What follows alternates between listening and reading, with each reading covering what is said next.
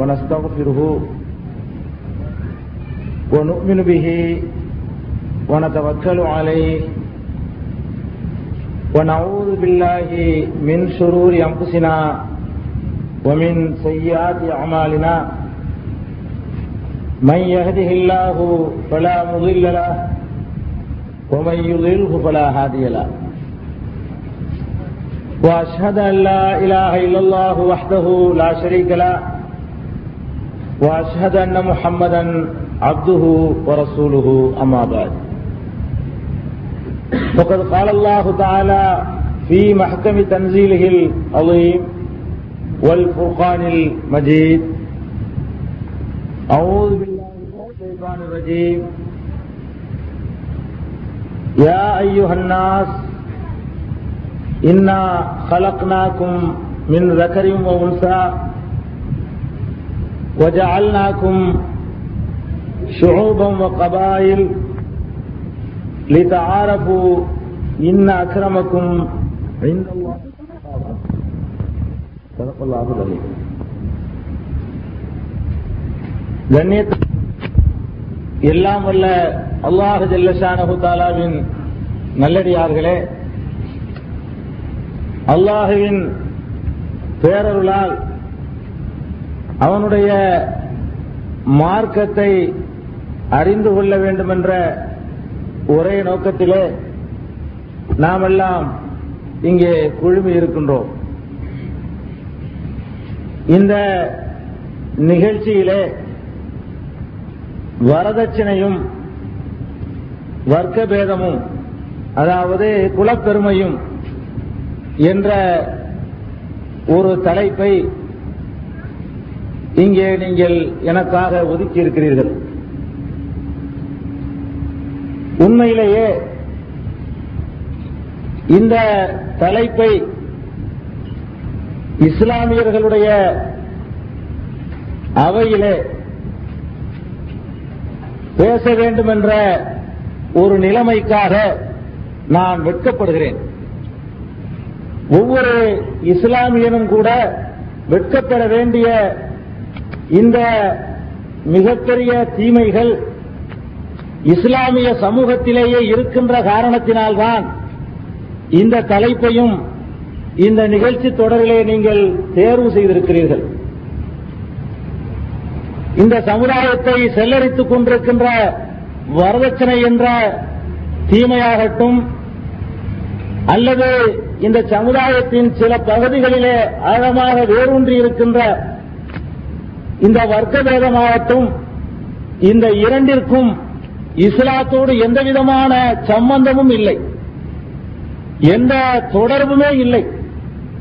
இஸ்லாத்திற்கு முற்றிலும் சம்பந்தமில்லாத இந்த இரண்டு விஷயங்களையும் இஸ்லாமியர்களிடத்திலிருந்தே களையப்பட வேண்டும் என்பதற்காக இப்படி ஒரு தலைப்பு தரப்படுகிறது என்று சொன்னால் உண்மையிலேயே நாம் அனைவருமே சேர்ந்து வைக்கப்பட வேண்டும்.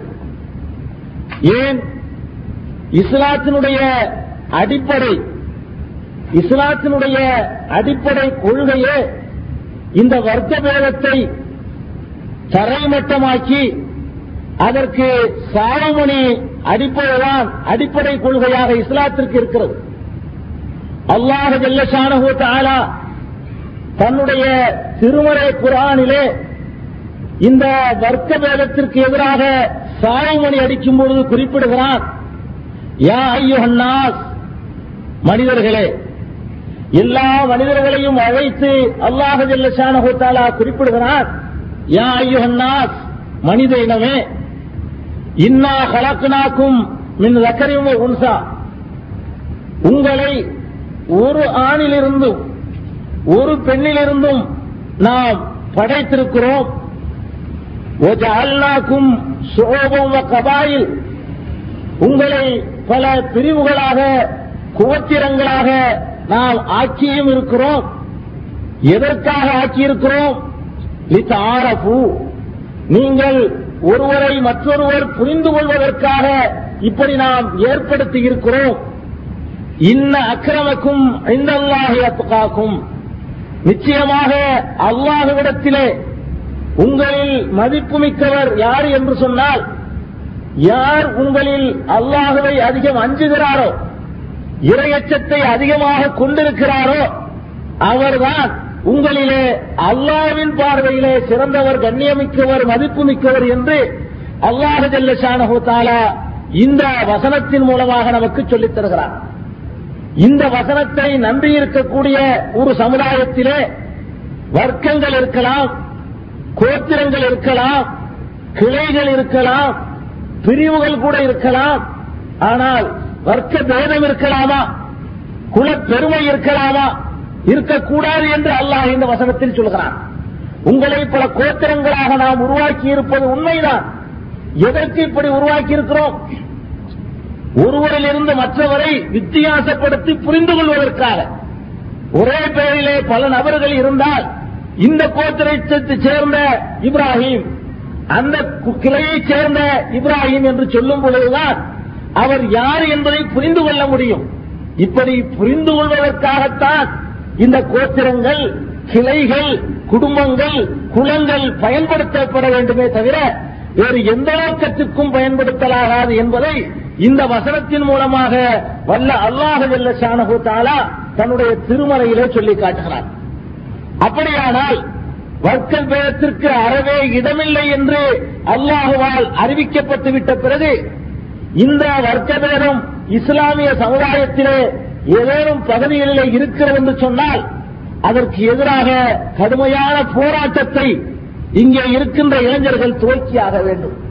பெருமானார் ஸல்லல்லாஹு அலைஹி வஸல்லம் அவர்களை அன்றைக்கு இருந்த மக்கத்து காபிர்கள் எதிர்த்தார்கள் என்று சொன்னால் அவர்கள் எதிர்ப்பதற்கு பல்வேறு காரணங்கள் இருந்தன.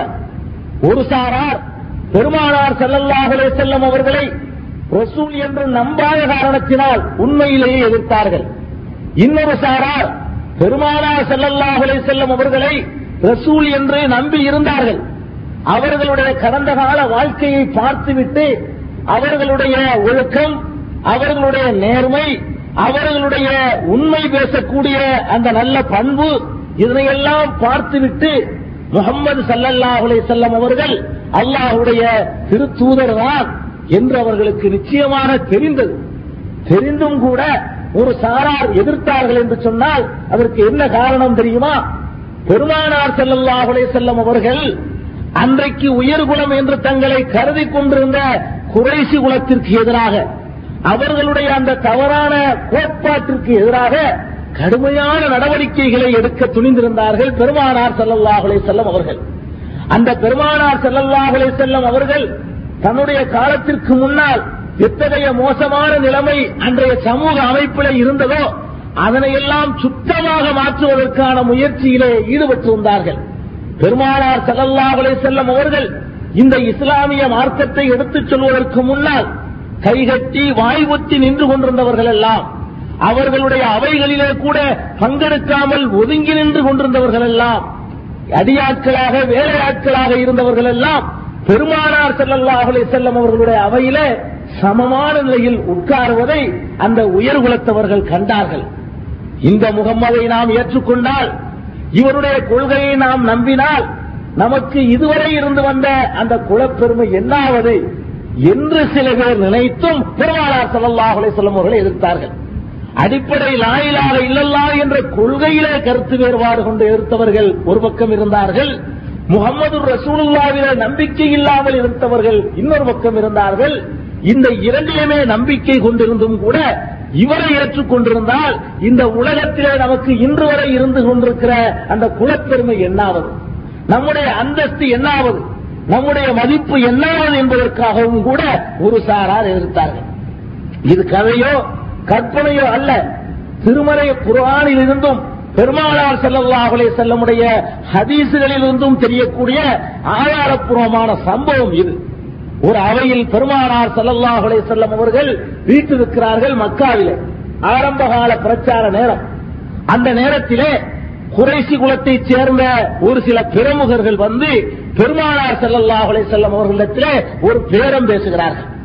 குறைஷி குலத்தைச் சேர்ந்த முக்கியமான பிரமுகர்கள், உயர் குலத்தைச் சேர்ந்தவர்கள் என்று அன்றைக்கு கருதப்பட்டிருந்தார்களே, அவர்கள் வந்து முஹம்மது ஸல்லல்லாஹு அலைஹி வஸல்லம் அவர்களிடத்திலே ஒரு பேரம் பேசுகிறார்கள். என்ன பேரம் தெரியுமா? பல பேரங்கள் பேசியிருக்கிறார்கள். இப்போது நான் சொல்ல போகிறது ஒரு முக்கியமான பேரம். என்ன பேரம்? முஹம்மதே, உம்மை நாங்கள் ஏற்றுக்கொள்கிறோம், நீ சொல்லக்கூடிய அல்லாஹ்வை நாங்கள் நம்புகிறோம், உன்னை கூட இறைவனுடைய தூதர் என்று ஒப்புக்கொள்கிறோம். ஆனால் உன்னுடைய அவையிலே இந்த பிலால், அந்நிய நாட்டிலிருந்து அடிமையாக பிடித்து வரப்பட்டாரே இந்த பிலால் சமமாக அமர்ந்திருக்கிறார், இந்த யாசிர் இன்னொரு அடிமை அவர் சமநிலையிலே உட்கார்ந்திருக்கிறார், இந்த அப்துல்லா இப்னு உம்மு மக்தூம் இவரும் அடிமையாக இருக்கக்கூடியவர், இவர் உன்னுடைய அவையிலே சமமாக உட்கார்ந்திருக்கிறார். சுஹைபு என்று இத்தாலியிலிருந்து பிழைப்புக்காக வந்திருந்த, அதாவது வந்தேரிகள் என்று சொல்கிறார்களே அப்படிப்பட்ட அந்தஸ்து பெற்ற சுஹைபு உன்னுடைய அருகிலே அமர்ந்திருக்கிறார். இப்படிப்பட்டவர்கள் சல்மான் உனக்கு பக்கத்தில் இருக்கிறார், பாரசீக நாட்டிலிருந்து அகதியாக வந்த சல்மான் உனக்கு அருகே அமர்ந்திருக்கிறார்.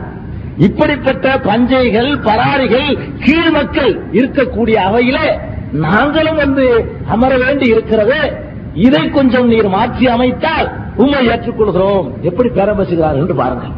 இந்த இஸ்லாத்தை ஏற்றுக்கொள்வதற்கு, எம்பெருமானார் ஸல்லல்லாஹு அலைஹி வஸல்லம் அவர்களை அல்லாஹ்வுடைய தூதர் என நம்புவதற்கு அவர்கள் எப்படி பேரம்பசுகிறார்கள்? இந்த பிலாலை அப்புறப்படுத்த வேண்டும், யாசிரை அப்புறப்படுத்த வேண்டும், அவருடைய மகன் அம்மாரை இந்த அவையிலிருந்து அப்புறப்படுத்த வேண்டும், அவருடைய தாயார் சுமையாவை அப்புறப்படுத்த வேண்டும், அதுபோல குபைபை, சுஹைபை, ஹத்தாபை, சல்மான் பார்சியை இவர்களெல்லாம் அந்த மக்களுடைய பாஷையிலே கீழ் மக்கள், இவர்களெல்லாம் அப்புறப்படுத்தப்பட வேண்டும். இவர்கள் அப்புறப்படுத்தப்பட்டு விட்டால் நாங்கள் உம்மை ஏற்றுக்கொள்கிறோம், அல்லாஹ்வுடைய ரசூல் என்று ஏற்றுக்கொள்கிறோம், நீ கொண்டு வந்திருக்கிற மார்க்கத்தை நாங்கள் ஒப்புக்கொள்கிறோம். இப்படி சொன்னார்கள். அப்படியானால் இவர்களுக்கு கொள்கையிலே நல்ல பிடிப்பு இருந்திருக்கிறது, லா இலாஹ இல்லல்லாஹ்விலே அவர்களுக்கு சந்தேகம் இருக்கவில்லை, முஹம்மது ரசூலுல்லாஹ்விலும் சந்தேகம் இருக்கவில்லை. இப்படிப்பட்ட மக்கள் இதை ஏற்றுக்கொள்வதற்கு விதித்த நிபந்தனை என்ன? எங்களுக்கு ஒரு தனி அந்தஸ்து தர வேண்டும், இஸ்லாமத்தை பிரச்சாரம் செய்வதற்கு முன்னால், இதற்கு முன்னால் நாங்கள் எத்தகைய கௌரவத்தையும் மதிப்பையும் அந்தஸ்தையும் பெற்றுக் கொண்டிருக்கிறோமோ அதே அந்தஸ்தும் மதிப்பும் கௌரவமும் உம்மை ஏற்றுக்கொண்ட பிறகும் எங்களுக்கு தரப்பட வேண்டும். இந்த உத்தரவாதத்தை நீர் வழங்கினால் உம்மை நான் ஏற்றுக்கொள்ள தயாராக இருக்கிறோம். இப்படி ஒரு சாரார் வந்து பெருமானார் ஸல்லல்லாஹு அலைஹி வஸல்லம் அவர்களிடத்திலே பேரம் பேசுகிறார்கள். அதுகூட இந்த பிலாலையோ, யாசிரையோ, அம்மாரையோ அப்புறப்படுத்துங்கள் என்று கூட கேட்கவில்லை. அவர்களுடைய பேரம் எப்படி இருந்தது தெரியுமா? அவர்களையும் உன்னுடைய அணியில வைத்துக்கொள், ஆனால் நாங்கள் வந்து அமர்ந்திருக்கக்கூடிய அந்த அவையில் அவர்கள் வராமல் பார்த்துக்கொள், எங்களுக்கு ஒரு தனி அவை, மார்க்கத்தை போதிப்பதாக இருந்தாலும் இன்னொரு பிரச்சனையை பேசுவதாக இருந்தாலும் எங்களுக்கு என ஒரு தனி அவை, அவர்களுக்கு என ஒரு தனி மஜ்லிஸ். அவர்களுக்கு போய் சொல்ல நமக்கு விருப்பமாக இருந்தால் எங்களுக்கு பக்கத்திலே கொண்டு வந்து அவர்களை உட்கார வைத்து எங்களையும் அவர்களையும் சமநிலையில் மாத்திரம் நிறுத்திவிடாதே, ஏற்றுக்கொள்ள தயார். இப்படி சொன்னார்கள். பெருமானார் ஸல்லல்லாஹு அலைஹி வஸல்லம் அவருடைய உள்ளத்தில் கூட இவர்களுடைய இந்த நிபந்தனை சரி என்று ஒரு கட்டத்தில் பட்டு விடுகிறது. பெருமானார் ஸல்லல்லாஹு அலைஹி வஸல்லம் அவர்களுடைய உள்ளத்தில் கூட இந்த நிபந்தனை சரிதான் என்று பட்டு விடுகிறது. ஏன் சரி என்று பட்டது? அதையும் நாம் சிந்திக்க வேண்டும். அதாவது இப்போதைக்கு இவர்களை சேர்த்துக் கொள்வோம், நாலாவட்டத்திலே இந்த இஸ்லாமிய போதனை அவர்களுடைய உள்ளத்திலும் கூட மாற்றத்தை ஏற்படுத்திவிடலாம், முதலிலே நம்முடைய அணியிலே சேர்த்துக் கொள்வோம் என்பதற்காக பெருமானார் ஸல்லல்லாஹு அலைஹி வஸல்லம் அவர்களும் கூட அந்த நிபந்தனைக்கு இணங்கி வருவது போல பேச ஆரம்பித்துக் கொண்டிருக்கிறார்கள். உயர்குலத்தவர்கள் பெருமானார் ஸல்லல்லாஹு அலைஹி வஸல்லம் அவர்கள் இந்த இரண்டு சாராருக்கு மத்தியிலே உரையாடல் இதை பற்றி நடந்து கொண்டிருக்கிறது. இந்த கட்டத்திலே ஒருவர் வருகிறார். யார் அவர்? யார் இந்த அவைக்கு வரக்கூடாது என்று நிபந்தனை போட்டுக் கொண்டிருக்கிறார்களோ அந்த தகுதியில் உள்ள ஒரு கீழ் மகன், அவர்கள் பாஷையிலே கீழ்குலத்தை சேர்ந்தவர் வருகிறார். அவருடைய பெயர் என்ன? அப்துல்லா இப்னு உம்மு மக்தூம். அவருக்கு இரண்டு கண்களும் தெரியாது, கண்ணற்ற அந்த இரண்டு ஒரு சஹாபி அந்த வழியாக வருகிறார். அவர் ஆரம்ப காலத்தில் இஸ்லாத்தை ஏற்றுக்கொண்ட ஒரு சிறந்த நபித்தோழர் வந்து பெருமானார் ஸல்லல்லாஹு அலைஹி வஸல்லம் அவர்கள் பேசுகின்ற அந்த குரலை வைத்து அங்கே பெருமானார் ஸல்லல்லாஹு அலைஹி வஸல்லம் அவர்கள் இருக்கிறார்கள் என்பதை புரிந்து கொண்டு, அஸ்ஸலாமு அலைக்க யா ரசூலல்லாஹ், அல்லாஹ்வுடைய தூதரே உங்களுக்கு சலாம் உண்டாகட்டுமாக என்று சொல்லிவிடுகிறார். உடனேயே பெருமானார் ஸல்லல்லாஹு அலைஹி வஸல்லம் அவர்களுடைய முகம் கடுகடுப்பாக மாறுகிறது. அவர்களுக்கு கோபம் ஏற்படுகிறது. தன்னுடைய முகத்தையே திருப்பிக் கொள்ள ஆரம்பிக்கிறார்கள். சொன்ன சலாமிற்கு கூட அவர்கள் பதில் சொல்லவில்லை. ஏன் சொல்லவில்லை? பிரச்சனையை அதை பற்றி தான் இங்கே பேசப்பட்டுக் கொண்டிருக்கிறது. இந்த மாதிரி ஆட்கள் வரக்கூடாது என்பதுதான் அங்கே நிபந்தனையாக வலியுறுத்தப்பட்டுக் கொண்டிருக்கிறது. அந்த அவையிலேயே இந்த ஆள் வந்து கெடுத்துவிட பார்க்கிறாரே, கதையை கெடுத்து விட்டு வருவார் போல் தெரிகிறது என்று பெருமானார் ஸல்லல்லாஹு அலைஹி வஸல்லம் அவர்களுக்கு கடுமையான கோபம் வருகிறது. இந்த கோபம் வந்ததிலிருந்து நமக்கு தெரிய வருகிறது, அவர்களுடைய கோரிக்கையை ஏற்றுக்கொள்ளக்கூடிய நிலைமைக்கு பெருமானார் ஸல்லல்லாஹு அலைஹி வஸல்லம் வந்துவிட்டார்கள் என்பது. இல்லை என்றால் அவர்கள் இவர் மீது கோபப்பட்டிருக்க தேவையே இல்லை. கோபப்படுகிறார்கள், முகத்தை கடுகடுப்பாக ஆக்கிக் கொள்கிறார்கள். படைத்த ரப்புல் ஆலமீன் என்ன செய்கிறான் தெரியுமா? ஒரு வசனத்தை இறக்குகிறான். அதை இன்றையும் திருக்குறானில் வைத்து நாம் ஓதிக்கொண்டுதான் இருக்கிறோம். என்ன வசனம்? அபசவத்தவல்லா அஞ்சாகுல்லாமா, இந்த முகம்மது கடுகடுப்பாக்கி விட்டார். அபச என்றால் முகத்தை கடுகடுப்பாக வைத்துக் கொண்டார். வத்தவல்லா புறக்கணித்து விட்டார், அலட்சியப்படுத்திவிட்டார். எதனை அலட்சியப்படுத்திவிட்டார்? அஞ்சா அகுல்லாமா, ஒரு குருடர், ஒரு கண்டறியாத ஒரு மனிதர் இவரிடத்திலே வந்ததை அலட்சியப்படுத்துகிறார். வந்ததற்காக முகத்தை கடுகடுப்பாக ஆக்கி வைத்துக் கொள்கிறார் என்று முன்னிலைப்படுத்தி கூட அல்லாஹ் கண்டிக்கவில்லை. நீர் கடுகடுப்பாகிவிட்டீர் என்றோ, நீர் புறக்கணித்து விட்டீர் என்றோ முன்னிலைப்படுத்தி கூட பேசாமல் அல்லாஹ் எப்படி பேசுகிறார்? யாரோ மூன்றாம் நபரை பேசுவதைப் போல இவர் கடுகடுப்பாகிவிட்டார், இவர் முகத்தை திருப்பிக் கொண்டார் என்று அல்லாஹ் ஜல்ல ஷானஹு தஆலா படர்க்கையான வார்த்தையை இங்கே பிரயோகம் செய்து பெருமானார் ஸல்லல்லாஹு அலைஹி வஸல்லம் அவர்களை கண்டிக்கிறார். கண்டிப்பது மாத்திரமல்ல, இன்னும் அந்த சூறாவிலே தொடர்கிறார். வமா யுத்ரீக லஅல்லஹு யஸக்கா, அவர் பரிசுத்தமான ஒரு மனிதராக இருக்கிறார் என்பது உனக்கு எப்படி தெரியும்? அவருடைய உள்ளம் பரிசுத்தமானது. நீ குலம் கோத்திரம் என்று மனிதர்கள் வகுத்துக் கொண்ட இந்த அடி அந்த அளவுகோலின் அடிப்படையிலே நீ எடை போட்டு விடாதே. வமா யுத்ரீக லஅல்லஹு யஸக்கா, அவர் பரிசுத்தமான ஒரு மனிதராக இருக்கிறார் என்பது உனக்கு எப்படி தெரியும் என்று கேட்டுவிட்டு அல்லாஹ் ரெண்டு சாராரையும் எடை போடுகிறான் பாருங்கள். எந்த சாரார்? வந்திருந்த இப்னு உம்மு மக்தூமையும் அங்கே பேரம் பேசிக் கொண்டிருக்கின்ற குறைஷ் குலத்தையும் அல்லாஹ் எடை போடுகிற எடை எப்படி இருக்கிறது பாருங்கள். அம்மாமன் ஜாஅக யஸ்ஆ வஹுவ யஹ்ஷா, அல்லாஹ் சொல்கிறான் உம்மிடத்திலே ஓடோடி வருகிறாரே, இந்த கண்டறியாத மனிதர் உம்மிடத்திலே ஓடோடி வருகிறார், அதுவும் சும்மா வரவில்லை. வஹுவ யஹ்ஷா, அவர் அல்லாஹ்வை அஞ்சியவராக, அல்லாஹ்வுடைய அச்சத்தை உள்ளத்திலே ஏற்றியவராக உன்னிடத்திலே வருகிறார். நீ அவரை அலட்சியப்படுத்துகிறாய். அல்லாஹ் எடை போடுறான் பாருங்க. உன்னிடத்திலே ஓடி வருகிறார், அவருடைய உள்ளத்திலே இறைவனை பற்றிய அச்சம் நிரம்பி இருக்கிறது. இப்படிப்பட்ட ஒரு மனிதர் வரும் பொழுது நீர் என்ன செய்கிறீர்? நீ அவரை அலட்சியப்படுத்துகிறீர். அம்மாமன் இஸ்தக்னா, உம்மை எவன் அலட்சியப்படுத்துகிறானோ, உம்முடைய போதனையை உம்முடைய கொள்கையிலே பேரம் பேசிக் கொண்டு உம்மை அலட்சியப்படுத்திக் கொண்டிருக்கிறானோ ஃபஅன்தலஹூத சத்தா, நீ அவனுக்கு வலியை போய் சொல்லிக் கொண்டிருக்கிறீர்.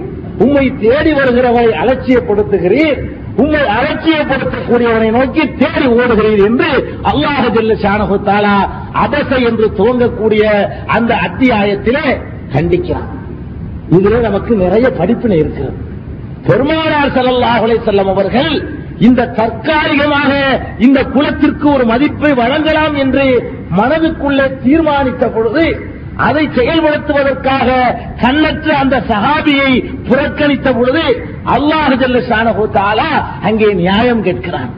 அல்லாஹ் ஜல்ல ஷானஹு தஆலா தன்னுடைய மார்க்கத்திலே இது போன்ற ஏற்றதால் உங்களுக்கு இடமே இல்லை, நபியை அதை தேர்ந்தெடுத்தாலும் சரிதான் என்று அல்லாஹ் ஜல்ல ஷானஹு தஆலா கண்டனம் செய்து, என்னுடைய மார்க்கத்திலே குலத்திற்கு மதிப்பு இல்லை, தற்காலிகமாக கூட அதற்கு இடமில்லை, தற்காலிகமாக கூட கொஞ்சம் ஒரு முக்கியமான நோக்கத்திற்காக கூட அவர்கள் எல்லாம் இஸ்லாத்திற்கு வந்து விடுவார்களே என்ற நல்ல நோக்கத்திற்காக கூட இந்த உயர்வு தாழ்வுக்கு இங்கே இடமே இல்லை என்று அடித்து சொல்லிவிடுகிறான் படைத்த ரப்புல் ஆலமீன். இதற்கு மேல் ஒரு சான்று வேண்டுமா? இஸ்லாத்திலே குலக்கர்மைக்கும் கோத்திரத்திற்கும் கடுகளவும் இடமே இல்லை என்பதை சொல்வதற்கு இதைவிட வேறு என்ன சான்றை நீங்கள் எதிர்பார்க்கிறீர்கள்? அல்லாஹ்வுடைய ரசூல் ஸல்லல்லாஹு அலைஹி வஸல்லம் அவர்கள் இப்படிப்பட்ட கடுமையான கண்டனத்தை வேறு எதற்கு அல்லாஹ் செய்யவில்லை? யோசித்து பார்க்க வேண்டும். அல்லாஹ் பல சமயங்களிலே பெருமானார் ஸல்லல்லாஹு அலைஹி வஸல்லம் அவர்கள் தவறுதலாக சில விஷயங்களை சொல்லும் பொழுதெல்லாம் கண்டிக்கிறான். இல்லை என்று நான் சொல்லவில்லை. ஒரு கண்டிப்பை பாருங்களேன். பெருமானார் ஸல்லல்லாஹு அலைஹி வஸல்லம் அவர்களிடத்திலே முனாஃபிக்குகள் வந்து, நயவஞ்சகர்கள் வந்து போர்க்களத்திலே கலந்து கொள்ளாமல் இருப்பதற்காக அனுமதி கேட்டார்கள் ஒரு சமயத்திலே. அப்பொழுது பெருமானார் ஸல்லல்லாஹு அலைஹி வஸல்லம் அவர்கள் சரி கலந்து கொள்ளாமல் இருந்து கொள்ளுங்கள் அனுமதி கொடுத்து விடுகிறார்கள். அன்றைய அமைப்பில் எல்லாம் போருக்கு எல்லோரும் போயாக வேண்டிய நிலை. ராணுவத்திற்கு என்று தனி வீரர்கள் யாரும் இருக்கவில்லை. போரை சந்திக்க வேண்டிய நிலைமை ஏற்பட்டு விடுமையானால் எல்லோருமே பங்கெடுத்துக் கொள்ள வேண்டும். யாருக்கு உடலிலே வலு இருக்கிறதோ, போர்க்களை தெரிந்திருக்கிறார்களோ அத்தனை பேருமே பங்கெடுத்துக் கொண்டால் தான் அன்றைய முறை அன்றைய நிலைமையிலே ஆட்சியையும் நாட்டையும் மக்களையும் பெண்களையும் சிறார்களையும் காப்பாற்ற முடியும். இப்படிப்பட்ட ஒரு கட்டத்திலே இந்த இரட்டை வேடம் போடக்கூடிய முனாஃபிக்குகள் வந்து பெருமானார் ஸல்லல்லாஹு அலைஹி வஸல்லம் அவர்களிடத்திலே சொல்கிறார்கள், எங்களுக்கு அது சரியில்லை இது சரியில்லை, நாங்கள் வராமல் இருப்பதற்கு அனுமதி தாருங்களேன். அனுமதி கொடுத்து விடுகிறார்கள். அல்லாஹ்வுடைய உத்தரவை எதிர்பார்க்காமல் இப்படி கொடுத்த அனுமதி அல்லாஹ்வுக்கு பிரியமாக இருக்கவில்லை. அல்லாஹ் கண்டிக்கிறான். எப்படி கண்டிக்கிறான் தெரியுமா? அஃபல்லாஹு அன்க, அல்லாஹ் உன்னை மன்னிப்பானாக. எப்படி கண்டிக்கிறான்னு பாருங்க. அஃபல்லாஹு அன்க, அல்லாஹ் உன்னை மன்னிக்கட்டும். லிமா அதின்தலஹும், ஏன் அவர்களுக்கு அனுமதி கொடுத்தாய்? ரெண்டை நீங்கள் ஒப்பிட்டு பார்க்க வேண்டும். இங்கேயும் அல்லாஹ் கண்டிக்கிறான், அங்கேயும் கண்டிக்கிறான். இங்கேயும் அல்லாஹ்வுடைய உத்தரவை எதிர்பார்க்காமல் இவர்களாகவே அனுமதி கொடுத்ததை தான் கண்டிக்கிறான். இங்கே ஒரு அழகான வார்த்தையை போடுகிறான், அஃபல்லாஹு அன்க, அல்லாஹ் உன்னை மன்னிக்கணும். மன்னிச்சுட்டு தப்பு இல்லை, நான் அட்வான்ஸாக மன்னிச்சுட்டேன், நீ கேட்கறதுக்கு முன்னாடியே மன்னிச்சுட்டேன். அல்லாஹ் சொல்றான் அஃபல்லாஹ், முதல்ல ஏன் அனுமதித்தாய் என்று கூட முதல்ல கேட்கவில்லை. அது கண்டனத்துடைய துவக்கமே மன்னிப்போ துவங்குதுங்க. அஃபல்லாஹு அன்க, அல்லாஹ் உன்னை மன்னித்து விட்டான். லிமா அதின்தலஹும், ஏன் அனுமதி கொடுத்த? அவங்க நல்லவன் யாரு கெட்டவன் யாருன்னு தெளிவா தெரிஞ்சிருக்கிறானா இல்லையா? அனுமதி தர முடியாதுன்னு சொன்னா எவன் போர்ல கலந்துகிட்டு விசுவாசத்தை காட்டுறான், எவன் பின்வாங்குறான் என்று தெளிவாக தெரிந்திருக்கலாமே. இந்த வாய்ப்பை நழுவ விட்டு விட்டாயே என்று பெருமானார் ஸல்லல்லாஹு அலைஹி வஸல்லம் அவர்களை கண்டிக்கிறார். இதிலிருந்து நீங்கள் ஒன்றை புரிந்து கொள்ள வேண்டும். போர்க்களம் எவ்வளவு முக்கியமான ஒரு கட்டம். அந்த போர்க்களத்திலே ஒவ்வொருவரும் கலந்து கொண்டால்தான் தீனுல் இஸ்லாத்தையும் அப்பாவி மக்களையும் இஸ்லாமிய ஆட்சியையும் கூட காப்பாற்ற முடியும். இவ்வளவு இக்கட்டான நேரத்திலே ஒரு சில பேர் துரோகிகள் அனுமதி கேட்கிறார்கள் போரில் கலந்து கொள்ளாமல் இருப்பதற்கு. இந்த நேரத்தில் அனுமதி கொடுத்ததை அல்லாஹ் ஒரு பெரிய குற்றமாக எடுத்துக் கொண்டிருக்கலாம். இதை பெரிய குற்றமாக எடுக்கவில்லை, இதற்கு அபசவத்தவல்லா இறக்கவில்லை. இந்த முகம்மது கடுகடுத்து விட்டார் என்றோ, முகத்தை சுளித்துக் கொண்டார் என்றோ இவ்வளவு கடுமையான வார்த்தைகளை அல்லாஹ் பிரயோகம் செய்யவில்லை. எதற்கு பிரயோகம் செய்கிறார்? மனிதர்களை எல்லாம் அல்லாஹ் படைத்திருக்க அவனுடைய படைப்பினங்களுக்கு மத்தியிலே ஏற்றதாழ்வுகள் இல்லை என்று பிரகடனப்படுத்தி இருக்க, அந்த ஏற்றதாழ்வை இஸ்லாத்திற்குள்ளேயே திணிக்க முற்பட்டால், அதற்கு லேசாக ஆதரவு தெரிவிக்க முற்பட்டால், ஓரளவு நியாயம்தானே என்று என்ன நினைத்தால் அது பயங்கரமான குற்றம் அல்லாஹ்வுடைய பார்வையில். இதற்கு மேல உங்களுக்கு ஆதாரம் எதுவுமே தேவைப்படாது. அவ்வளவு தெளிவான சான்று. அல்லாஹ்வுடைய கண்டனங்களிலே இதுக்கு நிகரான ஒரு கண்டனத்தை நீங்கள் பார்க்கவே முடியாது. பெருமானார் ஸல்லல்லாஹு அலைஹி வஸல்லம் கண்டிச்சதை நான் சொல்றேன். அல்லாஹ்வுடைய திருத்தூதர் முஹம்மது ஸல்லல்லாஹு அலைஹி வஸல்லம் அவர்களை அல்லாஹ் கண்டித்திருக்கிறான். எத்தனையோ விஷயங்களை நீங்கள் எடுத்து பார்க்கலாம். பல விஷயங்களிலே பெருமானார் ஸல்லல்லாஹு அலைஹி வஸல்லம் அவர்களை அல்லாஹ் கண்டித்திருக்கிறான், திருத்தி இருக்கிறான், நீர் இப்படி செய்திருக்க கூடாது என்று சொல்லி இருக்கிறான். ஆனாலும் கூட இந்த வார்த்தையை அல்லாஹ் பயன்படுத்தி இருக்கிறானா? இந்த வார்த்தையை இந்த முகமது கடுகடுப்பாக்கிவிட்டார், முகத்தை திருப்பிக் கொண்டார், உமக்கு என்ன தெரியும், உங்களை தேடி வந்தவனை அலட்சியப்படுத்துகிறாய், தேவையற்றதாக கருதுகிறான், அவனை தேடி ஓடுகிறாய், இப்படியெல்லாம் அல்லாஹ் ஜல்ல ஷானஹு தஆலா இதை எடுத்துக் கொண்டிருக்கிறான் என்று சொன்னால் தன்னுடைய அடியார்களுக்கு மத்தியிலே ஏற்றதாழ்வு கற்பிப்பதும், அவர்களிடத்திலே உயர்ந்தவர்கள் தாழ்ந்தவர்கள் என்ற சித்தாந்தத்தை உருவாக்குவதும் அல்லாஹ்வுடைய பார்வையிலே எவ்வளவு பெரிய குற்றம். இதற்கு மேல் ஒரு முஸ்லீம் குலப்பெருமை கொள்வதற்கு எங்காவது இடம் இருக்கிறதா? அல்லாஹ்வுடைய ரசூல் அப்படி செய்தால் கூட, லேசாக ஆதரித்தால் கூட, அது கூட உயர்ந்த நோக்கத்திற்காக அப்படி ஆதரித்தால் கூட, பெருமானார் ஸல்லல்லாஹு அலைஹி வஸல்லம் அவர்கள் ஒரு மட்டமான நோக்கத்திற்காகவா அவர்களுடைய நிபந்தனைக்கு தற்காலிகமாக உடன்பட்டிருப்பார்கள்? நிச்சயமாக இல்லை. உயர்வான நோக்கம் இருந்தது. என்ன நோக்கம்? அறட்டும், மக்கள் இஸ்லாத்திலே சேரட்டும், சேர்ந்து நாலாவட்டத்தில் அவர்களை திருத்திக் கொள்ளலாம். இப்படி உயர்ந்த நோக்கத்திற்காக தற்காலிகமாக இந்த குலக்கருமையை பெருமானார் ஸல்லல்லாஹு அலைஹி வஸல்லம் அவர்கள் சரிகாண முற்பட்ட நேரத்திலேயே அல்லாஹ்வுடைய கண்டனம் இவ்வளவு கடுமையாக இருக்கிறது என்று சொன்னால் அதை கடைபிடித்துக் கொண்டிருப்பவர்கள், அதை இன்றளவும் செயல்படுத்திக் கொண்டிருப்பவர்கள், அதற்கு ஆதரவு தெரிவித்துக் கொண்டிருப்பவர்கள், அதுதான் இஸ்லாம் என்று நம்பிக்கொண்டிருப்பவர்கள் அல்லாஹ்வுடைய பார்வையிலே எந்த நிலையை அடைவார்கள் எண்ணி பாருங்கள். மறுமையில் ரப்புல் நமக்கு இப்போது வழிவரக்கூடிய நிலைமை இருக்குமானால் அந்த கண்டனம் எப்படி இருக்கும் என்று அனுபவபூர்வமாக உணர முடியும். வழியை அல்லாஹ் அன்றோடு முழுமைப்படுத்திவிட்ட காரணத்தினால் இதற்காக அல்லாஹ்வுடைய கோபம் எப்படி இருக்கும் என்பதை மஹ்ஷரில் தான் உணர முடியும். இந்த ஏற்றதாழ்வையும் வர்க்க வேதத்தையும் குலப்பெருமையையும் யார் கை கொண்டிருக்கிறார்களோ அவர்களுக்கு எதிராக அல்லாஹ்வுடைய பார்வை எப்படி இருக்கும் என்பதை எங்கே புரிந்து கொள்ள முடியும்? இப்போது என்ன வழி வரப்போகிறதா? நாம் அல்லாஹ்வுடைய கோபத்தை நேரடியாக புரிந்து கொள்ள முடியுமா? முடியாது. மறுமையில் தானது அல்லாஹ்வுடைய கோபம் எத்தகையதாக இருக்கும் என்பதை புரிந்து கொள்வோம்.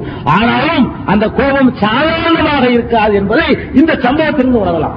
இந்த சம்பவம் அல்லாஹ்வுடைய ரசூலையே இப்படி அல்லாஹ் கண்டித்திருக்கிறான் என்று சொன்னால் இந்த பிரச்சனையை அல்லாஹ் சர்வ சாதாரணமான ஒரு பிரச்சனையாக எடுத்துக்கொள்ள மாட்டான் என்பதை தெல்ல தெளிவாக இந்த திருமறை குர்ஆனுடைய அத்தியாயம் நமக்கு அறிவித்து விடுகின்றது.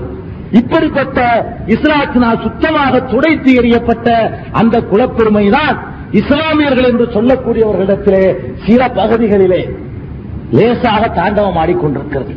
முழுமையாக இல்லை என்று சொன்னாலும், எல்லா விஷயத்திலும் இந்த குலப்பெருமையை கை கொள்ளவில்லை என்று சொன்னாலும், ஒரு சந்தர்ப்பத்திலே குலப்பெருமையை காட்டுவதற்கு துணிந்து விடுகிறார்கள். எந்த சந்தர்ப்பத்திலே எந்த சந்தர்ப்பத்திலே உலகமெல்லாம் குலப்பெருமைக்கு உயிர் கொடுத்துக் கொண்டிருக்கிறதோ அந்த சந்தர்ப்பத்திலே சம்பந்தம் பேசும் பொழுது, திருமணம் செய்கின்ற நேரத்தில் தான் இந்த குலப்பெருமை ஒவ்வொரு காலத்திலுமே தலை தூக்கும். சாதாரணமாக தாழ்ந்த குலத்து மக்களோடு உயர்ந்த குலத்தவன் பேசிக் கொண்டிருந்தால் அவனை குலத்திற்கு விரோதி என்று சொல்ல மாட்டார்கள்.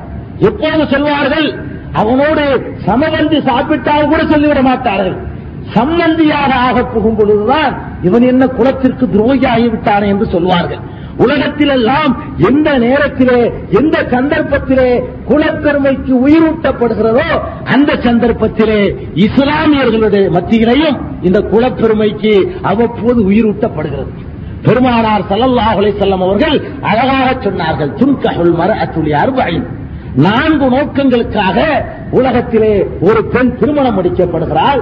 பெருமானார் ஸல்லல்லாஹு அலைஹி வஸல்லம் சொன்னார்கள், துன்கஹுல் மர்அத்து லி அர்பஇன், நான்கு நோக்கங்களுக்காக உலகத்திலே ஒரு பெண்மணி திருமணம் முடிக்கப்படுகிறாள். அது என்ன நான்கு நோக்கம்? லிமாலிஹா, அவரிடத்திலே இருக்கின்ற திரண்ட சொத்துக்களுக்காக திருமணம் முடிக்கப்படுகிறாள். ஒலி ஹசபிஹா, அவளுடைய குலத்திற்காக கோத்திரத்திற்காக அவள் திருமணம் முடிக்கப்படுகிறாள். ஒலி ஜமாலிஹா, அவரிடத்திலே இருக்கின்ற அழகுக்காக திருமணம் முடிக்கப்படுகிறாள். ஒலி தீனிஹா, அவரிடத்திலே இருக்கின்ற நல்ல ஒழுக்கத்திற்காக மார்க்க பண்புகளுக்காக திருமணம் முடிக்கப்படுகிறாள். இப்படி நான்கு நோக்கங்களுக்காக உலகில் ஒரு பெண் திருமணம் முடிக்கப்படுகிறாள். ஆனால்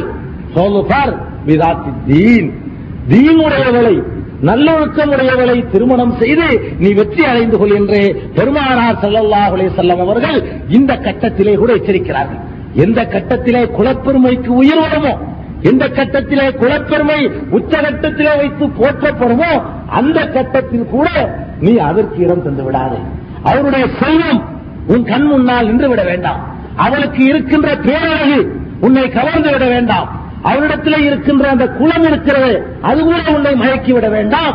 தீனை, நல்லொழுக்கத்தை, மார்க்க அறிவை, மார்க்க அடிப்படையில் நடக்கக்கூடிய நன்னடத்தையை நீ அடிப்படையாக கொண்டு நீ ஒரு பெண்ணை தேர்ந்தெடுத்துக் கொள் என்று பெருமானார் ஸல்லல்லாஹு அலைஹி வஸல்லம் அவர்கள் கூட சொன்னார்கள். சொன்ன மாத்திரமல்ல, தன்னுடைய வாழ்க்கையிலே அப்படி பல சமயங்களே செய்து காட்டினார்கள். பெருமானார் ஸல்லல்லாஹு அலைஹி வஸல்லம் அவர்கள் எவ்வளவு உயர்ந்த குலத்தை சார்ந்தவர்கள்! குறைஷ் குலத்திலேயே உயர்ந்த குலம் ஹாஷிமி என்ற குலம். அந்த குலத்தில் தான் பெருமானார் ஸல்லல்லாஹு அலைஹி வஸல்லம் அவர்கள் பிறக்கிறார்கள். தாழ்ந்த குலத்திலே பெருமானார் ஸல்லல்லாஹு அலைஹி வஸல்லம் உதிக்கவில்லை. அந்த மக்கள் எந்த குலத்தை உயர்ந்த குலம் என்று ஏற்றுக்கொண்டிருந்தார்களோ அந்த குலத்தில் ஒருவராகத்தான் பெருமானார் ஸல்லல்லாஹு அலைஹி வஸல்லம் அவர்களும் பிறக்கிறார்கள். அவர்களுடைய மாமி மகள் ஜைனப், அவர்களுடைய மாமி மகள் தான் ஜைனப். இந்த ஜைனப் என்ற மாமி மகளை யாருக்கு திருமணம் செய்து வைத்தார்கள் தெரியுமா? திருமணம் செய்து வைக்க வேண்டிய பொறுப்பு பெருமானார் ஸல்லல்லாஹு அலைஹி வஸல்லம் அவர்களுக்கு வருகிறது. யாருக்கு செய்து வைத்தார்கள்? ஒரு அடிமைக்கு செய்து வைத்தார்கள். ஒரு அடிமை, ஜெய்து என்ற ஒரு அடிமை. பிறகு அவரை வளர்ப்பு மகனாக ஆக்கிக் கொண்டார்கள். தனி விஷயம், அடிமையாகத்தான் அவர்கள் இருந்தார்கள். அரபு நாட்டை பொறுத்தவரை அடிமைகளாக இருந்தவர்கள் சுதந்திரம் கொடுக்கப்பட்டு விட்டாலும் விடுதலை செய்யப்பட்டு விட்டாலும் அவர்களுக்கு சம அந்தஸ்து கிடைத்து விடாது. அரபு நாடுகளிலே பல பகுதிகளில் அடிமைகள் இருந்தார்கள். அந்த அடிமைகள் மேல் பச்சாதாபப்பட்டு விடுதலை செய்தால் தாழ்ந்த குடிமகளாக இங்கே வாழலாமே தவிர உயர்ந்த குலத்து மக்களுடைய அந்தஸ்தை ஒரு காலம் பெற்றுவிட முடியாது. ஆனால் பெருமானார் ஸல்லல்லாஹு அலைஹி வஸல்லம் அவர்கள் அவர்களுடைய அருமை மனைவி ஹதீஜாவிடத்திலே அடிமையாக இருந்த ஜெயித் என்பவருக்கு பெருமானார் ஸல்லல்லாஹு அலைஹி வஸல்லம் தன்னுடைய மாமி மகளை, உயர்ந்த குலத்திலே பிறந்த தன்னுடைய மாமி மகளை அவர்களே முன்னின்று திருமணம் செய்து வைக்கிறார்கள். அவர்களே முன்னின்று திருமணம் செய்து வைக்கிறார்கள். ஆக இந்த குலப்பெருமையை பார்க்க வேண்டிய அந்த கட்டத்தில் கூட உயர்ந்த குலத்திலே பிறந்த பெருமானார் ஸல்லல்லாஹு அலைஹி வஸல்லம் அவர்கள் குலத்திலேயே மகா மோசமானது என்று அன்றைய மக்கள் கருதி கொண்டிருந்த அடிமை குலத்தில் பிறந்த ஜெயித் அவர்களுக்கு மணமுடித்து வைக்கிறார்கள் என்றால் இந்த குலப்பெருமைக்கோ கோத்திர பெருமைக்கோ குடும்ப பாரம்பரியத்திற்கோ இஸ்லாத்திலே எந்த இடமும் இல்லை என்பதற்கு இதைவிட வேறு என்ன சான்று வேண்டும்? இவ்வளவு தெளிவாக மார்க்கம் இருப்பது மாத்திரமல்ல, திருமறை குர்ஆனிலே அல்லாஹ் ஜல்ல ஷானஹு தஆலா ஒரு பெண்ணை தேர்ந்தெடுக்கும் பொழுது குலப்பெருமையெல்லாம் மனிதர்களுடைய உள்ளத்திலே ஏற்பட்டுவிடும் என்பதற்காக ஒரு சில வசனங்களை இறக்கி அருளியிருக்கிறார். அந்த வசனங்கள் தான் திருமண ஹுத்துபாக்களிலே உங்களுக்கெல்லாம் அடிக்கடி ஓதி காட்டப்படுகிறது. அந்த வசனங்களைத்தான் திருமணத்திலே ஹுத்துபா என்ற பெயரால் ஓதுகிறார்களே, அது மக்களுக்கு புரியாத அரபு பாஷையிலே ஓதுகின்ற காரணத்தினால் அது என்ன சொல்கிறது என்று புரியாமலேயே நாம் தலையாட்டிக் கொண்டிருக்கிறோம். அதனுடைய சரியான விளக்கமும் மொழியாக்கமும் தரப்பட்டிருக்குமானால் அப்போதே கூட இந்த குலப்பெருமை ஒளிந்து போயிருக்கும். என்ன குத்துபா அது? யா ஐயுஹன்னா சுத்தகு ரப்பக்கும் உள்ளதி ஹலக்கக்கும் மின் நஃப்ஸின் வாஹிதா வ ஹலக்க மின்ஹா ஸௌஜஹா வ பஸ்ஸ மின்ஹுமா ரிஜாலன் கஸீரன் வ நிஸாஆ واتقوا الله الذي تساءلون به والارحام ان الله كان عليكم رقيبا. இந்த வசனத்தை எத்தனை முறை கேட்டிருப்பீர்கள்? இந்த வசனத்தை பெருமானார் ஸல்லல்லாஹு அலைஹி வஸல்லம் அவர்கள் எல்லா சொற்பொழிவுகளின் போதும் ஆரம்பத்திலே படிப்பார்கள், திருமண குத்துபாக்களிலும் படிப்பார்கள். இதனுடைய பொருள் என்ன? யா ஐயுஹன்னாஸ், மனிதர்களே, இத்தகு ரப்பக்கும், முதல்ல நீங்க உங்களுடைய இறைவனை அஞ்சிக் கொள்ளுங்கள். மனிதர்களே, நீங்கள் உங்களுடைய இறைவனை அஞ்சிக் கொள்ளுங்கள். எந்த இறைவன்? அல்லது ஹலக்கக்கும் மின் நஃப்ஸின் வாஹிதா, உங்கள் அத்தனை பேரையுமே ஒரு ஆத்மாவில் இருந்துதான் அவன் படைத்திருக்கிறான். அந்த இறைவனை நீங்கள் அஞ்சிக் கொள்ளுங்கள். இங்கேதான் மனிதன் படைப்புடைய ரகசியத்தையே மறக்க ஆரம்பிக்கிறான். நாம் எல்லாம் யார், எங்கிருந்து வந்தோம், நம்ம எல்லா மாந்தருக்குமே ஒரு மூல பிதாதான இருக்க வேண்டும் என்றெல்லாம் இந்த மனிதன் இந்த திருமண கட்டத்திலே சிந்தித்திருந்தான் என்று சொன்னால் நான் உயர்ந்த குலம், நீ தாழ்ந்த குலம் என்று சொல்ல முடியுமா? சாதாரணமாக கொஞ்சம் சிந்தனை இருந்தால் கூட இந்த குலப்பெருமை எவனுமே பேச முடியாது. ஏன்? அல்லாஹ் இந்த உலகத்திலே படைத்தது ரெண்டே ரெண்டு மனிதரைத்தான். முதல் நேரடியாக படைத்தது அல்லாஹ் முதலிலே ஆதம் அலைஹிஸ்ஸலாத்து வஸ்ஸலாம் அவர்களை படைக்கிறான். பிறகு அவர்களுக்கு ஜோடியாக அவர்களில் இருந்து ஹவ்வா என்ற பெண்மணியை படைக்கிறான். இந்த இரண்டு பேருக்கும் தான் அத்தனை மாந்தர்களும் பிறந்திருக்கிறோம் என்று சொன்னால் ஒரு தந்தைக்கும் தாய்க்கும் பிறந்தவர்களுக்கு மத்தியிலே என்ன அந்தஸ்து உயர் வந்துவிடும்? பிறவி அடிப்படையிலே, பிறப்பு அடிப்படையிலே வித்தியாசம் கற்பிப்பதற்கு என்ன அடிப்படை இருக்கிறது? என்ன முகாந்திரம் இருக்கிறது? அதற்குத்தான் அல்லாஹ் இங்கே இதை சொல்கிறான். திருமண மேடையிலே ஓதப்படுகின்ற குத்துபாவிலேதான், திருமண சமயத்திலேதான் மனிதன் குலப்பெருமையெல்லாம் பார்க்க துவங்குகிறான் என்ற காரணத்தினால் அல்லாஹ் அந்த நேரத்திலே ஓடுவதற்காக பெருமானார் ஸல்லல்லாஹு அலைஹி வஸல்லம் அவர்களால் அடையாளம் காட்டப்பட்ட அந்த வசனத்தில் சொல்கிறார், யா ஐயுஹன்னாஸ், மனிதர்களே, இத்தகு ரப்பக்கும், நீங்கள் உங்களுடைய இறைவனை பயந்து கொள்ளுங்கள். அந்த இறைவன் யார் தெரியுமா? அல்லதி ஹலக்கக்கும் மின் நஃப்ஸின் வாஹிதா, உங்கள் அனைவரையுமே ஒரு ஆத்மாவில் இருந்து அவன் படைத்திருக்கிறான். உங்கள் அனைவருக்குமே மூல பிதா ஒரே ஒருவர் தான். ஒரு பிதாவுக்குத்தான் நீங்கள் அத்தனை பேரும் பிறந்திருக்கிறீர்கள். ஒரு தந்தைக்கு இரண்டு மகன் இருப்பதாக நீங்கள் வைத்துக் கொள்ளுங்கள். ஒரு தந்தைக்கு இரண்டு மகன் இருப்பதாக நீங்கள் வைத்துக் கொள்ளுங்கள். அந்த இரண்டு மகன்களிலே இவன் அவனை விட அறிவில் சிறந்தவன் என்று சொல்ல முடியும், இவன் அவனை விட செல்வத்தில் சிறந்தவன் என்று சொல்ல முடியும். ரெண்டு மகனையும் இப்படி வித்தியாசப்படுத்தலாம், தப்பு இல்லை. ரெண்டு பேரில் ஒருவனுக்கு அறிவு அதிகமாகவும் இன்னொருவனுக்கு அறிவு குறைவாகவும் இருந்தால் இவன் அவனை விட அறிவில் சிறந்தவன் என்று சொல்லலாம், அல்லது செல்வத்திலே இவனை விட அவன் சிறந்தவன் என்று சொல்லலாம், குணத்திலே சிறந்தவன் என்று சொல்லலாம், பிறப்பிலேயே இவனை விட அவன் சிறந்தவன் என்று சொல்ல முடியுமா? ஒரு தந்தைக்கும் ஒரு தாய்க்கும் ரெண்டு பேரும் பிறந்திருக்கும் பொழுது பிறப்பாலேயே இவன் அவனை விட உயர்ந்தவன் என்று சொல்ல முடியுமா? இது எப்படி சொல்வதற்கு கொஞ்சம் கூட நம்முடைய அறிவு ஏற்றுக்கொள்ளவில்லையோ அதே போல்தான் ஆதம் அலைஹிஸ்ஸலாம் என்ற ஒரு தந்தைக்கு பிறந்த மக்கள் மத்தியிலே நீ மாத்திரம் உயர்ந்த குலம், நான் மாத்திரம் தாழ்ந்த குலம், அவர் மாத்திரம் உயர்ந்த கோத்திரம், நான் மாத்திரம் மட்டமான கோத்திரம் என்று நம்புவதற்கு என்ன அர்த்தம் இருக்கிறது? எல்லோருடைய அவருடைய தந்தை யார், அவருடைய தந்தை யார், இவருடைய தந்தை யார் என்று போனால் கடைசியில ஆதம் அலைஹிஸ்ஸலாத்தை தானே அத்தனை பேரும் தந்தை என்று சொல்வோம். அந்த ஒரு தந்தைக்கு பிறந்த மக்கள் மத்தியிலே குலப்பெருமை இருக்கக்கூடாது என்பதற்காகத்தான் இந்த வசனத்திலே அல்லாஹ் என்ன சொல்கிறான்? உங்களை எல்லாம் ஒரு ஆத்மாவில் இருந்து நாம் படைத்திருக்கிறோம், அந்த அல்லாஹ்வை அஞ்சிக் கொள்ளுங்கள். அதோடு நிறுத்திக் கொள்ளவில்லை, அந்த ஒரு ஆத்மா இருக்கிறது ஆதம் அலைஹிஸ்ஸலாம், அந்த அவரில் இருந்தேதான் அவருடைய ஜோடியையும் அல்லாஹ் படைத்திருக்கிறான். ஒரு ஆத்மாவில் இருந்து மனிதனை படைத்தேன் என்று சொல்லிவிட்டு அந்த ஆதம் அலைஹிஸ்ஸலாம் என்ற ஒரு ஆத்மாவிற்கு ஜோடியாக அவரில் இருந்தேதான் ஒரு பெண்ணையும் ஒரு ஜோடியையும் அல்லாஹ் ஜல்ல ஷானஹு தஆலா படைத்திருப்பதாக சொல்லிவிட்டு நீங்கள் அந்த அல்லாஹ்வை அஞ்சிக் கொள்ளுங்கள் என்று சொல்கிறார். இங்கே கவனிக்க வேண்டிய பிரச்சனை என்னவென்று சொன்னால், அவரிலிருந்துதான் ஜோடியை படைத்தார் என்ற பிரச்சனையை நான் வரதட்சணை தலைப்பிற்கு வரும்பொழுது எடுத்துக்கொள்கிறேன். இங்கே முக்கியமாக கவனிக்க வேண்டிய விஷயம் என்னவென்றால், ஒரு தாய்க்கும் ஒரு தந்தைக்கும் பிறந்த மனித வர்க்கத்திலே ஏற்றதாலும் குலப்பெருமையும் இருக்க முடியும் என்று சொன்னால், இதை கொள்கையாக நம்பி இருக்கக்கூடிய முஸ்லிம்களிடத்திலே அப்படி இருக்க முடியும் என்று சொன்னால், இவர்கள் எப்படி முஸ்லிம்களாக இருக்க முடியும்? சில மதங்களிலே இருப்பதற்காவது நியாயம் இருக்கிறது. அவர்கள் பிறப்புடைய அடிப்படையிலேயே அவர்கள் வித்தியாசப்படுத்தி வைத்திருக்கிறார்கள். சில பேரை தலையிலிருந்து பிறந்ததாக சொல்வார்கள், வேறு சில பேரை நெஞ்சிலே பிறந்ததாக சொல்வார்கள், வேறு சில பேரை கடவுளுடைய தொடையிலிருந்து பிறந்ததாக சொல்வார்கள், இன்னொரு சாராரை கடவுளுடைய பாதத்திலிருந்து பிறந்ததாக சொல்வார்கள். அவர்களுடைய பிறப்பே வித்தியாசப்படுகின்ற காரணத்தினால், அப்படி அவர்கள் நம்புகின்ற காரணத்தினால், அவர்களாவது இந்த வர்ணாசிரமத்தை இந்த ஏற்றதாழ்வை சொன்னால் அதில் கொஞ்சமாவது நியாயம் இருக்கும். ஏன்? அவர்களுடைய கொள்கையை எப்படி மனிதன் எல்லாத்திற்கும் ஒரு தந்தை இல்லை என்று நம்புகிறார்கள். அவர்களிடத்தில் ஏற்றதாழ்வு இருந்தால் அதற்கு ஒரு நியாயமானது இருக்கிறது. கேட்டு பாருங்கள், ஏனப்பா இப்படி சொல்கிறீர்கள், எல்லாம் ஒரு தந்தைக்கு பிறந்தவர்கள் தானே என்று சொன்னால் அடிப்படையை அவர்கள் மறுப்பார்கள். யார் சொன்னது ஒரு தந்தைக்கு பிறந்தது என்று? எங்களுடைய கோத்திரத்திற்கெல்லாம் வேற ஒரு தந்தை, அவர் கடவுளுடைய தலையிலிருந்து வந்திருக்கிறார். இவங்களுடைய கோத்திரத்திற்கெல்லாம் அது வேற ஒரு தந்தை. இவர்களுடைய கருத்துப்படி மனித சமுதாயத்திற்கு நான்கு மூல பிதாக்கள் இருக்கிறார்கள் என்று நம்புகிறார்கள். ஒவ்வொரு பிதாவுடைய பாரம்பரியத்தில் வந்தவர்களும் வித்தியாசப்படுத்திக் கொள்கிறார்கள், உயர்வு தாழ்வை கற்பித்துக் கொள்கிறார்கள். அதற்கு கூட ஒரு காரணத்தையும் பொருத்தமாக வைத்திருக்கிறார்கள். தலை உயர்வான உறுப்பு, அந்த தலையிலிருந்து பிறந்தவனும் கால் என்ற மோசமான இடத்திலிருந்து பிறந்தவனும் சமமாக முடியுமா? அதற்குத்தான் இந்த ஏற்றத்தாழ்வுகளை எல்லாம் வைத்திருக்கிறோம் என்று எதையாவது சொல்லி நியாயப்படுத்த முடியும். நீங்கள் எப்படி இதை நியாயப்படுத்தப் போகிறீர்கள்?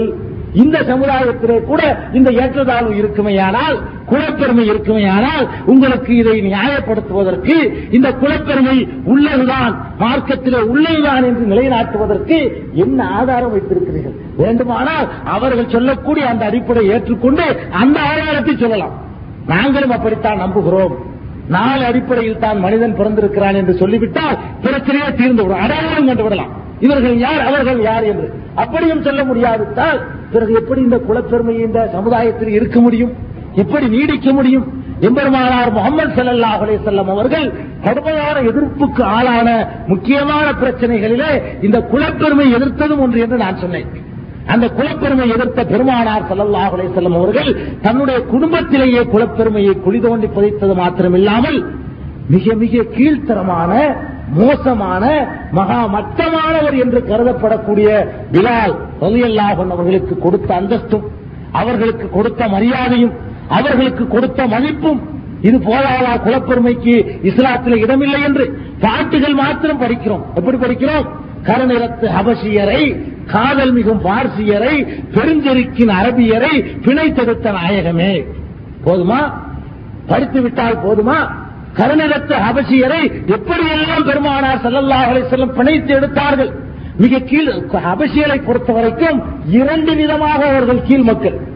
ஒன்று, அவர்கள் அந்த குறைஷ் குலத்திலே பிறக்கவில்லை, குலம் வேறாக இருந்த காரணத்தினால் அவர்கள் மட்டமானவர்கள். இரண்டாவது ஒரு அம்சம் என்னவென்று சொன்னால் அடிமையாக வேறு இருக்கிறார். பிலாலை பொறுத்த வரைக்கும் கீழ்மக்களிலேயே மகா கீழ்மக்கள் என்று நமக்கு கருதி இருக்கக்கூடும். ஒன்று, அவர் அடிமை, இன்னொரு நாட்டிலிருந்து பிடித்து வரப்பட்ட அடிமை. இரண்டாவது, அவர் குறைஷ் குலத்தை சார்ந்தவராக இருக்கவில்லை. மூன்றாவதாக, அவர் கருப்பு நிறத்தை கொண்டவராக வேறு இருக்கிறார். கேட்க வேண்டுமா? கருப்பு நிறத்தை கொண்டவராக பிறந்துவிட்டால் கூட இன்றைய நாகரிக உலகில் கூட அப்படி இழிவு செய்யப்படுகிறது ஒரு நாட்டிலே பார்த்துக் கொண்டிருக்கிறோம். தென்னாப்பிரிக்காவிலே கருநிறத்து மக்களை எல்லாம் தனிமைப்படுத்தி வைத்திருக்கிறார்களா இல்லையா? இந்த நாகரிகத்தினுடைய உச்சிக்கு சென்று விட்டோம் என்று சொல்லக்கூடிய இந்த காலத்திலே கூட உயர்ந்தவன் கருப்பனுக்கு தனி பேருந்து நிலையமாம், அவனுக்கு தனி பஸ்ஸுகளாம், அவனுக்கு தனி மருத்துவமனைகளாம், அவனுக்கு தனி கல்விக்கூடங்களாம், வெள்ளையர்களுக்கு மாத்திரம் தனி என்று இந்த நாகரிக காலத்திலேயே இருந்திருக்கிறது என்று சொன்னால் பிலால் வாழ்ந்த அந்த காலம் எப்படி இருந்திருக்கும்? அந்த பிலால் ரலியல்லாஹு அன்ஹு அவர்களுக்கு இருந்த மூன்றாவது மைனஸ் பாயிண்ட் என்ன? அவர் கரிய நிறத்தவரை கொண்டவராக இருந்தார். கரிய நிறத்தை விட மோசமான மற்றொரு பாயிண்ட், அவர் அபிசினியாக்காரர். கரிய நிறத்திலேயே மோசமான உடல் உருவமைப்பு கூட மோசமாக இருக்கும். உதடுகள் எல்லாம் தொங்கி போயிருக்கும், முடிகள் எல்லாம் சுருட்டையாக இருக்கும், மூக்குடைய அமைப்பு வித்தியாசமாக இருக்கும், கருப்பிலேயே பார்க்கத்தக்க கருப்பு கொண்டிருக்கிறது. அப்படி கூட இருக்க மாட்டார்கள் அபிசீனியர்கள். இவ்வளவும் சேர்ந்து கொண்டிருக்குமையானால் அந்த பிலாலை என்ன பாடுபடுத்தியிருப்பார்கள். சாதாரண ஒரு சின்ன ஒரு மாற்று குறைந்தால் கூட அவனை படாத பாடுபடுத்திய அந்த குறைஷியர்கள், அவனை தங்களுடைய அவையிலே நெருங்க விடாமல் வைத்திருந்த அந்த குறைஷி வானவம் பிடித்த அந்த மக்கள், பிலால் போன்று பல விஷயங்களிலே அவர் மைனஸ் பெற்றிருந்தால், பல விஷயங்களிலே குறைவு பெற்றவராக இருந்தார். அவரை என்ன பாடுபடுத்த தழுவினார்கள்.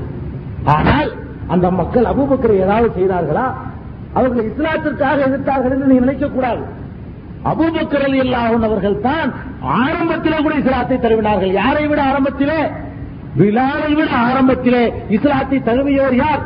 அபூபக்கர் சித்தீக் ரலியல்லாஹு அன்ஹு அவர்கள். அந்த அபூபக்கர் சித்தீக் ரலியல்லாஹு அன்ஹு அவர்கள் மாத்திரம் இஸ்லாத்தை ஏற்றுக்கொண்டே கூட தெருவிலே சுதந்திரமாக நடமாடுவார். ஒரு பய கைய வைக்க மாட்டார். ஏன் தெரியுமா? ஒரு குறைஷ் குலம், குறைஷ் குலத்தை சேர்ந்தவராக இருக்கும் பொழுது அபூபக்கரை கை வைக்கவே இல்லைங்க. யோசித்து நீங்க பார்க்க வேண்டும். ரெண்டு பேரும் ஒரு கொள்கையை தான் ஏற்றாங்க. இஸ்லாத்திற்காக தாக்குவதாக சொல்வது ரெண்டாவது ஒரு காரணம். முக்கியமாக அவருடைய உள்ளத்தில் இருந்தது என்ன தெரியுமா?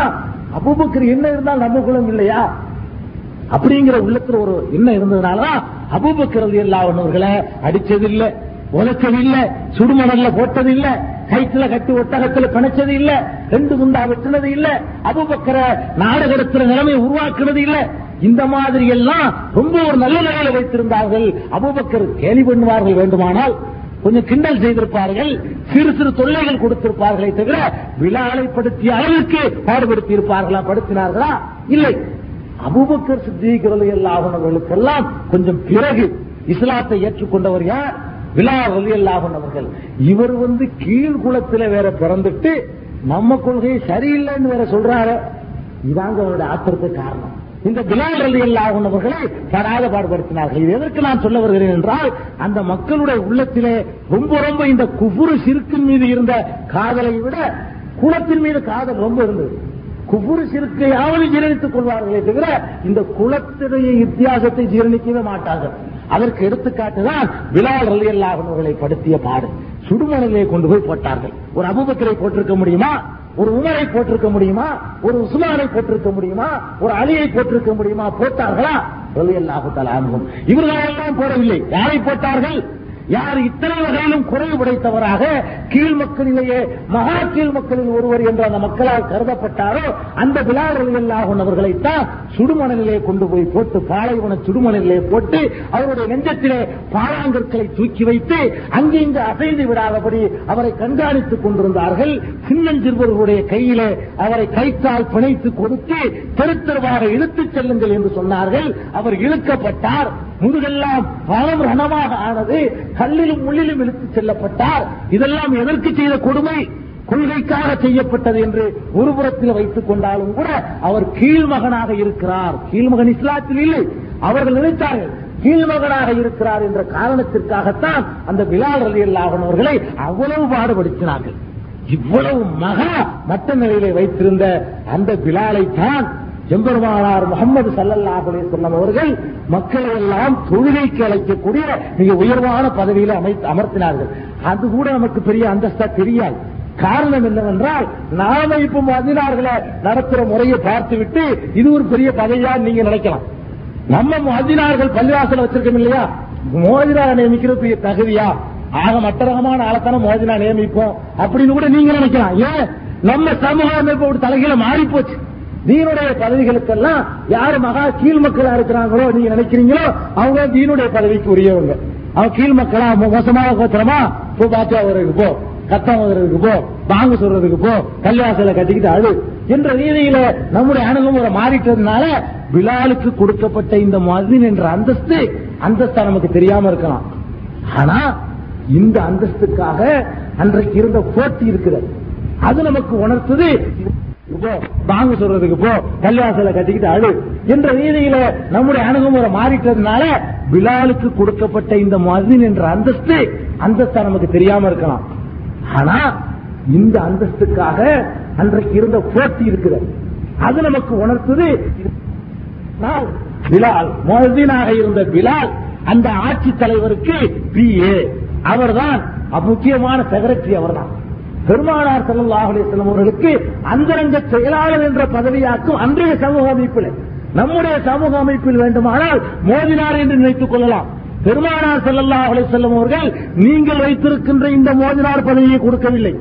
கோழி அறுப்பதற்கும், பாத்தியா ஓதுவதற்கும், கட்டை ஓதுவதற்கும், தாயத்து எழுதுவதற்கும், தட்டு எழுதுவதற்கும் இந்த மோதினார்களை ஒதுக்கி வச்சிருக்கிறோமே, இதற்கு என்றாலும் நான் மோதினாரை சேர்க்கிறோம், நீ பாங்கு சொல்லாவிட்டாலும் பரவாயில்லை, கோழி இருக்கிறவரை ஒழுங்கா செய்துவிடு என்றுதான் பல பள்ளிகளிலே மோதினார்கள் நியமித்துக் கொண்டிருக்கிறார்கள். இந்த மோதினார் அல்ல பெருமானார் ஸல்லல்லாஹு அலைஹி வஸல்லம் ஏற்படுத்திய மோதினார். எல்லா இஸ்லாத்தினுடைய எல்லா பிரச்சனைகளும் அவருடைய ஆலோசனையின் பேரிலே அவருடைய பார்வைக்கு வந்துதான் பெருமானார் ஸல்லல்லாஹு அலைஹி வஸல்லம் பார்வைக்கு போகும். அவரைத்தான் எல்லா விஷயத்திலுமே இரண்டாவது அதாவது அந்தஸ்தால் அபூபக்கர் சித்திக் ரலியல்லாஹு அன்ஹு அவர்களை நியமித்திருந்தாலும் கூட, தனக்கு அடுத்த இரண்டாம் தலைவராக நியமித்திருந்தாலும் கூட, பெருமானார் ஸல்லல்லாஹு அலைஹி வஸல்லம் அவர்கள் தன்னுடைய செயல்பாடுகளுக்கு செயலாளராக நியமித்துக் கொண்டது அந்த பிலால் ரலியல்லாஹு அன்ஹு அவர்களை. இது எவ்வளவு பெரிய உயர் அந்தஸ்து என்று நினைப்பார்கள். இதற்கு சான்றாக ஒன்றை சொல்ல வேண்டுமானால், பல நாட்டு தூதர்கள் வருவார்கள் பெருமானார் ஸல்லல்லாஹு அலைஹி வஸல்லம் அவர்களை சந்திக்க. யாரும் உள்ளே நுழைய முடியாது. வீட்டிற்குள்ளே பிலாலைத்தான் பார்க்க வேண்டும். பிலால் போய் தான் இந்த நாட்டிலிருந்து வந்திருக்கிறார் என்று சொல்ல வேண்டும். பெருமானார் ஸல்லல்லாஹு அலைஹி வஸல்லம் அவர்களோடு அந்தரங்கமான நெருங்கிய உறவு வைத்திருந்தது இந்த பிலால் ரலியல்லாஹு அன்ஹு அவர்கள் தான். ஒரு சம்பவத்தை இன்னும் சொல்லி பார்க்கலாம். பெருமானார் ஸல்லல்லாஹு அலைஹி வஸல்லம் அவர்களும் சில சஹாபாக்களும் ஒரு பிரயாணத்திலே சென்று கொண்டிருக்கிறார்கள். சென்று கொண்டிருந்த நேரத்திலே அந்த பிரயாண களைப்பிலே எல்லோருக்குமே தூக்கம் மேலிடுகிறது. எல்லா தூக்கத்தினுடைய கட்டத்துக்கு தயாராயிட்டாங்க. இதுக்கு மேல பிரயாணம் செய்ய முடியாதுன்னு ஒரு முடிவுக்கு வந்தாங்க. அப்ப படுத்து தூங்கிடுவோம், தூங்குனா நடுநிசி, இப்ப தூங்குனா இருக்கிற களைப்புக்கு காலையில சுபுக்கு எந்திரிக்க முடியாது, அவங்களுக்கே தெரியுது. அதனால தன்னுடைய அந்தரங்க செக்ரட்டரி தான் எல்லா பொருளும் ஒப்படைப்பாங்க. பிலாலை கூப்பிட்டு நீ இருந்து முடிச்சுக்கிட்டு கண்காணிச்சுட்டு நாங்கெல்லாம் தூங்குறோம் என்று பெருமானார் ஸல்லல்லாஹு அலைஹி வஸல்லம் அவர்கள் மக்களை எல்லாம் எழுப்பக்கூடிய பொறுப்பை பிலால் ரலியல்லாஹு அன்ஹு ஒப்படைக்கிறாங்க. அவர் தான் முடிச்சுக்கிட்டே இருக்காரு. அவர் கடைசியில் தூங்கிறார். தனி விஷயம். அவர் அசல் தூங்கின பிறகு சுபுகலாம் போயிட்டு சூரியன் உச்ச பிறகுதான் எழுந்திருக்கிறாங்க. அப்புறம் உடனே உடனே பெருமானா ஸல்லல்லாஹு அலைஹி வஸல்லம் தாங்கள் காமத்தெல்லாம் சொல்லி தொழுகையை நிறைவு செய்யறாங்க. இது எதுக்கு சொல்றேன்னு கேட்டா, ஒரு முக்கியமான பிரச்சனைகள் வருமானால் பெருமானார் ஸல்லல்லாஹு அலைஹி வஸல்லம் அவர்கள் அந்த பொறுப்பை யாரிடத்தில், இவர்தான் உண்மையிலேயே ஒரு அமீருடைய பொறுப்பு இது. எது? மக்களை தொழுகைக்கு அழைத்து செல்வதும், அவர்களை எழுப்பி விடுவதும், அவர்களுக்கு நினைவூட்டுவதும், அவர்களை வழிநடத்தி செல்வதும் அமீருடைய பொறுப்பு. அந்த அமீர் பெருமானார் ஸல்லல்லாஹு அலைஹி வஸல்லம் அவர்கள் அந்த தனக்கு இருந்த அந்த அமீருடைய கடமையை, பொறுப்பை தன்னுடைய அடிமை விலாலிடத்திலே பெருமானார் ஸல்லல்லாஹு அலைஹி வஸல்லம் அவர்கள் ஒப்படைத்திருக்கிறார்கள். இது ஒரு மாதிரிக்காக ஒரு சான்று. இப்படி எண்ணற்ற சான்றுகளை சொல்லலாம். இப்படி பெருமானார் ஸல்லல்லாஹு அலைஹி வஸல்லம் அவர்களால் யாருக்கு அந்தஸ்து கொடுக்கப்பட்டது, மக்காவில் அவர் இருந்த நிலை என்ன, இதை ஒப்பிட்டு நீங்கள் பார்க்க வேண்டும். சும்மா ஒரு ஆளுக்கு கொடுத்தா நினைக்கக்கூடாது. மக்காவில் இருந்த காலம் வரை அவர் என்ன பாடுபடுத்தப்பட்டார், எவ்வளவு கீழ்மகனாக கருதப்பட்டார். அந்த பிலால் ரலியல்லாஹு அன்ஹு அவர்களை தன்னுடைய அந்தரங்க செயலாளராக பெருமானார் ஸல்லல்லாஹு அலைஹி வஸல்லம் அவர்கள் நியமித்துக் கொண்டார்களே, இதை விட இந்த குலப்பெருமை இல்லை என்பதற்கு வேறு என்ன சான்று வேண்டும்? இதை விட ஒரு தெளிவான சான்று வேண்டுமா? இதற்கெல்லாம் கொஞ்சம் கூட இஸ்லாத்திலே இடமில்லை என்பதைத்தான் இது தெளிவாக தரம் பிடித்து காட்டுகின்றது. இது எல்லாவற்றுக்கும் மேலாக பெருமானார் ஸல்லல்லாஹு அலைஹி வஸல்லம் அவர்கள் கடைசி ஹஜ்ஜின் போது, இறுதி ஹஜ்ஜின் போது மக்களுக்கு உரையாற்றுகிறார்கள்.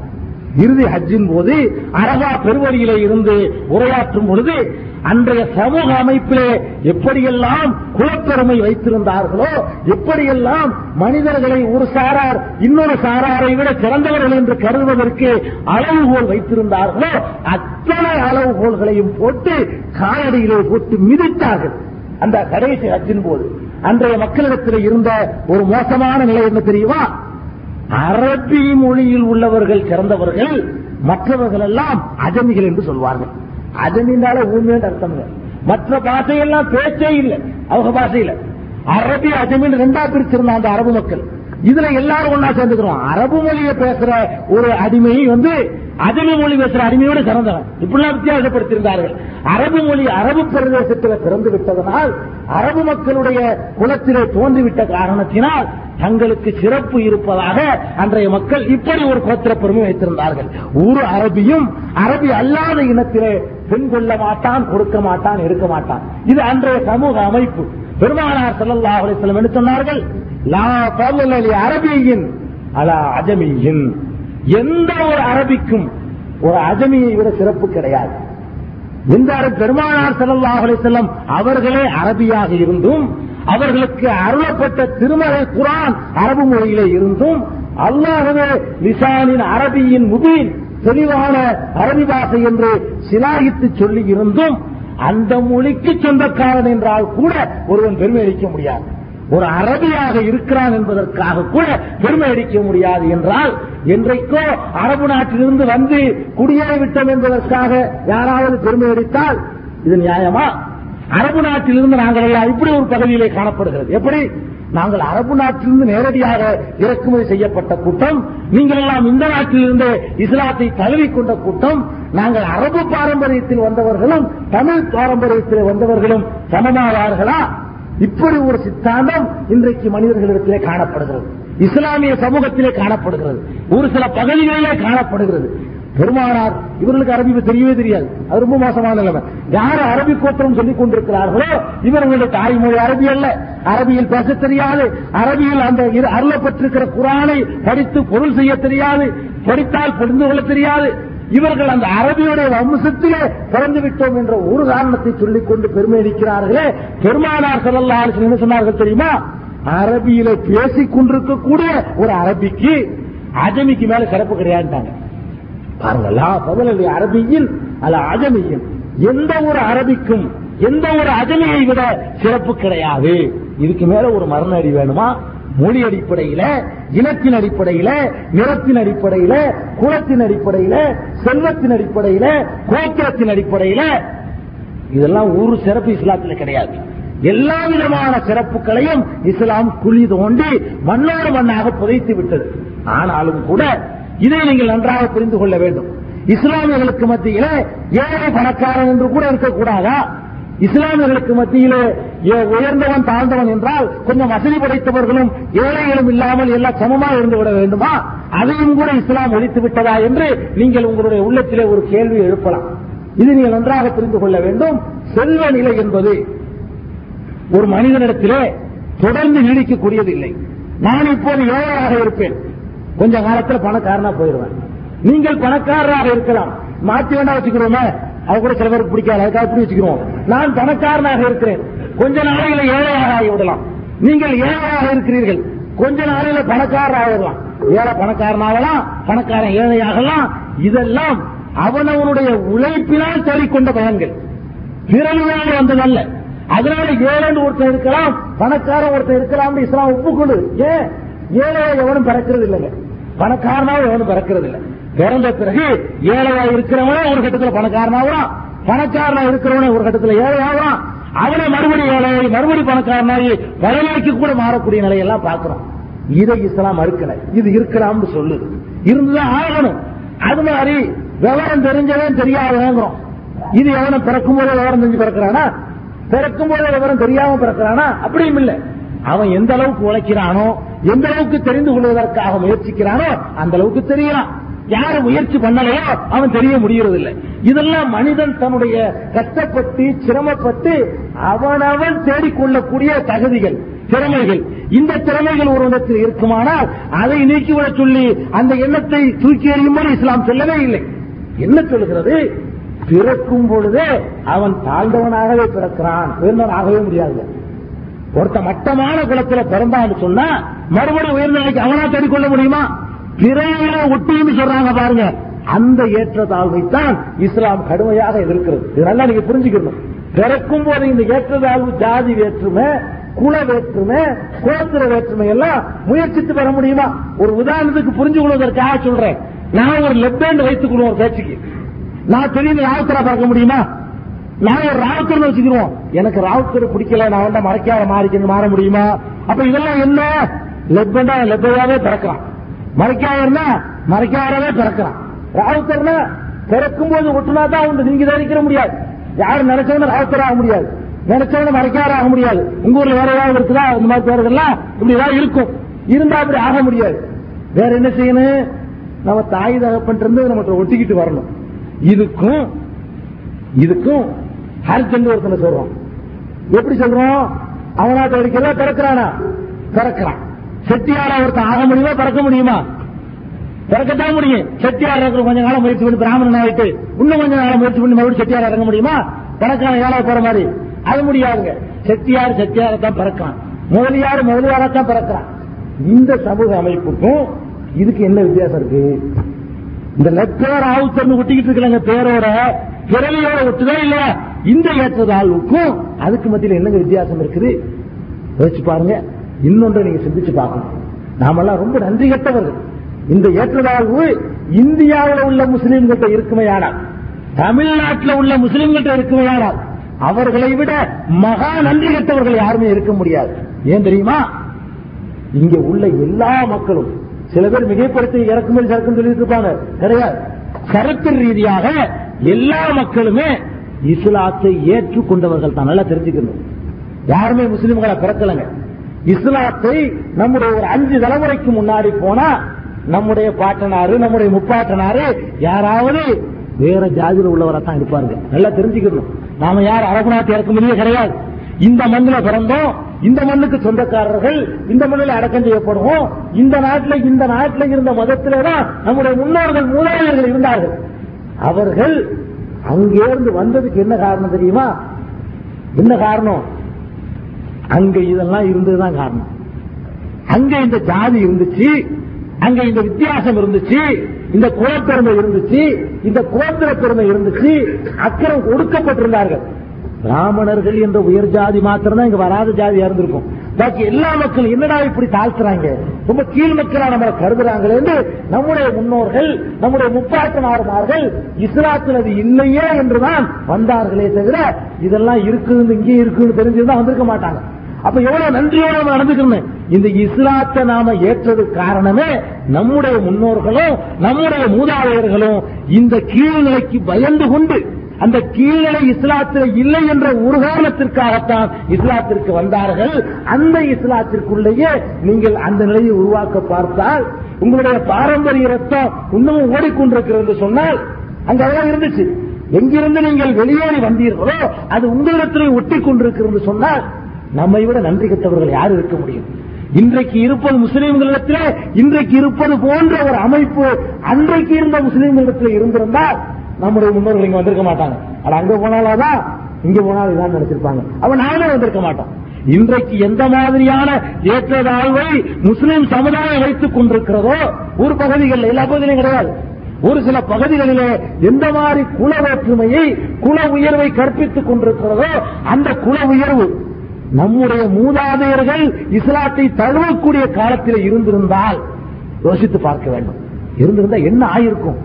நம்முடைய மூதாதையர்கள் ராமசாமியாக இருந்திருப்பாங்க, நாம கந்தசாமியா இருந்திருப்போம், இப்ப இருப்போம். வேற எப்படி இஸ்லாத்துக்கு வர முடியும்? நம்ம பாரம்பரியமாக வந்துட்டு இருக்கிறோம். அவங்க இஸ்லாத்தை தழுவுவதற்கு காரணமே இந்த புனிதமிக்க இஸ்லாத்துல எல்லாம் சமம், வித்தியாசம் கிடையாது, ஏற்றதாழ்வு கிடையாது, பிறவி அடிப்படையில எந்த மனுஷனும் உயர்வது கிடையாது, தாழ்வது கிடையாது என்று அந்த கொள்கையை பார்த்துட்டு தான் இதை காதலிச்சு தான் இஸ்லாத்துக்கே வந்து சேர்ந்தாங்க. அப்படிப்பட்ட ஒரு நன்றி கடன் பட்ட இந்த சமுதாயம் அந்த இஸ்லாத்திற்குள்ளேயே அதை கொண்டு வருமானால் அதைவிட ஒரு துரோகம், அதைவிட ஒரு மோசடி, அதைவிட இஸ்லாத்திற்கு செய்யக்கூடிய இழுக்கு எதுவுமே இல்லை. இன்றைக்கு என்ன நிலைமை? முஸ்லிம்கள் இப்படியெல்லாம் தங்களை குலத்தின் பெயரால் வித்தியாசப்படுத்திக் கொண்டிருக்கக்கூடிய இந்த கட்டத்திலே மாற்றார்கள் நம்மை விமர்சிக்கக்கூடிய மோசமான நிலைக்கு வந்துட்டோம். நாம துணிந்து விமர்சிக்க கடமைப்பட்டவர்கள், இஸ்லாத்தை அவர்களுக்கு எடுத்துச் சொல்ல கடமைப்பட்டவர்கள், சொல்ல முடியல. அவன் கேட்கிறான், உங்கள்கிட்ட இருக்க பாருங்க, உங்ககிட்ட இருக்கிற ஐம்பத்தி ரெண்டு ஜாதி இருக்குன்னு கேட்கிறான். நம்மகிட்ட கேட்கிறாங்க, உங்களோட இஸ்லாமியர்களையும் ஐம்பத்தி ரெண்டு ஜாதி இருக்குன்னு அரசாங்கம் கேட்டு சொல்லுவேன்னு கேட்கிறான். அப்ப இந்த அளவுக்கு மோசமான நிலைமை நம்ம சமுதாயத்தில் நிலவுது. லப்பர் ராவுத்தருக்கு பொண்ணு கொடுக்க மாட்டாரு, ராவுத்தர் லப்பர்கிட்ட போக மாட்டாரு, மறைக்காரு அவருக்கு பொண்ணு கொடுக்க மாட்டாரு, சாபி ஹனவிக்கு பொண்ணு கொடுக்க மாட்டாரு, ஹனவி சாபிக்கு பொண்ணு கொடுக்க மாட்டாரு, சாதிரியா காதிரியாவுக்கு கொடுக்காது, சாதிரியா சாதிரியாவுக்கு கொடுக்காது, வடக்கு தெருவுக்கு தெற்கு தெருவுக்கு கொடுக்காது, பள்ளிவாசத்திற்கு அந்த தெருவுக்கு தர்கா தெருவுக்கு கொடுக்காது. இப்படி இருந்தா என்ன என்ன வித்தியாசம் இருக்கு? இது அதுல இருந்துட்டு போயிடலாம நினைக்குவானா? இல்லையாங்க, அவன் நம்மளை விமர்சிக்கிறது மாத்திரமல்ல, கொஞ்சம் நெஞ்சம் பேர் இஸ்லாத்துக்கு வர நினைக்கிறாங்களே அவங்க தயங்குறதுக்கும் காரணம். உங்களுக்கு பொறிக்கா செல்லப்பா அவர்களை நல்லா தெரியும் நினைக்கிறேன். பொறிக்கா செல்லப்பா அவர்கள் அவர் ரொம்ப நாளா இஸ்லாத்தின் மீது அறிந்து கொண்டு விவரம் தெரிஞ்சுக்கிட்டே இருந்தார். ரொம்ப நாளா இந்த இஸ்லாத்தை தழுவுறதுக்கு தயங்கி கொண்டே இருந்தார். காரணம் கேட்கும்போது நம்ம கிட்ட சொன்னார். அவரு சொல்றதெல்லாம் சரிதான், நிறைய மக்களை அழைச்சிக்கிட்டு வரலான்னு பாக்குறேன், நான் மட்டும் வர்றதை விட நிறைய மக்களோட இஸ்லாத்துல வந்து இணையலான்னு பாக்குறேன். ஆனா இங்க இருக்கிற ஜாதிகளை சொல்லி அங்க ஆஃப் பண்ணி போடுறாங்க. பத்து பேரை பிடிச்சா நம்மகிட்ட உள்ள ஜாதி இல்ல. அவர் சொல்ற அப்படி இங்க நம்மளுக்குள்ள இருக்கிற ஏற்றதாழ்வை சொல்லியே நீங்க அங்க போனாலும் உங்க நிலைமை இதுதான். நான் கேட்கிறேன், நியாயமாக கேட்கிறேன், முஸ்லீமாக பாரம்பரிய முஸ்லீமாக இருக்கக்கூடிய நாமே முஸ்லீம்ல ஒரு பகுதியை தாழ்ந்தவன் என்றும் முஸ்லீம்ல ஒரு பகுதியை உயர்ந்தவன் என்று கற்பித்துக் கொண்டிருந்தவன் சொன்னா ஒரு கீழ் ஜாதின்னு சொல்லக்கூடிய ஒருத்தர் இஸ்லாத்துல சேர நினைக்கிறாங்க. யோசிச்சு பாருங்க, ஒரு துரோகம் பாருங்க எப்படிங்க வருவாரு. அது அவங்களுக்குள்ளேயே வித்தியாசம் வச்சுட்டு இருக்காங்க. நம்மள போனா எந்த லிஸ்ட்ல போய் சேர்க்குவான்னு தெரியல. இங்கேயாவது மூணாவது இடங்களையாவது இருக்கும், அவன் நாலாவது இடங்களை செத்து போய் என்ன செய்யறது? நினைக்கவான்னு நினைக்க மாட்டானா? ஒரு மாற்று மதத்தை சேர்ந்து இஸ்லாத்து தழுவ விரும்புறாருங்க. இந்த பகுதியில் உள்ளவங்க வச்சுக்கிறோம், உங்க பகுதியில இது போன்ற ஜாதி வித்தியாசம் இருக்குன்னு வச்சுக்கிறோம், இஸ்லாமியர்களுக்கு மத்தியில இருக்காது நினைக்கிறேன் இருக்குன்னு வச்சுக்கிறோங்க. இப்படி வச்சுக்கிட்டா உங்க பகுதியில ஒருத்தர் வந்து இஸ்லாத்து தழுவ விரும்புறாரு, அவர் மனசுல என்ன ஓடும்? உங்களை பார்ப்பாரு. இஸ்லாத்துல இருந்து குர்ஆனை அவர் படிக்க முடியும், ஹதீஸை படிக்க போறாரு, அதெல்லாம் தமிழ்ல இப்பதான் வரவே ஆரம்பிச்சிருக்கு. அப்ப அவருக்கு தெரிய வழி இல்ல. இஸ்லாத்தை எங்க இருந்து படிப்பாரு? நம்மள பார்த்து தான் படிப்பாரு. வந்து பார்ப்பாரு, இங்கே வந்து உயர்ந்த ஜாதியா, இது மட்டமான ஜாதியா, இங்கே ரெண்டு மூணு இருக்குது, நம்ம புதுசா வேற போயிட்டு வரணும், பரம்பரை ஆட்களை இந்த பாடு கொடுத்துப்படுறாங்க, நாம போய் சேர்ந்தா நம்ம எங்க கொண்டு சேர்க்க பேசாம நம்ம கெட்டியாரவே இருந்துருவோம், ரெண்டாவது ரூபாய்க்கு கிடைக்கும், அல்ல மொழியாரா இருந்துருவோம், மூணாவது ரங்காவது கிடைக்கும், இங்க போய் நாலாவது ரங்குக்கு போவானா? நினைக்க நினைக்க மாட்டாரா? எவ்வளவு ஒரு துரோகம் பாருங்க. இதை உடைக்கணுங்க. பிற மக்கள் இஸ்லாத்தை நோக்கி வருவதற்கு இது மிகப்பெரிய தடையா இருக்கு. இளைஞர்களே, நீங்கள் மனமுடிக்கும் பொழுது உங்களுடைய குலத்திலே தக்க பெண் இருந்தால் கூட உடைக்கிறதுக்காக தியாகம் பண்ண முன்வரணும். இதை உடைச்சு காட்டணும். எங்கே குலம் தலைக்கணும் ஓங்குதோ, எங்கே இந்த குலப்பெருமை கற்பிக்கப்படுதோ, அந்த மாதிரி குலத்தில் உள்ள இளைஞர்கள் வந்திருந்தால் இதை உடைச்சு காட்டணும். இஸ்லாத்தை வளர்த்து காட்டணும். இஸ்லாம் வளர்வதற்கு இந்த ஜாதி வேற்றுமை தக்க காரணமாக இருக்குமையானால் பெற்றோரை உற்றாரை அத்தனை தூக்கி எறியுங்கள். இஸ்லாம் கற்பிக்காத ஒரு ஜாதியை இஸ்லாத்திற்குள்ள திணிக்க முற்பட்டால், இஸ்லாம் அனுமதிக்காத ஒரு ஜாதியை குல வேற்றுமையை இஸ்லாத்தில் ஒரு அங்கமாக ஆக்க முற்பட்டால், அதற்கு இஸ்லாமிய முத்திரை குத்த முற்பட்டால், அல்லாஹ் பெருமானார் ஸல்லல்லாஹு அலைஹி வஸல்லம் அவர்களையே எதற்கு கடும் கண்டனம் செய்திருக்கிறானோ அந்த கண்டிக்கப்பட்ட ஒரு காரியத்தை இஸ்லாத்தின் பெயரால் அரங்கேற்ற துணிந்தால் வெளியாடுங்கள், எதிர்த்து வெளியே வர வேண்டும். இப்படியெல்லாம் கட்டுப்பட மார்க்கத்திலே நமக்கு அனுமதி கிடையாது. பெருமானார் ஸல்லல்லாஹு அலைஹி வஸல்லம் சொன்னார்கள், லா தாஅத லி மக்லூகின் ஃபீ மஅசியத்தில் காலிக். படைத்த ரப்புல் ஆலமீனுக்கு மாறு செய்துவிட்டு எந்த மக்லூக்குக்கும் கட்டுப்பட தேவையில்லை, கட்டுப்படக்கூடாது, எந்த கட்டுப்படுதலும் கூடாது என்று சொன்னார்கள். எந்த கட்டுப்பாடு இருக்கக்கூடாதுங்க.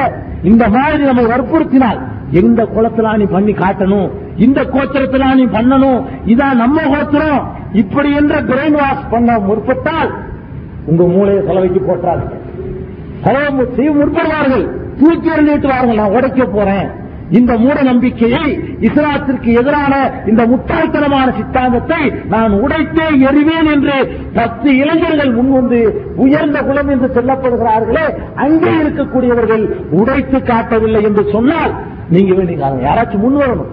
செஞ்சு காட்ட ஆள் வராத வரைக்கும் எல்லாம் யோசிப்பாங்க. ஒரு விஷயத்தை நல்லா தெரிஞ்சுக்கிறேன், எந்த ஒரு விஷயத்துக்குமே முதல்ல ரெண்டு பேர் செஞ்சு காட்டினா தான் நாலு பேர் முன்னு வருவாங்க. இது யார் இதற்கு காரணமா இருக்கிறாரோ அவருக்கு கிடைக்கிற பரிசு சாதாரண பரிசு இல்ல. பெருமானார் ஸல்லல்லாஹு அலைஹி வஸல்லம் சொன்னார்கள், மன் சன்ன சுன்னத்தன் ஹஸனத்தன் ஃபலஹு அஜ்ருஹா வ அஜ்ரு மன் அமில பிஹா. பெருமானார் ஸல்லல்லாஹு அலைஹி வஸல்லம் சொன்னாங்க, யார் ஒருவன் இஸ்லாத்தில் இருக்கக்கூடிய ஒரு அழகான நடைமுறையை உயிர்ப்பிக்கிறாரோ அதை செயல் வடிவம் கொடுக்கிறாரோ அவருக்கு என்ன கிடைக்கும் தெரியுமா?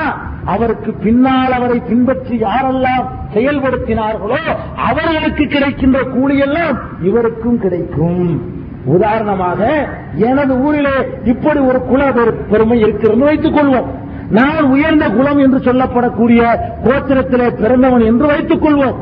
இதை உடைத்து நான் வெளியே வந்து வேண்டும் என்று, இந்த முட்டாள்தனத்தை தகர்க்க வேண்டும் என்பதற்காகவே நான் கீழ்குளம் என்று சொல்லப்படக்கூடிய ஒரு பெண்ணை மனம் முடித்தால், என்னை பார்த்து யாரெல்லாம் இந்த காரியத்தை பின்பற்றுகிறார்களோ அவர்களுக்கு கிடைக்கின்ற கூலியிலெல்லாம் எனக்கும் ஒரு பங்கு இருக்கிறது. நான் சொல்லவில்லை, நபிகள் நாயகம் ஸல்லல்லாஹு அலைஹி வஸல்லம் சொல்றாங்க. நல்லா கவனிக்கணும், இது சாதாரண காரியம். இந்த கட்டத்தில் உடைக்கிறதுக்கு சாதாரண நன்மை இல்லை, இது ராயல் தீங்க. நன்மையிலேயே சில நன்மை அதோட முடிஞ்சிடும். அஞ்சு வக்து தொழுவுறீங்க ஒரு நாளைக்கு, அவ்வளவுதான் நன்மை. அஞ்சு வக்து தொழுவதுக்கு தான் நன்மை கிடைக்குமே தவிர ஐநூறு வக்து தொழுவது நன்மை கிடைக்குமா? கிடைக்காது. ரெண்டரை காசு தொழுதுங்க, ரெண்டரை காசு இவர் தொழுதான்னு சொல்லி அதுக்கு தான் நன்மை போடப்படும். இந்த மாதிரி ஒரு முன்னாடியா எடுத்துட்டு போனோம்னு சொன்னா, கியாம நாள் வரைக்கும் யாரெல்லாம் இதை ஃபாலோ பண்ணி இதை உடச்சு வச்ச அந்த காயல் பட்டத்தில் யாராவது இனி யாரெல்லாம் இதை ஃபாலோ பண்ணி செஞ்சுட்டு இருக்கிறாங்களோ, செய்யும் போது நமக்கு நன்மை எழுதப்பட்டு நமக்கே தெரியாது எவ்வளவு உண்டு. யாரெல்லாம் நான் ஒரு தடவை இந்த மாதிரி உடச்சு காட்டினேன், லட்சம் தடவை உடச்சேன் கணக்கு நம்ம கேட்போம். மறுமையில நம்ம கணக்குல இவன் இந்த குலப்பெருமையை லட்சம் தடவை உடைத்தான் நம்ம கணக்கு வர வைக்கப்பட்டிருக்கோம். நான் லட்சம் தடவை உடைக்கலையே, ஒரு தடவை தான் உடைச்சேன். நீ ஒரு தடவை தான் உடைச்ச, உனக்கு பிறகு லட்சம் தடவை மக்கள் உன்னை பின்பற்றி உடைச்சுக்கிட்டே வந்தாங்க, அதுல உனக்கும் ஒரு பங்கு இருக்குன்னு நல்லா சொல்லுவான். இது கதையோ கற்பனையோ மிகைப்படுத்துவதோ இல்லை, நபிகள் நாயகம் ஸல்லல்லாஹு அலைஹி வஸல்லம் அப்படிதான் சொல்றாங்க. எப்படி? மன் சன்ன சுன்னத்தன் ஹஸனத்தன், யார் ஒரு அழகிய நடைமுறையை உயிர்ப்பிக்கிறாரோ நடைமுறைப்படுத்துகிறாரோ ஃபலஹு அஜ்ருஹா, அவர் தான் செய்தாரோ அதற்கு ஒரு கூலி அவருக்கு இருக்கிறது. அஜ்ருமன் அமில பிஹா, அதை செயல்படுத்தினார்களோ அவருக்கு பிறகு அதனுடைய கூலியும் கூட சேர்த்து கிடைத்துக் கொண்டிருக்கிறது என்று பெருமானார் ஸல்லல்லாஹு அலைஹி வஸல்லம் சொன்னார்கள். இது ஒரு சான்ஸுங்க. நன்மையை கொள்ளையடிக்கிறதுக்கு இந்த மாதிரி அமலா தேடி தேடி செய்யணும். இந்த மாதிரி அமல் எதை இந்த சமுதாயம் சாகரிச்சிருக்கிறோம், முஸ்லிம் சமுதாயம் என்று சொல்லிக்கொண்டு எந்த மாதிரியான நடவடிக்கைகளை மூத்தாக்கி வைத்திருக்கிறதோ, மார்க்கத்தில் அங்கீகரிக்கப்பட்ட நடைமுறைகளை மூத்தாக்கி இருக்கிறதோ அதை துணிஞ்சு செயல்படுத்துறதோ நன்மை கூடங்க. இருக்கிறது எல்லாரும் செஞ்சுட்டு போயிடலாமே. நீங்க தொழுவுறீங்க, அது கடமை, தனி விஷயம். நகரான என்றக்கா தொழுவீங்கன்னு வைங்க, இது ஒரு பெரிய சாதனையா? எல்லாருமே தொழுவானே, இது என்ன செய்யற பிரச்சனை? இது ஒரு பெரிய தியாகம் செய்ய வேண்டியதில்லை. இதுக்கு நன்மை கிடைக்கி தொழக்கூடாதுன்னு சொல்லல, இதுக்கு நன்மை கிடைக்குது. ஆனா எது கஷ்டம்? எதை எல்லாரும் சேர்ந்துக்கிட்டு அங்கீகரிக்கிறாங்களோ, எதை யாரும் ஆயத்திலிருந்து பேசுறதுக்கு பயப்படுறாங்களோ, எதை செஞ்சா இருக்கிற கொஞ்ச நெஞ்சம் பெருமையும் போயிருமோ, நம்மள அங்க விழாவோட லிஸ்ட்ல சேர்த்துருவாங்களோ அப்படின்னு பயந்துகிட்டு இருக்கிறாங்களோ, அந்த மாதிரி காரியத்தை துணிஞ்சு உடைச்சு காட்டுனா ஆரம்பத்தில் ஒரு மாதிரி இருக்குங்க, கடைசியில் இல்லாமலே எல்லாம் சமமா வந்துடும், சமுதாயத்துக்கு தான் நன்மை இருக்கும். அதனால இந்த மாதிரி குலப்பெருமை உங்க பகுதியில இருக்குமையானால், கோத்திர பெருமை இருக்குமையானால், அந்த பகுதியில உள்ள இளைய சமுதாயம் உடைத்தியரையும் உட்பட வேண்டும், துணிந்து உடைக்க வேண்டும். இல்லாட்டி ஒரு காலத்து வெறும் பிரச்சாரம் ஒரு காலத்து தீர்வாகாது, பிரச்சாரம் மாத்திர தீர்வாக செஞ்சு காத்தினாத்தான் ஓ செய்யலாம் பிள்ளைக்கு ஒரு ஆர்வம் உண்மை இல்லைங்க. நான் எல்லாருக்கும் ஒரே விதமான ஸ்ட்ராங் இருக்காது. இப்ப வந்திருக்கக்கூடியவர்கள ஒருத்தருக்கு நூத்துக்கு நூறு ஸ்ட்ராங்கான நம்பிக்கை இருக்கும், ஒருத்தருக்கு தொண்ணூறு இருக்கும், ஒருத்தருக்கு எண்பத்தஞ்சு இருக்கும், ஒருத்தருக்கு எண்பது இருக்கும், ஒருத்தருக்கு ஒன்று சரிதான் இருந்தாலும் தேவையில்லைன்னு பிப்டி பிப்டின்னு நினைப்பாரு. இப்படிதான் பல மாதிரியான இருப்பாங்க மக்கள், ஒரே அந்தஸ்தில் இருக்க மாட்டாங்க. நூத்துக்கு நூறு இருக்காரு பாருங்க, அவர் செஞ்சு காட்டும் போது தொண்ணூத்தஞ்சுல இருந்து நூறுக்கு நூறா வைக்கிறோம். நம்மளும் செஞ்சு காட்டுறோம் தான், செஞ்சு காட்டிக்கான நூத்துக்கு நூறு இருக்கிறவர் செஞ்சு காட்டினார்னு சொன்னா தொண்ணூத்தஞ்சுல நிற்கிறாரு, அவர் வந்து நூறுக்கு வந்துருவாரு, ஐம்பது நூறு ஐம்பத்தஞ்சு ஏழும் செஞ்சுதான் காட்டணும், என்ன செய்யறது முடியல, என்ன செய்ய மறுத்து விட்டு கொஞ்சம் ஒரு படி மேல ஏறி பேசுவார். அவர் அறுபதுக்கு வருவார், இன்னொரு ஆள் செய்யும் போது இன்னொரு ஆள் செய்யும் போது அவரை எழுபதுக்கு வருவார், அவர் நூறுக்கு வருவார். எப்ப வர முடியும்? நூத்துக்கு நூறு லெவல்ல இருக்கக்கூடிய ஒன்னு ரெண்டு பேர் தான் இருக்காங்க ஒரு சபையில, எந்த ஒரு பிரச்சனையும் கடைசி வரைக்கும் என்ன செய்யாவது நிலைநாட்டுவோம். அவங்க செஞ்சு காட்ட முன்னு வரணும், செய்து காட்டினால் அதற்குரிய சவாபு கணக்கில் அடங்காது. ஒன்று ரெண்டு காரியத்தான ராயல்டி தரக்கூடிய அமல்கள் இஸ்லாத்தில் இருக்குது, மௌத்தா போன பிறகும் நன்மை தரக்கூடிய காரியங்கள் ரெண்டு மூணு காரியம் இருக்குது. அதுல இது ஒரு காரியம். எது ஒரு காரியம்? எந்த காரியம் செய்வதற்கு பிறரால் தயக்கம் காட்டப்படுகிறதோ, எதற்கு மார்க்கத்திலே வலியுறுத்தல் அதிகமாக இருக்கிறதோ, அந்த மாதிரி காரியத்தை துணிஞ்சு செய்தால் பிறகு வந்து கொண்டே இருக்கும் நன்மை. இது சதகத்துன் ஜாரியா, சாலியான குழந்தைகளை பெற்றுட்டு போறது, பயனுள்ள கல்வியை கற்றுக் கொடுக்கறது, அது மாதிரியான காரியங்கள்ல உள்ளது மூணு காரியமும். இது மாதிரியான காரியங்களை தேர்ந்தெடுத்து நாம செய்ய வேண்டும். இன்ஷா அல்லாஹ் அப்படி எல்லாம் செய்யலாமா? இளைஞர்கள் எல்லாம் கையெழுத்து சொல்லுங்க, செஞ்சு காட்டணும், குலப்பெருமை உடைச்சு காட்டணும்னு சொல்லுங்க. சரி, அவர் தான் நூற்றுக்கு நூறு இருக்கிறார் பாயிண்ட் கொடுத்து இப்ப தூக்கணும் பேர் தூக்குவாங்க, இப்பவே தொண்ணூத்தஞ்சு நூறாயிரம். அதனால இன்ஷா அல்லாஹ் அந்த மாதிரி குலப்பெருமைக்கு இஸ்லாத்துல இடம் கிடையாது. ஆக இந்த குலப்பெருமை என்பதை நம்ம பேசுறதே கூட வைக்க கருது. முஸ்லீம்கள் குலப்பெருமையெல்லாம் ஒழிச்சிருச்சு என்று பெருமை அடிக்கக்கூடிய இஸ்லாமியர்கள்ட்டையும் கூட அப்படி இருந்தா அதை விட வேதனையும் வெட்கம் படக்கூடிய செயல் இல்ல. எல்லாவற்றுக்கும் மேல அருமையை நம்புறோம், அல்லாஹ்வுடைய விசாரணை மன்றத்தை நம்புறோம். இந்த உலக வாழ்க்கையுடைய சுகமோ, இந்த உலகத்தில் கிடைக்கக்கூடிய சமூக அந்தஸ்தோ நமக்கு பிரதானம் இல்ல. ரப்புல் ஆலமீன் என்ன தர போறான், அவன்கிட்ட கிடைக்கக்கூடிய பரிசு என்ன, அதுதான் பிரதானமா ஒரு முஸ்லீம் கொள்ளணும். ரப்புல் ஆலமீனுடைய கண்டனம் எப்படி இருக்கும்னு தெரிஞ்ச பிறகு, நபிகள் நாயகம் ஸல்லல்லாஹு அலைஹி வஸல்லம் கண்டிச்சான்னு தெரிஞ்ச பிறகு மறுமையுடைய அச்சம் இருக்குமானால் நம்ம சில விஷயங்கள்ங்க பாவம்னு தெரிகிறது இல்லை, அது ஒரு காரணம். இதுல எல்லாம் இஸ்லாம் தலையிட நம்ம நினைச்சிட்டு இருக்கோம். இது வேற விஷயம். தொழுவாட்டி அல்லாஹ் கேட்பான், நோம்பு வைக்காட்டி வேண்டாம் அல்லாஹ் கேட்பான், ஜக்காத்து கொடுக்காட்டி வேண்டாம் அல்லாஹ் விசாரிப்பான், வசதி இருந்து ஹஜ்ஜுக்கு போகாட்டி விசாரிப்பான். இதெல்லாம் நமக்குள்ள உள்ள விஷயங்கள், இதையே அல்லாஹ் கேட்கிறான், இதுக்கு அல்லாஹ்க்கு என்ன சம்பந்தம் இருக்குன்னு நம்ம நினைக்கிறோம். உள்ளுக்குள்ள இருக்குதுங்க. இல்லாட்டி முஸ்லீம்கள் யாரும் அல்லாஹ்வுடைய கட்டளை புறக்கணிக்க தயாரா இல்ல. எதுக்கு பயந்துட்டு அல்லாஹ் தொழுகிறாங்க? ஏதாவது கிடைக்கும் தான் தொழுகிறாங்க, மறுமையில ஏதாவது கிடைக்கும் தான் தொழுகிறாங்க. அப்ப அல்லாஹ் பயந்திருக்கக்கூடிய இந்த முஸ்லீம்கள் அல்லாஹ்வுக்காக நேரத்தை ஒதுக்கி தொழுகிறாங்க, அல்லாஹ்வுக்காக தங்களுடைய உணவுகளை தியாகம் செய்து நோன்பு வைக்கிறாங்க, அல்லாஹ்வுக்காக தாங்கள் திரட்டிய செல்வத்துல ஒரு பகுதியை செலவு செய்கிறாங்க, அல்லாஹ்வுக்காக மிக நீண்ட பிரயாணத்துல சென்று ஹஜ்ஜுக்கு போறாங்க. இந்த தியாகத்தை எல்லாம் செய்யறது எதுக்கு? அல்லாஹ்வுக்கு தான் செய்யறாங்க. ஏன் இதை மாத்திரம் செய்யறாங்க, இதை செய்யறது இல்லைன்னு கேட்டா இதைத்தான் அல்லாஹ் கேட்பான்னு நம்பி வச்சிருக்காங்க. அவங்க மனசுல என்ன படுதுன்னா, தொழுவாட்டி அல்லாஹ் விசாரிப்பான், நோம்பு வைக்காட்டி அல்லாஹ் விசாரிப்பான், ஹஜ்ஜு செய்யாட்டி அல்லாஹ் விசாரிப்பான், ஜக்காத்து கொடுக்காட்டி அல்லாஹ் விசாரிப்பான், அதுக்கெல்லாம் பதில் சொல்லணும், தண்டனையோ பரிசோ உண்டு அப்படின்னு நினைக்கிறாங்க. இதை விசாரிக்கக்கூடிய அந்த அல்லாஹ் தான் இதையும் விசாரிப்பான். வேண்டாம் குலப்பெருமையை கொண்ட, ஏன் குலப்பெருமைக்கு ஆதரவு தெரிவிச்ச, ஏன் அந்த தீமை நடக்கும்போது நீ கண்டுகொள்ளாம இருந்த, அல்லாஹ் கேட்க மாட்டாங்க.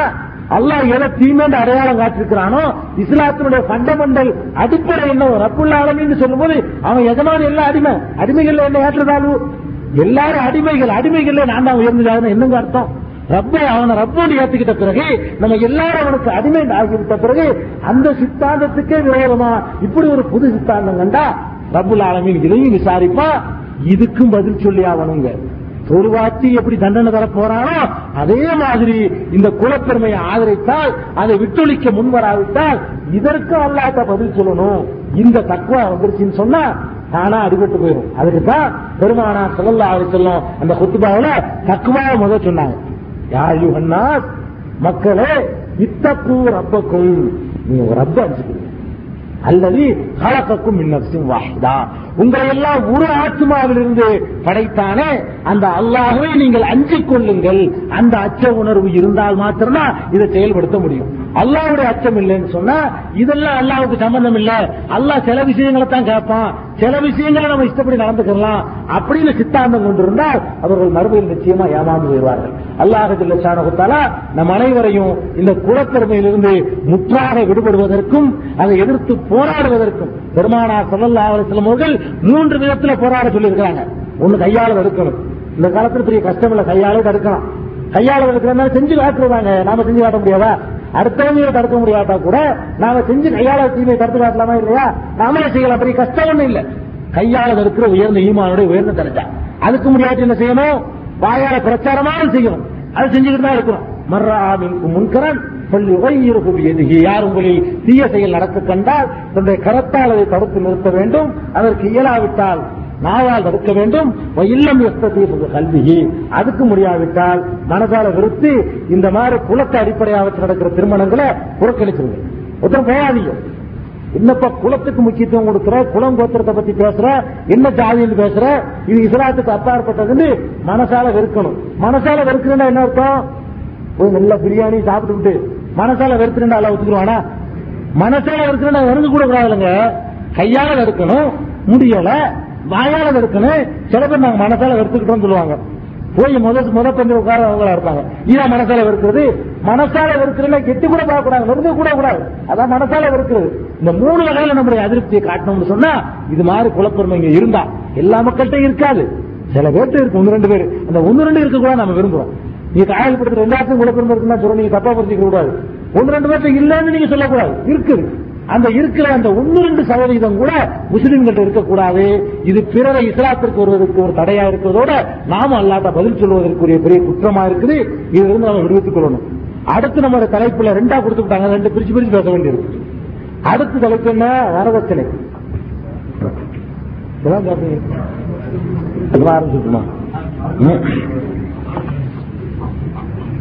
அடுத்து இன்றைய உரையிலேயே ரெண்டு தடவை பிரிச்சு விட்டீங்க, பிரிச்சு பிரிச்சு பேச வேண்டியிருக்கு.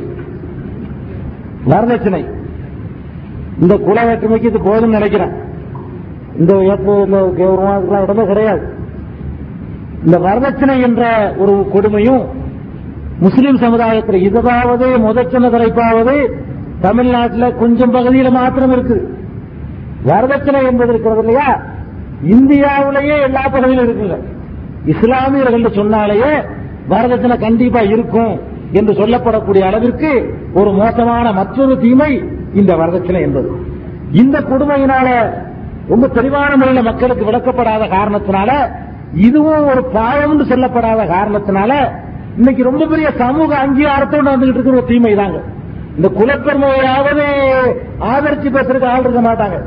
கண்டிக்காத சில பேர் இருப்பாங்களே தவிர ஆதரிச்சு பேசக்கூடிய மார்க்கறிஞர்கள் இருக்க மாட்டாங்க. இந்த வரதட்சணையை ஆதரிச்சு பேசுறதுக்குலாம் ஆளுக்கு இருக்கு. அஜர்குமார்களுக்கெல்லாம் தனி ரேட்டா இருக்கு சில பகுதிகளில். ஆமாங்க, கடவுள்களுக்கெல்லாம் போனீங்கன்னு சொன்னா ஒவ்வொருத்தருக்கும் ரேட்டு வச்சிருக்காங்களே இல்லையா, படித்தவங்களுக்கு இவ்வளவு, போதனவங்களுக்கு இவ்வளவுங்கிறதுல மூளைமார்களுக்குன்னே வரதட்சணை ரேட்டா இருக்குன்னு சொன்னா இதுக்கு எவ்வளவு பெரிய சமூக அங்கீகாரம் கொடுக்கப்படும் பாருங்க. மூளைமார்களுக்குன்னு தனி ரேட்டு நிர்ணயிக்கிறதா இருந்தா அவ்வளவு சகஜமா வாங்கப்படும் வரதட்சணை என்று கொடுங்க. இந்த வரதட்சணை என்பதை இஸ்லாமிய சமுதாயம் எப்படி பல தீமைகளை மாற்று மதத்தவர்களிடமிருந்து கற்றுக்கொண்டதோ அதே மாதிரி வரதட்சணை என்ற தீமையையும் அங்கிருந்தாங்க நாம படிச்சுக்கிட்டோம். வரதட்சணை என்பதற்கு இஸ்லாத்துல எந்த ஒரு ஆதாரமும் எந்த ஒரு அடிப்படை அறவே கிடையாது. வரதட்சணை வாங்குறதுக்கு அதனுடைய கொடுமைகள் நான் பிறகு சொல்ல வர்றேன். இந்த வரதட்சணை என்பது முஸ்லீம்கள் மத்தியில எப்படி வந்தது என்று சொன்னால், பொதுவாகவே இஸ்லாமியர்கள்ட்ட ஒரு நல்ல பழக்கம் ஒன்று இருக்குங்க. தமிழ்நாட்டு இஸ்லாமியர்கள்ட்ட இஸ்லாத்தை படிக்கிறதுன்னு சொன்னா குர்ஆனை பார்க்கவே மாட்டாங்க, ஹதீஸுகளையும் பார்க்க மாட்டாங்க, வேற போதனைகளையும் கூட கேட்க மாட்டாங்க. இஸ்லாத்தை படிக்கிறதா இருந்தா தங்கள் பக்கத்தில் உள்ள மாற்று மதத்தினரை பார்ப்பாங்க. அவங்க செய்யற அதே மாதிரியான செயலை அவருக்கு சின்ன சேஞ்ச் பண்ணி இன்னொன்னா நடத்துவாங்க. இப்படித்தான் நம்ம இஸ்லாமியர்கள் இஸ்லாத்தை படிச்சுட்டு இருக்கிறாங்க ரொம்ப காலமா ரொம்ப காலமாக. இன்னைக்கு வந்து நீங்க ஒரு வெளியுள்ளாவுடைய பெயர்ல இப்படி ஒரு நிகழ்ச்சி நடத்திட்டு இருக்கிறீங்க. இது நாகரிகமா மக்களுக்கு பயனுள்ள ஒன்றா இருக்கு. அதே நேரத்தில் என்ன செஞ்சுக்கிட்டு இருக்கிறாங்க இந்த மாதிரி பெரியார்கள் பேர்ல நாட்டில் இந்த மாதிரி பெரியார்களுடைய நினைவு நாள் பேரை போட்டுக்கிட்டு கூடு எடுக்கிறாங்க, யானை உருவலை விடுறாங்க. இதெல்லாம் எங்க இருந்து படிச்சாங்க நீங்க நினைக்கிறீங்க? குரான்லயோ ஹதீஸ்ல இருந்தோ அல்லது இவர்கள்லாம் ரொம்ப ஏற்றி போட்டுகின்ற விக்கு நூல்கள்ல இருந்து கூட படிச்சாங்களா? இல்ல, தங்களை சுற்றி உள்ள மக்களை போய் பாக்குறாங்க, அவங்க எப்படி திருவிழா நடத்துறாங்க, தேர் இழுக்கிறாங்க. நம்ம தேர்ன்னு பேர் சொல்லக்கூடாது, ஒரு சின்ன ஒரு சேஞ்ச், சந்தன கூடுன்னு பேரை மாத்திக்கிறணும். இப்படித்தானே படிக்கிறோம். இஸ்லாமியர்கள் என்று சொல்லக்கூடியவர்கள் இஸ்லாத்தை எப்படி படிக்கிறாங்கன்னு பார்த்தா தங்களை சுற்றி உள்ள மாற்று மோசமா பாக்குறாங்க. அவங்க யானை வச்சிருக்கிறாங்களா, நாங்களும் யானை வைக்கிறோம், ஆனா ராமன் போட மாட்டோம், பெருமை போட்டுக்கிறோம் யானைக்கு. அவங்க ராமன் போடுவாங்க யானைக்கு. வித்தியாசம் வேணாமா எங்களுக்கு? அவங்களுக்கு வித்தியாசம் காட்டுறாங்க. எதுல வித்தியாசம் காட்டுறாங்க? யானையை கொண்டாந்து வச்சிருவாங்க. வித்தியாசம் எதுல காட்டுவாங்க? ராமன் போடுறதுல மாத்திரம் ஒரு வித்தியாசத்தை காட்டி விட்டுருவாங்க. அது மாதிரி அவங்க கொடியேற்றினா இவங்க கொடியேற்றுவாங்க. இதே மாதிரி தான் எல்லா விதமான அவங்க இறந்தவர்களுக்காக திதி தவசம் அது இது நடத்துறத பார்த்தாங்க. நமக்கு ஒண்ணும் இல்லாம இருக்குது, நம்மளும் ஒண்ணு செய்வோம்னு சொல்லிட்டு அவர்கள் பாத்தியா மூணாம் பாத்தியா ஏழாம் பாத்தியா இப்படிதாங்க எல்லாமே. இஸ்லாத்தை நம்ம ஆளுக்க படிச்சது பூரா பெரும்பாலும் அங்க இருந்து படிச்சுக்கிறாங்க. எதை வேணாண்டு விட்டு விலகி வந்தோமோ அங்க இருந்து இஸ்லாத்தை படிக்க ஆரம்பிச்சோமே, அதனுடைய ஒரு அம்சத்துலதான் இந்த முசீபத்தும் வருது. எந்த முசீபத்து? வரதட்சணைங்கிறது இஸ்லாத்துல எந்த பெரிய ஆச்சரியமான ஒண்ணுங்க. வேற வேற தீமைகளாவது இவ்வளவு கடுமையா கண்டிக்கப்பட்டிருக்காது. வரதட்சணையை பொறுத்த வரைக்கும் பல கோணங்கள்ல இஸ்லாம் கண்டிக்குது. அதுலயும் ஒரு உச்சகட்டமா சொல்ல போனா அல்லாஹ் திருக்குர்ஆன்ல கண்டிக்கிறான் பாருங்க, வாத்தும் நிசா சதுகாத்துகின்ன நிஹலான்னு சொன்னான். பெண்களுக்கு அவர்களுடைய மகர் தொகையை நீங்கள் மக மனமுவந்து கொடுத்து விடுங்கள்ங்க. நீங்க கொடுங்கன்னு சொல்றதை விட ஒரு கண்டனம் ஏதாவது வருமா? வரதட்சணைக்கு எதிரான கண்டனம். வாங்கிட்டு இருக்கிறாங்க, கொள்ளடிச்சுக்கிட்டு இருக்கான், அதை கொள்ளடிக்காத நீங்க கொடுத்துட்டு போறான்னு சொன்னா அது எவ்வளவு பெரிய கண்டனம். வரதட்சணைக்கு எதிராக கடும் வார்த்தை இது. பெண்களுக்கு நீங்கள் மகர் தொகையை வாரி வழங்கி விடுங்கள், மனமும் வந்து கொடுத்து விடுங்கள். ஒரு இடத்துல சொல்றான், இன்னொரு இடத்துல சொல்றான், லவரத்தும் சௌஜின் மக்கான சௌஜின் வாத்தைத்தும் எதாகுன்ன கின்சாரம் பல தகுதுமின் ஹுஷையா. பெண்களுக்கு நீங்கள் ஒரு குவியலையே மகராக கொடுத்தாலும் அதை திரும்ப பெற உங்களுக்கு உரிமை இல்லை என்று ஒரு இடத்துல சொல்லி காட்டுகிறான். மகரு என்பது பெண்களுக்கு ஆண்கள் கொடுக்க வேண்டும் என்ற ஒரு நிபந்தனையை அல்லாஹ் சொல்லி காட்டுகிறான். இன்னொரு இடத்துல சொல்லி காட்டுகிறான், அர்ரிஜாலு கவ்வாமூன அலன் நிசா. ஆண்கள் பெண்கள் மீது ஆதிக்கம் செலுத்தக்கூடியவர் என்று சொல்லும் பொழுது அதுக்கு என்ன காரணம் சொல்றான் தெரியுமா? விமா பல்லல்லாஹு பாலகுமலாபால், சிலரை விட சிலரை அல்லாஹ் மேன்மைப்படுத்திருக்கிற காரணத்தினாலேயும், ஒபிமா அம்பக்கு மின் அம்பாலியும், தங்களுடைய பொருளாதாரத்தை ஆண்கள் பெண்களுக்காக சேவை செய்கிறார்கள் என்ற காரணத்தினாலேயும் பெண்களை விட ஆண்களுக்கு ஒளிர் ஜாலி அலை உள்ள பரஜான்னு சொல்றான். ஆண்களுக்கு பெண்களை விட ஒரு பரஜா இருக்குங்களாம். அப்ப எல்லா வகையிலையும் ஆண் தான் கொடுக்கிறதுக்கு உரியவன், பெண் வந்து வாங்குறதுக்கு உரியவன், பெறுவதற்குரிய வந்து இவ்வளவு தெளிவா மார்க்கம் வரையறுத்திருக்கும் பொழுது பெண்ணிடத்திலிருந்து கேட்கக்கூடிய ஒரு நிலைமைக்கு இஸ்லாமிய சமுதாயத்தில் உள்ள பல இளைஞர்கள் வந்திருக்கிறாங்கன்னு சொன்னா இது நம்மகிட்ட உள்ள பாடமே இல்லைங்க. சுற்றுப்புறத்தை பார்த்து படிச்சது, மாற்று மதத்திலிருந்து கற்றது இருக்குன்னா ஒரு வெளியில தேவையில்லை. இவ்வளவு மோசமான இந்த வரதட்சணை உங்க காயல் பட்டணத்துக்கு மாத்திரம் ஸ்பெஷலா சொல்ல வேண்டிய அளவுக்கு மோசமான நிலையில இருக்குங்க. பச்சையா சொல்லணும் இல்லையா? காயல் பட்டணத்தை பொறுத்த வரைக்கும் மற்ற இடத்துல இருக்கிற எல்லாம் விட வரதட்சணை உச்சகட்டத்தில் நிற்குது. வேற இடங்கள்லயாவது வரதட்சணைக்காக வேண்டி ஒரு தொகையை வாங்கிக்கிறோம், அவ்வளவுதாங்க. வரதட்சணைன்னு சொல்லி ஐம்பதாயிரத்தை கொடு, ஒரு லட்சத்தை கொடு, பத்தாயிரத்தை கொடு, ஐம்பது மூணு கொடுன்னு சொல்லி ஒரு தொகையை வாங்கிக்கிறோம். இங்க என்னடா ஊடையும் கட்டி வாசலையும் கட்டி ஆலய விலை வச்சு வாங்க வேண்டிய கட்டத்துல நீங்க இருக்கிறீங்க. உங்க ஊர்ல எங்கேயுமே காண முடியாத கொடுமைங்க. ஒரு பெண்ணை ஒருத்த பெத்துட்டான்னு சொன்னா, அப்பதான் ஊர்ல இருக்குது, மறக்க முடியாதுங்க. ஒரு பெண்ணை ஒருத்த பெத்துட்டான்னு சொன்னா அவனுக்கு ஒரு வீடு, உடனே ஒரு வீடு கட்டி ஆகணும். பெண்ணுக்காக வேண்டி வீடு கட்டி கொடுத்து அங்கிருந்து மாப்பிள்ளைய விலைக்கு வாங்கிட்டு வந்து நெசமாவே விலைக்கு வாங்குற ஊர்ல நடக்குது. வேற ஊர்லயாவது விலைக்கு வாங்கப்பட்டாலும் கூட தெரியாம ஏமாத்திட்டு போயிடறாங்க. ரூபாய்க்கு விலை போயிட்டு இவன் அவளை கூட்டிட்டு போயிடறான். அதுல ஆண்கள் கொஞ்சம் புத்திசாலித்தனமா நடந்துக்கிறான், பணத்தையும் வாங்கிக்கிட்டு விலை போறதில்லை. விற்கப்பட்டால் கூட ஏமாற்றப்பட்டுறாங்க, கொண்டாந்து வித்து போட்டு திருப்பி கூட்டிட்டு போயிடுறது அவளையும் சேர்த்து. இங்க என்னடா நெசமாவே விற்கப்படும், உண்மையாக விற்கப்படுதுங்க. ஆண்களை கொண்டு போய் பெண்கள் வீட்டில் கொண்டு விற்கப்படுது. அதான் நடந்துகிட்டு இருக்கு. பகிரங்கமா அவங்க விலை கொடுத்து வாங்கிடுறாங்க. இந்த மாதிரி கொடுமை தாண்டவமாகக்கூடிய இடத்துல வரதட்சணை பத்தி நம்ம கண்டிப்பா சொல்லணும். அதுக்காக தான் வரதட்சணை தலைப்பு கொடுத்திருக்கிறாங்க. சிரிக்கிறதுக்காக சொல்லல, உங்களை கிண்டல் பண்றதுக்காக விமர்சிக்கிறதுக்காக சொல்லல, இதுக்கு முந்தைய உள்ள உங்களை எல்லாம் தலைகுனிய வைக்கிறதுக்காகவும் சொல்லல.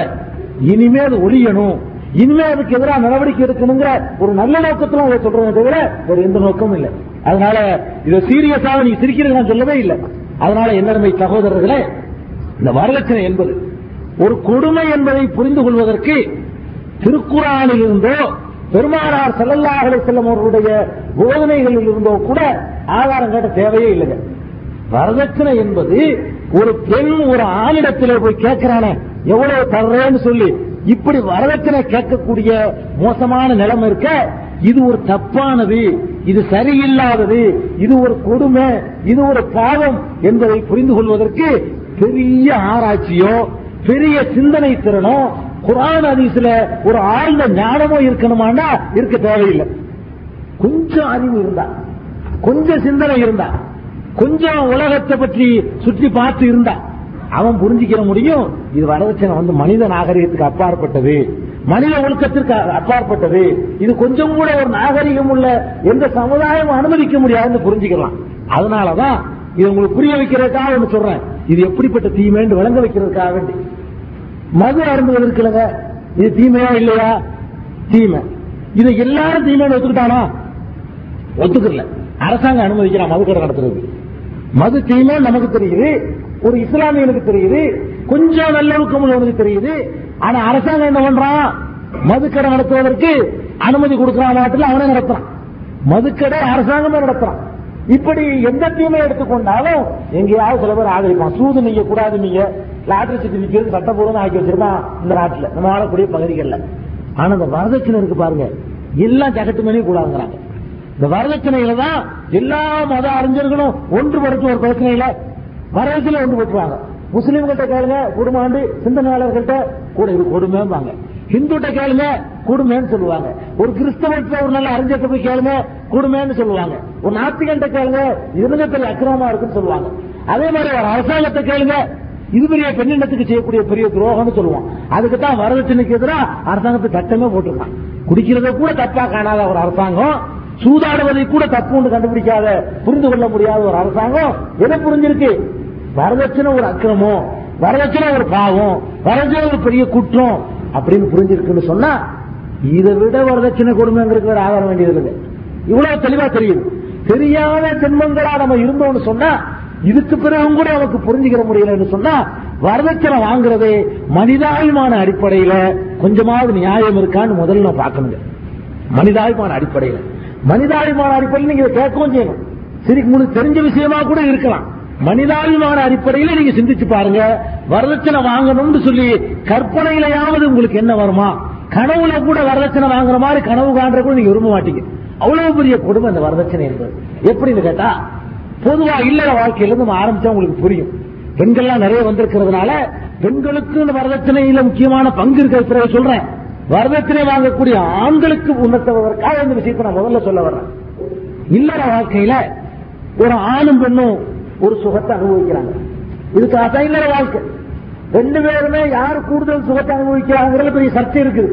ஆணுக்கு அதிகமா பெண்ணுக்கு அதிகமாங்கிறதுல அது சர்ச்சைக்குரியது, அதை விட்டுருவோம். ஆணும் சுகத்தை அனுபவிக்கிறான் இல்லறத்துல, ஒரு பெண்ணு சுகத்தை அனுபவிக்கிறான், யாரும் அதை மறுக்க முடியாது. இந்த இல்லற சுகத்தை சமமான முறையில ரெண்டு பேரும் அனுமதித்தால் கூட இந்த சுகத்தை அடைவதற்காகவும் அடைந்த பிறகும் அடைந்ததற்காகவும் அதிகமான விலை கொடுக்கக்கூடியது யார், அதிகமான தியாகம் செய்யக்கூடியது யார் என்று சிந்தித்தால் பெண்கள் தான் அதிகமாக தியாகம் செய்யறாங்க. இந்த சுகத்தை அடைகிறதுக்கு ஆரம்பத்தில் அடைஞ்ச பிறகு அல்ல, இந்த இல்லற சுகத்தை அடைய வேண்டுமானால் அவர்கள் ரொம்ப தியாகம் செய்யணும். தமிழ்நாட்டில் உள்ள மற்ற சமூக அமைப்புல இந்த நேரத்தில் நான் வந்து காவல் பட்டணத்தில் ஆண்களுக்காக பரிதாபப்பட்டு பேசுறேன். இந்த இல்லற சுகத்தை அனுபவ அடைய வேண்டுமானால் அடைவதற்காக ஆண்கள் ரொம்ப தியாகம் செய்யணும். உங்க ஊரை பொறுத்த வரைக்கும், மற்ற ஊரை பொறுத்த வரைக்கும் பெண்கள் அந்த தியாகத்தை செய்யறாங்க. எப்படி? தங்களுடைய சொந்தம், தங்களுடைய தாய், தன்னுடைய மகள், தன்னுடைய உற்றார் உறவினர் எல்லா விதமான உறவுகளையும் கூட தியாகம் செஞ்சுட்டு தான் வெளியே வந்தாகணும். யாரு? ஒரு பெண். நான் ஒரு பெண்ணை திருமணம் முடிக்கிறேன்னு சொன்னா அவள் எனக்கு சுகம் தருவோ இல்லை நான் அவளுக்கு சுகம் தருவதற்காகவோ திருமணம் செய்கிறேன் என்று சொன்னால் அவள் தன்னுடைய தகப்பனாரை விட்டுவிட்டு என்னிடத்திலே வர வேண்டும், என்னுடைய இல்லத்திற்கு வர வேண்டும், தாயாரை பிரிய வேண்டும்.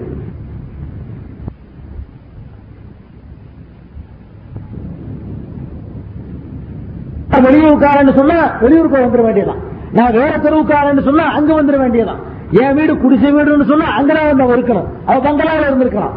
அப்ப திருமணம் செய்து விட்டால் அவள் தன்னுடைய எல்லா விதமான சுகங்களையும் முத முதல்ல தியாகம் செய்துட்டு தான் இந்த உறவை அனுபவிக்கிறாங்க.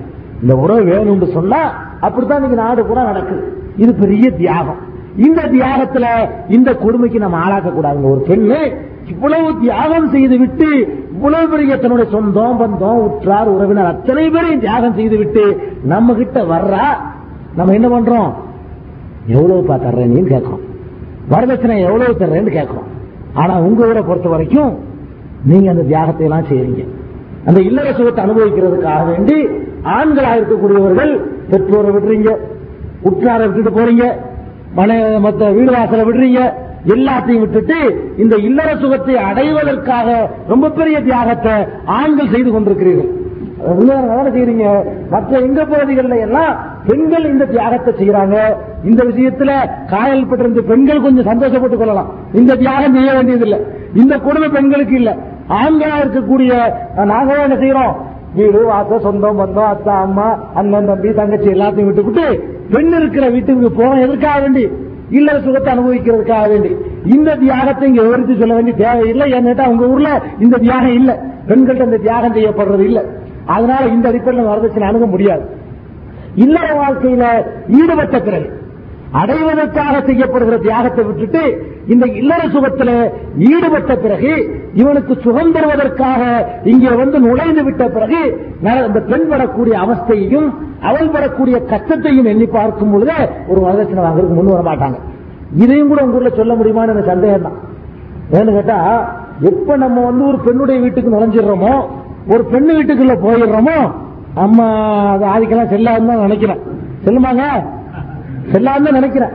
அப்போ கூட நல்லா தான் இருப்பான். உங்க ஊரை பொறுத்த வரைக்கும் பெண்கள் அவ்வளவு கொடுமைப்படுத்தப்படுறாங்க நான் சொல்ல மாட்டேன். ரூபா வாங்குறதுங்கிற ஒரு கொடுமை இருக்கே தவிர பெண்கள் கொடுமைப்படுத்தப்படல. இன்னொரு தத்துவம் குறியாண்டு புதைக்கப்படுது. ஆணுக்கு இருக்கக்கூடிய அந்த ஆதிக்கம், ஆணுடைய கட்டுப்பாடுல இருக்கக்கூடிய அந்த நிலைமை, ஆண் தான் சம்பாதிச்சு போடுறதுங்கிற நிலைமை, தாய் தந்தை உற்றார்கள் எல்லாம் காப்பாற்ற கடமையில் இருக்கிறாங்க இல்லையா, அந்த கடமையை புறக்கணிக்கக்கூடிய நிலைமை அதெல்லாம் ஏற்படுது. நான் வந்து என் தாய் தந்தையை கவனிக்க முடியாது, இதை விட ஒரு கொடுமை என்ன இருக்க முடியும்? இந்த ஊருடைய சமூக அமைப்புல நான் ஒரு கல்யாணம் பண்ணிட்டு என் மனைவியோட போயிட்டேன்னு சொன்னா, அங்கேயே போய் அதான் என் வீடுன்னு வச்சுட்டேன்னு சொன்னா, இவனுடைய சம்பாத்திய உழைப்புல அங்கேயே போயிடுதுன்னு சொன்னா, என் மனைவி தாய் தந்தை யார் கவனிக்கிறது? தங்கச்சி கவனிச்சுக்கிறாருன்னு சொல்லக்கூடாது. நீங்க அவ்வளவு கடமை இல்லை. யாரு கடமை இருக்கு? ஒரு ஆண் மகனுக்கு தான் தன்னுடைய தாயையும் தந்தையும் கவனிக்கிற கடமை இருக்கு. கடமை இருக்கிறவன் கவனிக்காம என் தங்கச்சி மாப்பிள்ள வந்து எங்க அம்மா கவனிச்சுக்கிறான்னு சொல்லக்கூடாது. தங்கச்சி அத்தா அம்மா கவனிக்கிற கடமை இல்ல, அவளை இன்னொருத்தனுடைய கீழே வாழ வேண்டியவன். அப்ப இந்த சமூக அமைப்பு எப்படிப்பட்ட மோசமான நிலை உண்டாக்குன்னு பாருங்க. உங்க ஊர்ல இந்த கொடுமையும் கூட இல்ல. பல ஊர்களில் நம்ம வர்ணிச்சு வர்ணிச்சு சொல்லும் போது நிறைய கொடுமைகளை வர்ணித்து சொல்லுவோம். அந்த கொடுமைகள்லாம் இன்னைக்கு ஆண்கள் படுத்தப்பட்டு இருக்கிறீங்க. ரொம்ப கண்ணீர் விட வேண்டி இருக்குது உங்களுக்காக வேண்டி. ஏன் செஞ்சவர்களுக்காக இல்ல, இளைஞர்கள் புரியதுக்காக சொல்லி காட்டுறேன். நாம ஒரு பெண்ணுடைய வீட்டுலங்க அவங்க வீட்டுல போய் நுழைஞ்சிடறோம் அப்படின்னு சொன்னா, நம்ம அத்தா அம்மா இருக்க போறது இல்ல. அவங்க பவர்ல இருப்போம், அவங்க கண்ட்ரோல்ல இருப்போம். வீடு அவங்க இது, காசு அவங்க இது, சொத்து அவங்க இது, எல்லாமே இன்றைய உரையிலேயே ரெண்டு தடவை பிரிச்சுக்கிட்டீங்க. அதனால பிரிச்சு பிரிச்சு பேச வேண்டியது. வரதட்சணை இந்த குல வேற்றுமைக்கு இது போதுன்னு நினைக்கிறேன். இந்த உருவாக்குலாம் இடமே கிடையாது. இந்த வரதட்சணை என்ற ஒரு கொடுமையும் முஸ்லிம் சமுதாயத்தில் இதுவாவது முதற்சன தலைப்பாவது தமிழ்நாட்டில் கொஞ்சம் பகுதியில் மாத்திரம் இருக்கு. வரதட்சணை என்பது இருக்கிறது இல்லையா, இந்தியாவிலேயே எல்லா பகுதியிலும் இருக்குங்க. இஸ்லாமியர்கள் சொன்னாலேயே வரதட்சணை கண்டிப்பா இருக்கும் என்று சொல்லப்படக்கூடிய அளவிற்கு ஒரு மோசமான மற்றொரு தீமை இந்த வரதட்சணை என்பது. இந்த கொடுமையினால ரொம்ப தெளிவான முறையில் மக்களுக்கு விளக்கப்படாத காரணத்தினால, இதுவும் ஒரு பாவம்னு சொல்லப்படாத காரணத்தினால, இன்னைக்கு ரொம்ப பெரிய சமூக அங்கீகாரத்தோடு வந்துகிட்டு இருக்கிற ஒரு தீமை தாங்க. இந்த குலப்பெருமையாவது ஆதரிச்சு பேசுறதுக்கு ஆள் இருக்க மாட்டாங்க. கண்டிக்கா என்ன சில பேர் இருக்காங்களே தவிர ஆதரிச்சு பேசக்கூடிய வழக்கறிஞர்கள் இருக்க மாட்டாங்க. இந்த வரதட்சணையை ஆதரிச்சு பேசுறதுக்குலாம் ஆளுக்கு இருக்குது. அஜர்த்துமார்களுக்கெல்லாம் தனி ரேட்டா இருக்கு சில பகுதிகளில். ஆனா கடவுளுக்கு எல்லாம் போனீங்கன்னு சொன்னா ஒவ்வொருத்தருக்கு ரேட்டு வச்சிருக்காங்களா இல்லையா? படித்தவங்களுக்கு இவ்வளவு, ஓதனவங்களுக்கு இவ்வளவுங்கிறதுல மூளைமார்களுக்குன்னே வரதட்சணை ரேட்டே இருக்குன்னு சொன்னா இதுக்கு எவ்வளவு பெரிய சமூக அங்கீகாரம் கொடுக்கப்படும் பாருங்க. மூளைமார்களுக்குன்னு தனி ரேட்டு நிர்ணயிக்கிறாருன்னா அவ்வளவு சகஜமா வாங்கப்படுகிற வரதட்சணை என்ற கொடுமை. இந்த வரதட்சணை என்பதை இஸ்லாமிய சமுதாயம் எப்படி பல தீமைகளை மாற்று மதத்தவர்களிடமிருந்து கற்றுக்கொண்டதோ அதே மாதிரி வரதட்சணை என்ற தீமையையும் அங்கிருந்தாங்க நம்ம படிச்சுக்கிட்டோம். வரதட்சணை என்பதற்கு இஸ்லாத்துல எந்த ஒரு ஆதாரமும் எந்த ஒரு அடிப்படை அறவே கிடையாது. வரதட்சணை வாங்குறதுக்கு அதனுடைய கொடுமைகள் நான் பிறகு சொல்ல வர்றேன். இந்த வரதட்சணை என்பது முஸ்லீம்கள் மத்தியில எப்படி வந்தது என்று சொன்னால், பொதுவாகவே இஸ்லாமியர்கள்ட்ட ஒரு நல்ல பழக்கம் இருக்குங்க. தமிழ்நாட்டு இஸ்லாமியர்கள்ட்ட இஸ்லாத்தை படிக்கிறதுன்னு சொன்னா குர்ஆனை பார்க்கவே மாட்டாங்க, ஹதீஸுகளையும் பார்க்க மாட்டாங்க, வேற போதனைகளையும் கூட கேட்க மாட்டாங்க. இஸ்லாத்தை படிக்கிறதா இருந்தா தங்கள் பக்கத்தில் உள்ள மாற்று மதத்தினரை பார்ப்பாங்க. அவங்க செய்யற அதே மாதிரியான செயலை அவர் சின்ன சேஞ்ச் பண்ணி இன்னொன்னா நடத்துவாங்க. இப்படித்தான் நம்ம இஸ்லாமியர்கள் இஸ்லாத்தை படிச்சுட்டு இருக்கிறாங்க ரொம்ப காலமா ரொம்ப காலமாக. இன்னைக்கு வந்து நீங்க ஒரு ஒலியுல்லாவுடைய பெயர்ல இப்படி ஒரு நிகழ்ச்சி நடத்திக்கிட்டு இருக்கிறீங்க. இது நாகரிகமா மக்களுக்கு பயனுள்ள ஒன்றா இருக்குது. அதே நேரத்தில் என்ன செஞ்சுக்கிட்டு இருக்கிறாங்க, இந்த மாதிரி பெரியார்கள் பேர்ல நாட்டில் இந்த மாதிரி பெரியார்களுடைய நினைவு நாள் பேரை போட்டுக்கிட்டு கூடு எடுக்கிறாங்க, யானை உருவலை விடுறாங்க. இதெல்லாம் எங்க இருந்து படிச்சாங்க நீங்க நினைக்கிறீங்க? குர்ஆன்லயோ ஹதீஸ்ல இருந்தோ அல்லது இவர்கள் எல்லாம் ரொம்ப ஏற்றி போட்டுகின்ற திக்கு நூல்கள் இருந்து கூட இதை படிச்சாங்களா? இல்ல, தங்களை சுத்தி உள்ள மக்களை போய் பார்க்கறாங்க. அவங்க எப்படி திருவிழா நடத்துறாங்க, தேர் எடுக்கிறாங்க. நம்ம தேரண்டு பேர் சொல்லக்கூடாது, ஒரு சின்ன ஒரு சேஞ்ச், சந்தன கூடுன்னு பேரை மாத்திக்கிறணும். இப்படித்தானே படிக்கிறோம். இஸ்லாமியர்கள் என்று சொல்லக்கூடியவர்கள் இஸ்லாத்தை எப்படி படிக்கிறாங்கன்னு பார்த்தா தங்களை சுத்தமான மாற்று மதமா பாக்குறாங்க. அவங்க யானை வச்சிருக்கிறாங்களா, நாங்களும் யானை வைக்கிறோம். ஆனா ராமனோட மட்டும் பெரிய போட்டுக்கிறோம் யானைக்கு. அவங்க ராமன் போடுவாங்க யானைக்கு. வித்தியாசம் நம்ம எங்களுக்கு அவங்களுக்கு வித்தியாசம் காட்டுறாங்க. எதுல வித்தியாசம் காட்டுறாங்க? யானையை கொண்டாந்து வச்சிருவாங்க. வித்தியாசம் எதுல காட்டுவாங்க? ராமன் போடுறதுல மாத்திரம் ஒரு வித்தியாசத்தை காட்டி விட்டுருவாங்க. அது மாதிரி அவங்க கொடியேற்றினா இவங்க கொடியேற்றுவாங்க. இதே மாதிரி தான் எல்லா விதமான அவங்க இறந்தவர்களுக்காக திதி தவசம் அது இது நடத்துறத பார்த்தாங்க. நமக்கு ஒண்ணும் இல்லாம இருக்குது, நம்மளும் ஒண்ணு செய்வோம்னு சொல்லிட்டு அவர்கள் பாத்தியா மூணாம் பாத்தியா ஏழாம் பாத்தியா இப்படிதாங்க எல்லாமே. இஸ்லாத்தை நம்ம ஆளுக்க படிச்சது பூரா பெரும்பாலும் அங்கிருந்து படிச்சுக்கிறாங்க. எதை வேணாண்டு விட்டு விலகி வந்தோமோ அங்கிருந்து இஸ்லாத்தை படிக்க ஆரம்பிச்சோமே, அதனுடைய ஒரு அம்சத்துலதான் இந்த முசீபத்து வருது. எந்த முசீபத்து? வரதட்சணைங்கிறது. இஸ்லாத்துல எந்த பெரிய ஆச்சரியமான ஒண்ணுங்க, வேற வேற தீமைகளாவது இவ்வளவு கடுமையா கண்டிக்கப்பட்டிருக்காது. வரதட்சணையை பொறுத்த வரைக்கும் பல கோணங்கள்ல இஸ்லாம் கண்டிக்குது. அதுலயும் ஒரு உச்சகட்டமா சொல்ல போனா அல்லாஹ் திருக்குர்ஆன்ல கண்டிக்கிறான் பாருங்க. வாசும் நிசா சதுக்காத்துஹின் நிஹலான்னு சொன்னான். பெண்களுக்கு அவர்களுடைய மகர் தொகையை நீங்கள் மக மனமுவந்து கொடுத்து விடுங்கள்ங்க. நீங்க கொடுங்கன்னு சொல்றதை விட ஒரு கண்டனம் ஏதாவது வருமா? வரதட்சணைக்கு எதிரான கண்டனம். வாங்கிட்டு இருக்காங்க, கொள்ளடிச்சுக்கிட்டு இருக்கான், அதை கொள்ளடிக்காத நீங்க கொடுத்துட்டு போறான்னு சொன்னா அது எவ்வளவு பெரிய கண்டனம். வரதட்சணைக்கு எதிராக கடும் வார்த்தை இது. பெண்களுக்கு நீங்கள் மகர் தொகையை வாரி வழங்கி விடுங்கள், மனம் வந்து கொடுத்து விடுங்கள். ஒரு இடத்துல சொல்றான், இன்னொரு இடத்துல சொல்றான் மக்கான சௌஜின் ஆத்தைத்தும் எதாகுன்ன கின்சாரம் பலா தகுதுமின் ஹுஷையா.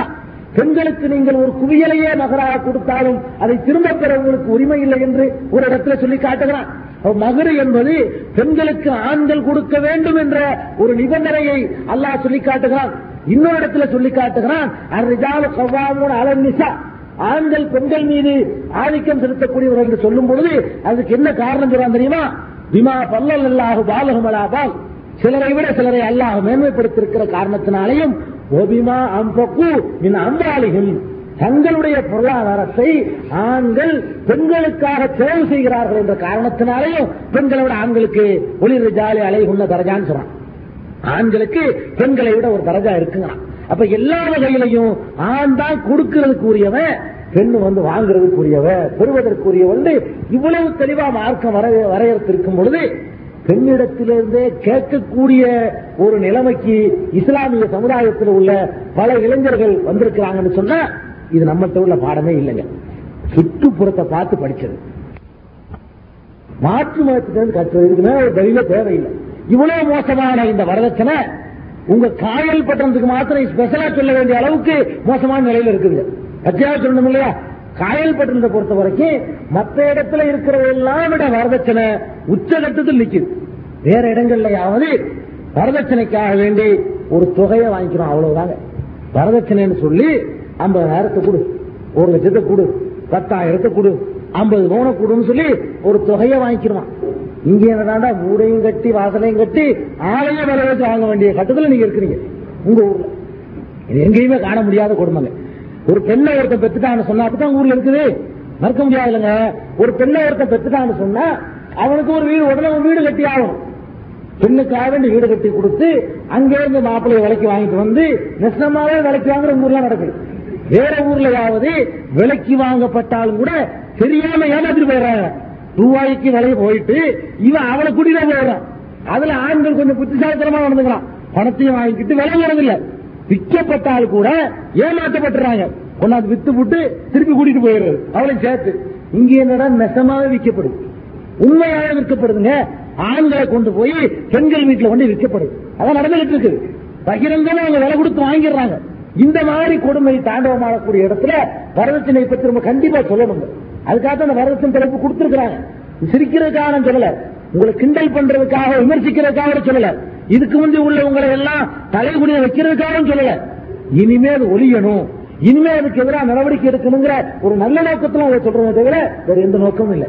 அதனால இதை சீரியஸாக நீங்க சிரிக்கிறீங்கன்னு சொல்லவே இல்லை.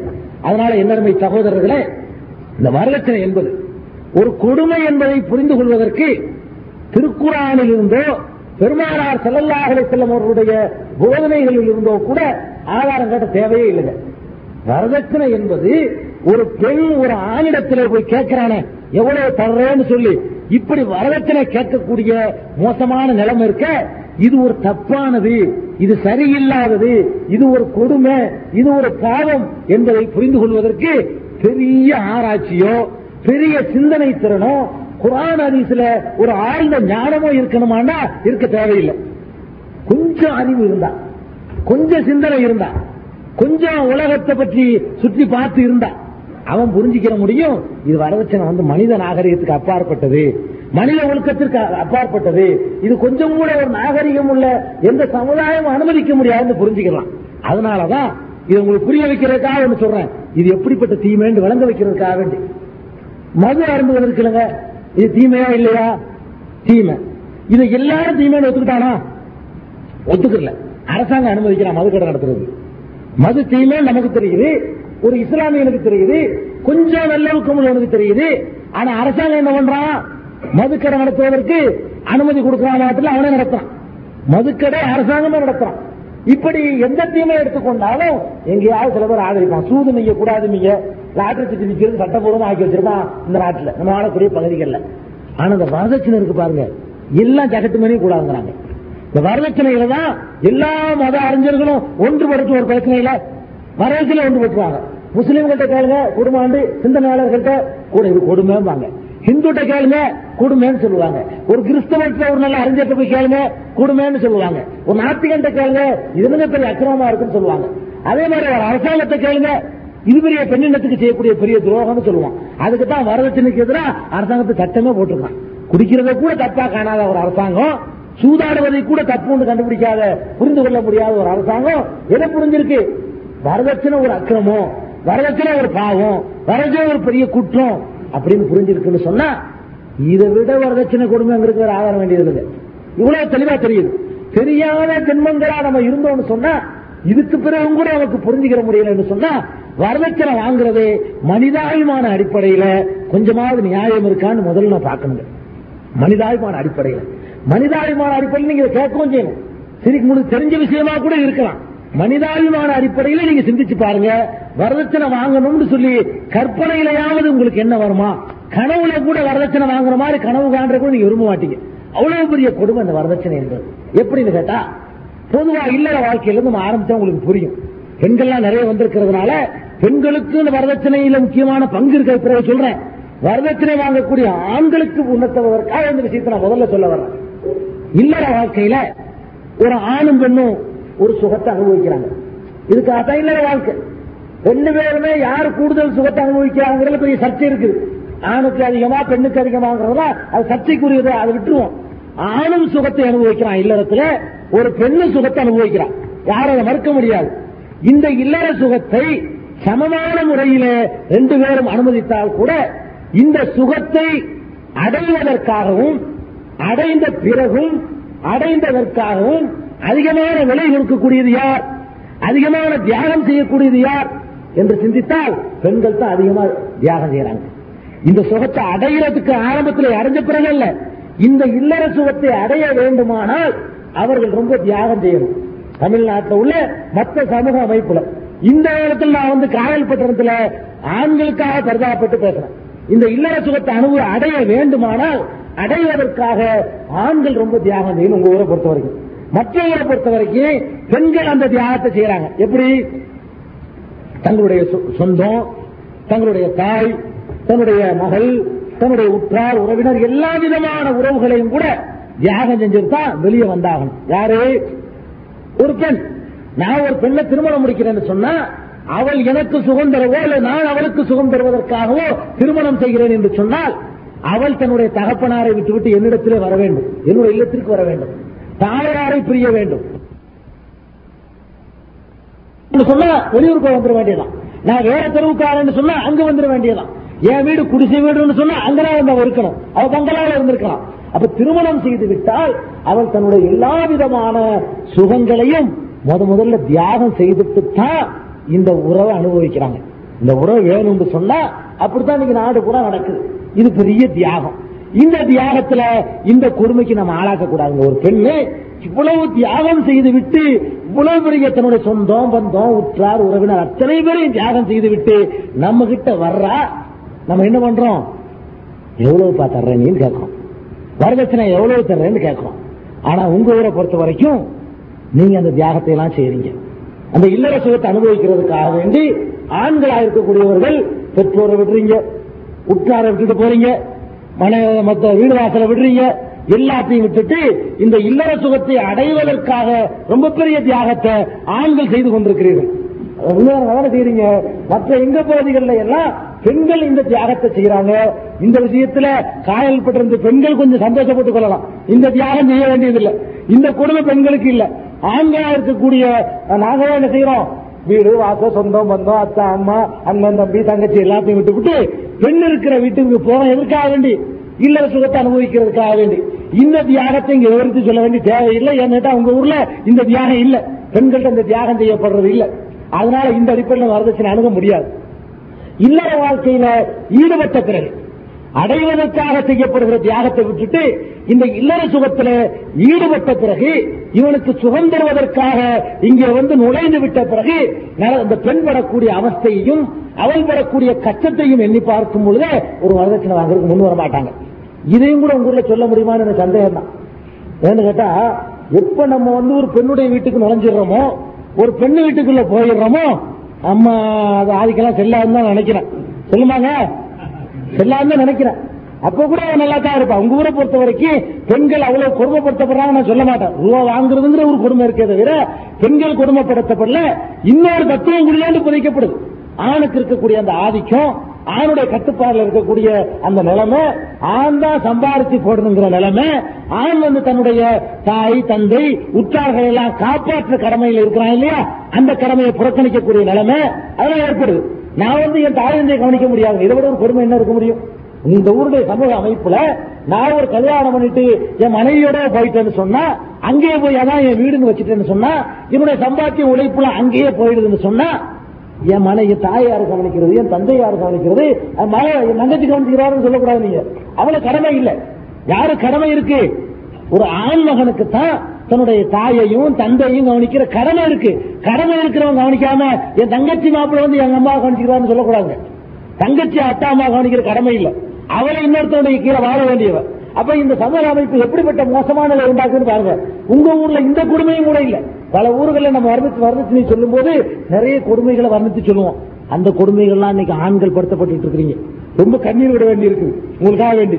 ஏன் செஞ்சவர்களுக்காக இல்லை, எனக்கு இளைஞர்கள்லாம் புரியதுக்காக சொல்லி காட்டுறேன். நானும் ஒரு பெண்ணுடைய வீட்டுலங்க அவங்க வீட்டுல போய் நுழைஞ்சிடறோம் அப்படின்னு சொன்னா நம்ம அத்தா அம்மா இருக்க போறதில்லை.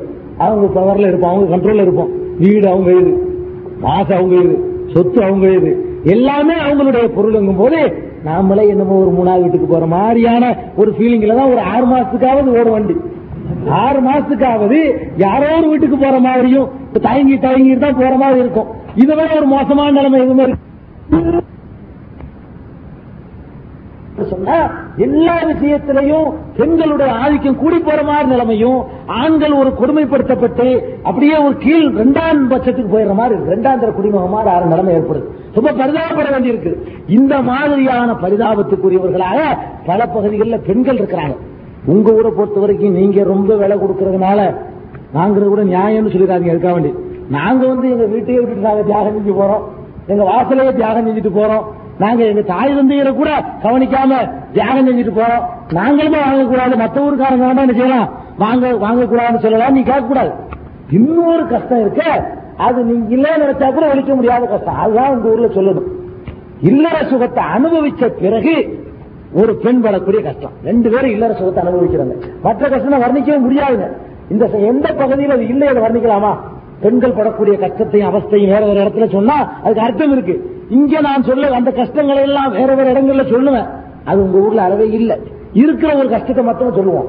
ஒரு பெண் வந்து இல்லற சுகத்தை அனுபவிக்கிறதுக்காக அனுபவிச்ச பிறகு ரெண்டு பேரும் கொஞ்ச நேரம் அந்த இல்லற இன்பத்தில் ஈடுபடுறாங்க. ஈடுபட்ட பிறகு இயற்கையாகவே அல்லாஹ் அவங்களுக்கு அமைச்சிருக்கான உங்க சமூக அமைப்பு கூட மாற்ற முடியாது. பெண்களுக்கு நாங்கள் அதிகாரம் கொடுக்கிறோம், பெண்ணுக்கு பாதுகாப்பு கொடுக்கிறோம் சொல்லிவிட்டு காயல் பெற்றிருந்த மாத்திரம் ஆம்புலங்க பிள்ளை பெருன்னு சட்டம் போட முடியுமா? முடியாது. நம்ம கையில இல்லை. அப்ப நம்ம கையில இல்லாத, நம்மால் மாற்றம் செய்யப்பட முடியாத இயற்கையாகவே பெண்களுக்கு இருக்கக்கூடிய ஒரு துன்பத்தை அல்லாஹ் வச்சிருக்கான். எந்த ஒரு நன்மைக்காக வச்சிருக்கான். அப்ப இல்லற வாழ்க்கையில ஒரு ஆணும் பெண்ணும் சமமான அளவுல ஈடுபடுறாங்க. ஈடுபட்ட பிறகு அந்த இல்லறத்துல கொஞ்ச நேரம் அனுபவிச்ச காரணத்தினாலங்க இவனை விட வயசுல ரொம்ப கம்மியான வளர்த்தா பெண் இருப்பான். அதுல ஏதாவது சந்தேகம் இருக்கா? உங்க ஊர்ல எப்படித்தானே எல்லாருமே எப்படித்தான் ஆணுடைய வயசை விட பெண்ணுடைய வயசு சற்று குறைவாக தான் இருக்கும் எல்லா பகுதிகளிலும். அப்ப என்னைய விட வயசுல குறைவாக இருக்கக்கூடிய அந்த பெண் என்னுடைய மனைவியாக வந்தவள், நான் அவளோடு இல்லற சுகத்தை அனுபவித்த காரணத்தினால் நான் ஓடி ஆடிக்கொண்டிருக்கிறேன், நான் விளையாட்டு பார்க்க போகிறேன், விளையாட சென்று விடுகிறேன், எங்கெங்கோ போய்விட்டு வந்து விடுகிறேன். என்னை விட வயசுல குறைந்த துள்ளி விளையாடக்கூடிய பருவத்தில் இருக்கக்கூடியவள் கற்பமாக கரு கருவுற்று விட்டால் என்ன ஆகிறது நிலைமை? இந்த ஆட்டம்லாம் அடங்கி போயிடுறா இல்லைங்க. ரெண்டு பேரும் ஒன்னா இல்லறத்து சுகத்தை அனுபவிக்கிறோம், ரெண்டு பேருமே ஒன்னா இன்பத்தை பெறுறோம். இந்த இன்பத்தை பெற்ற அந்த அஞ்சு நிமிஷத்து வேலையோட ஒரு ஆணுடைய பங்கு முடிஞ்சே போயிருதுங்க. இவன் இந்த இவனோட இல்லற சுகத்தை அனுபவிச்சதுக்காக வேண்டி பத்து மாச காலமும் ஒவ்வொரு மாசமும் ஒவ்வொரு நாளும் ஒவ்வொரு நிமிடமும் வரக்கூடிய அவஸ்தைகளை நீங்க உங்க குடும்பத்துல பாக்குறீங்களா இல்லையா? உங்க குடும்பத்துல உங்களுடைய சகோதரிகள்கிட்ட, ஏன் கல்யாணம் பண்ணவர்களா இருந்தா உங்க மனைவிமார்கள்ட்ட கூட நீங்க அந்த நிலையை பாக்குறீங்களா இல்லையா? அது பெரிய கஷ்டம். நமக்கெல்லாம் அதை கற்பனையில கூட கற்பனை செய்ய முடியாது. அவ்வளவு பெரிய கஷ்டத்தை நீங்க பெண்கள் ஆளாயிட்டு இருக்காங்க. கர்ப்பம் ஆயிட்டாங்கன்னு சொன்னா மூணு நாலு மாசத்துக்கு ஒண்ணு சாப்பிட முடியாதுங்க. இது பெரிய தத்துவம், எல்லாருக்கும் தெரிஞ்ச விஷயம். கர்ப்பம் ஆயிட்டாங்கன்னு சொன்னா மூன்று நான்கு மாசங்களுக்கு மாத்திரமல்ல, சில சமயங்கள்ல ஐந்து ஆறு மாசத்திற்கு கூட அவங்க நினைச்சதை சாப்பிட முடியாது. எதை சாப்பிட்டாலும் வாந்தி வரக்கூடிய நிலைமை. இதை விட ஒரு சாதாரணமா வாந்தியுடைய கொடுமை உங்களுக்கு எல்லாம் புரியும் நினைக்கிறேன். பஸ்ல போயிட்டு இருக்கும் ஒரு நாளைக்கு வாந்தி வந்துருச்சுன்னா என்னமோ உள்ள போன உயிர் வெளியே வர்ற மாதிரி இருக்கா இல்லையா? அனுபவிச்சிருக்கீங்களா? வாந்தி உங்களுக்கு எல்லாம் வந்திருக்கா? வாமிட் வந்திருக்குதா? ஒரு தடவை வாந்தி வந்துச்சுன்னு சொன்னா சும்மா கேட்டு போக கூடாது. வாந்தி வந்தா எப்படி இருக்குங்கிறத அல்ல நமக்கு காட்டி தந்துருக்கான். பிரசவத்துக்காக கற்பத்துக்காக வாந்தி வராட்டாலும் வேற காரணத்துக்காக அல்ல நமக்கு வாந்தி ஏற்படுத்திருக்கான். நம்ம வாந்தி எடுக்கிறோம் பல சமயங்கள்ல நோயின் காரணமாகவோ இல்ல பிற சமயங்களிலேயோ உணவு கோளாறுனாலேயோ வாந்தி எடுக்கிறோம். வாந்தி எடுக்கிற நேரத்துல கண்ணு மொழியெல்லாம் பிரிஞ்சு போய் கண்ணெல்லாம் தண்ணீர் விடுற மாதிரி போன உயிர் திரும்பி வர்ற மாதிரி இருக்குங்க. வாந்தி எடுக்கும்போது குடல்லாம் சேர்ந்து வெளியே வருதோ. இந்த மாதிரி ஒரு நாளைக்காங்க ஒரு நாளைக்கு தான் எடுத்துட்டு போயிடலாம். இவனோட சுக அனுபவத்துக்காக வேண்டி ஒரே ஒரு நாள் தான் போயிடலாம். ஒரு நாளைக்கு மூன்று நாலு ஐந்து மாசத்திற்கு ஒரு பெண்ணு, நம்மளை விட சின்ன வயசுல இருக்கிற ஒரு பெண்ணு, இந்த கொஞ்ச நேரத்துல நம்மளோட சுகம் அனுபவிச்சதுனால எவ்வளவு பெரிய அவஸ்தைக்கு ஆளாகும். வாந்தி எடுக்கிறா எடுக்கிறா எடுத்துக்கொண்டே இருக்கிறா. அது கூட எதை சாப்பிட்டாலும் வாந்தி எடுக்கிறாங்க. காலையில சாப்பிட்டா வரும், மத்தியானம் சாப்பிட்டா அதுவும் வாந்தி, ராத்திரில சாப்பிட்டா அதுவும் வாந்தி. இப்படியே ஒரு பெண்ணு வாந்தி எடுத்துக்கிட்டு இருக்கிறாங்க சொன்னா இதுக்கு காரணமாக இருந்த நாம, நம்முடைய சந்ததியை அவ ஏற்றுக்கொண்ட காரணத்தினால, நம்முடைய வாரிசை அவ சுமந்து கொண்ட காரணத்தினால இவ்வளவு கஷ்டப்படக்கூடிய அந்த பெண்ணிடத்துல போய்கிட்டா நம்ம ஆண் வர்க்கம் கேட்குது எவ்வளவு தருங்க. மற்ற தியாகத்தெல்லாம் விட்டு தருங்க. இதுக்கு ஈடா என்னங்க தியாகம் இருக்கு? ரெண்டு பேரும் தான் சமமான நிலையில ரெண்டு பேரும் இருந்தா வேண்டுமானால் கேட்கறது கொஞ்சமாச்சு அர்த்தம். அது கூட அர்த்தம் கிடையாது.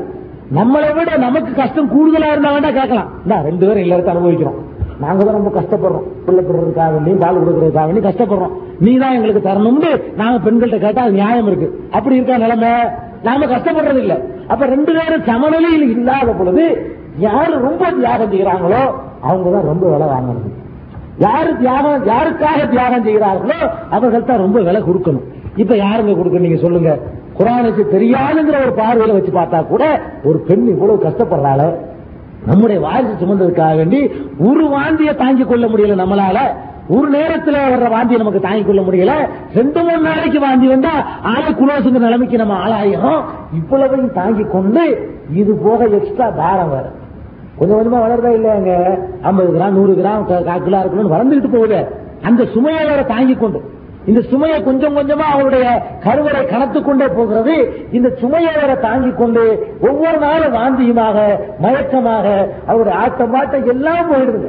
எவ்வளவு சுறுசுறுப்பு ஆடிக்கொண்டிருந்திருப்பா, எவ்வளவு ஓடிக்கொண்டிருந்திருப்பா, எல்லா விதமான அவருடைய இயக்கமுமே செயலிருந்து போய் என்னத்தையோ பறிகொடுத்த மாதிரி என்னத்தையும் இழந்து போன மாதிரி ஒரே படுத்த படுக்கையா கிடக்கக்கூடிய பெண்களை எல்லாம் நான் பார்க்கிறோம். சில பேர் திரகாத்திரமா இருக்கலாம், பல பெண்கள் நான் பார்க்கிறோம் இந்த மாதிரி சூழ் கொண்டு விட்டார்களே, ஆனால் அவர்கள் நிலைமை ரொம்ப பரிதாபமா இருக்கக்கூடிய காட்சியை பார்க்கிறோம். இப்படியெல்லாம் பரிதாபப்படக்கூடிய காட்சியை தன்னுடைய கல்யாணம் பண்ண பிறகு தன் மனைவிட்டு ஒருத்தன் பார்க்கிறான்.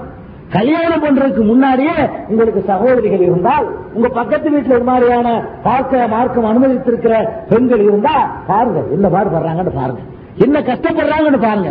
இதையெல்லாம் பார்த்த பிறகு நமக்கு சுகம் தருவதற்காக இந்த பெண்களை அல்லாஹ் இவ்வளவு கஷ்டப்படக்கூடிய நிலையில் வைத்திருக்கிறானே, அவர்களை சந்தோஷப்படுத்துவதற்கு நாம் அல்லவா விலை கொடுக்கணும், நாம் அல்லவா அவங்க கேட்கிற தொகையை கொடுக்கணும் அப்படின்னு தீர்மானிக்கிறங்க நியாயம்.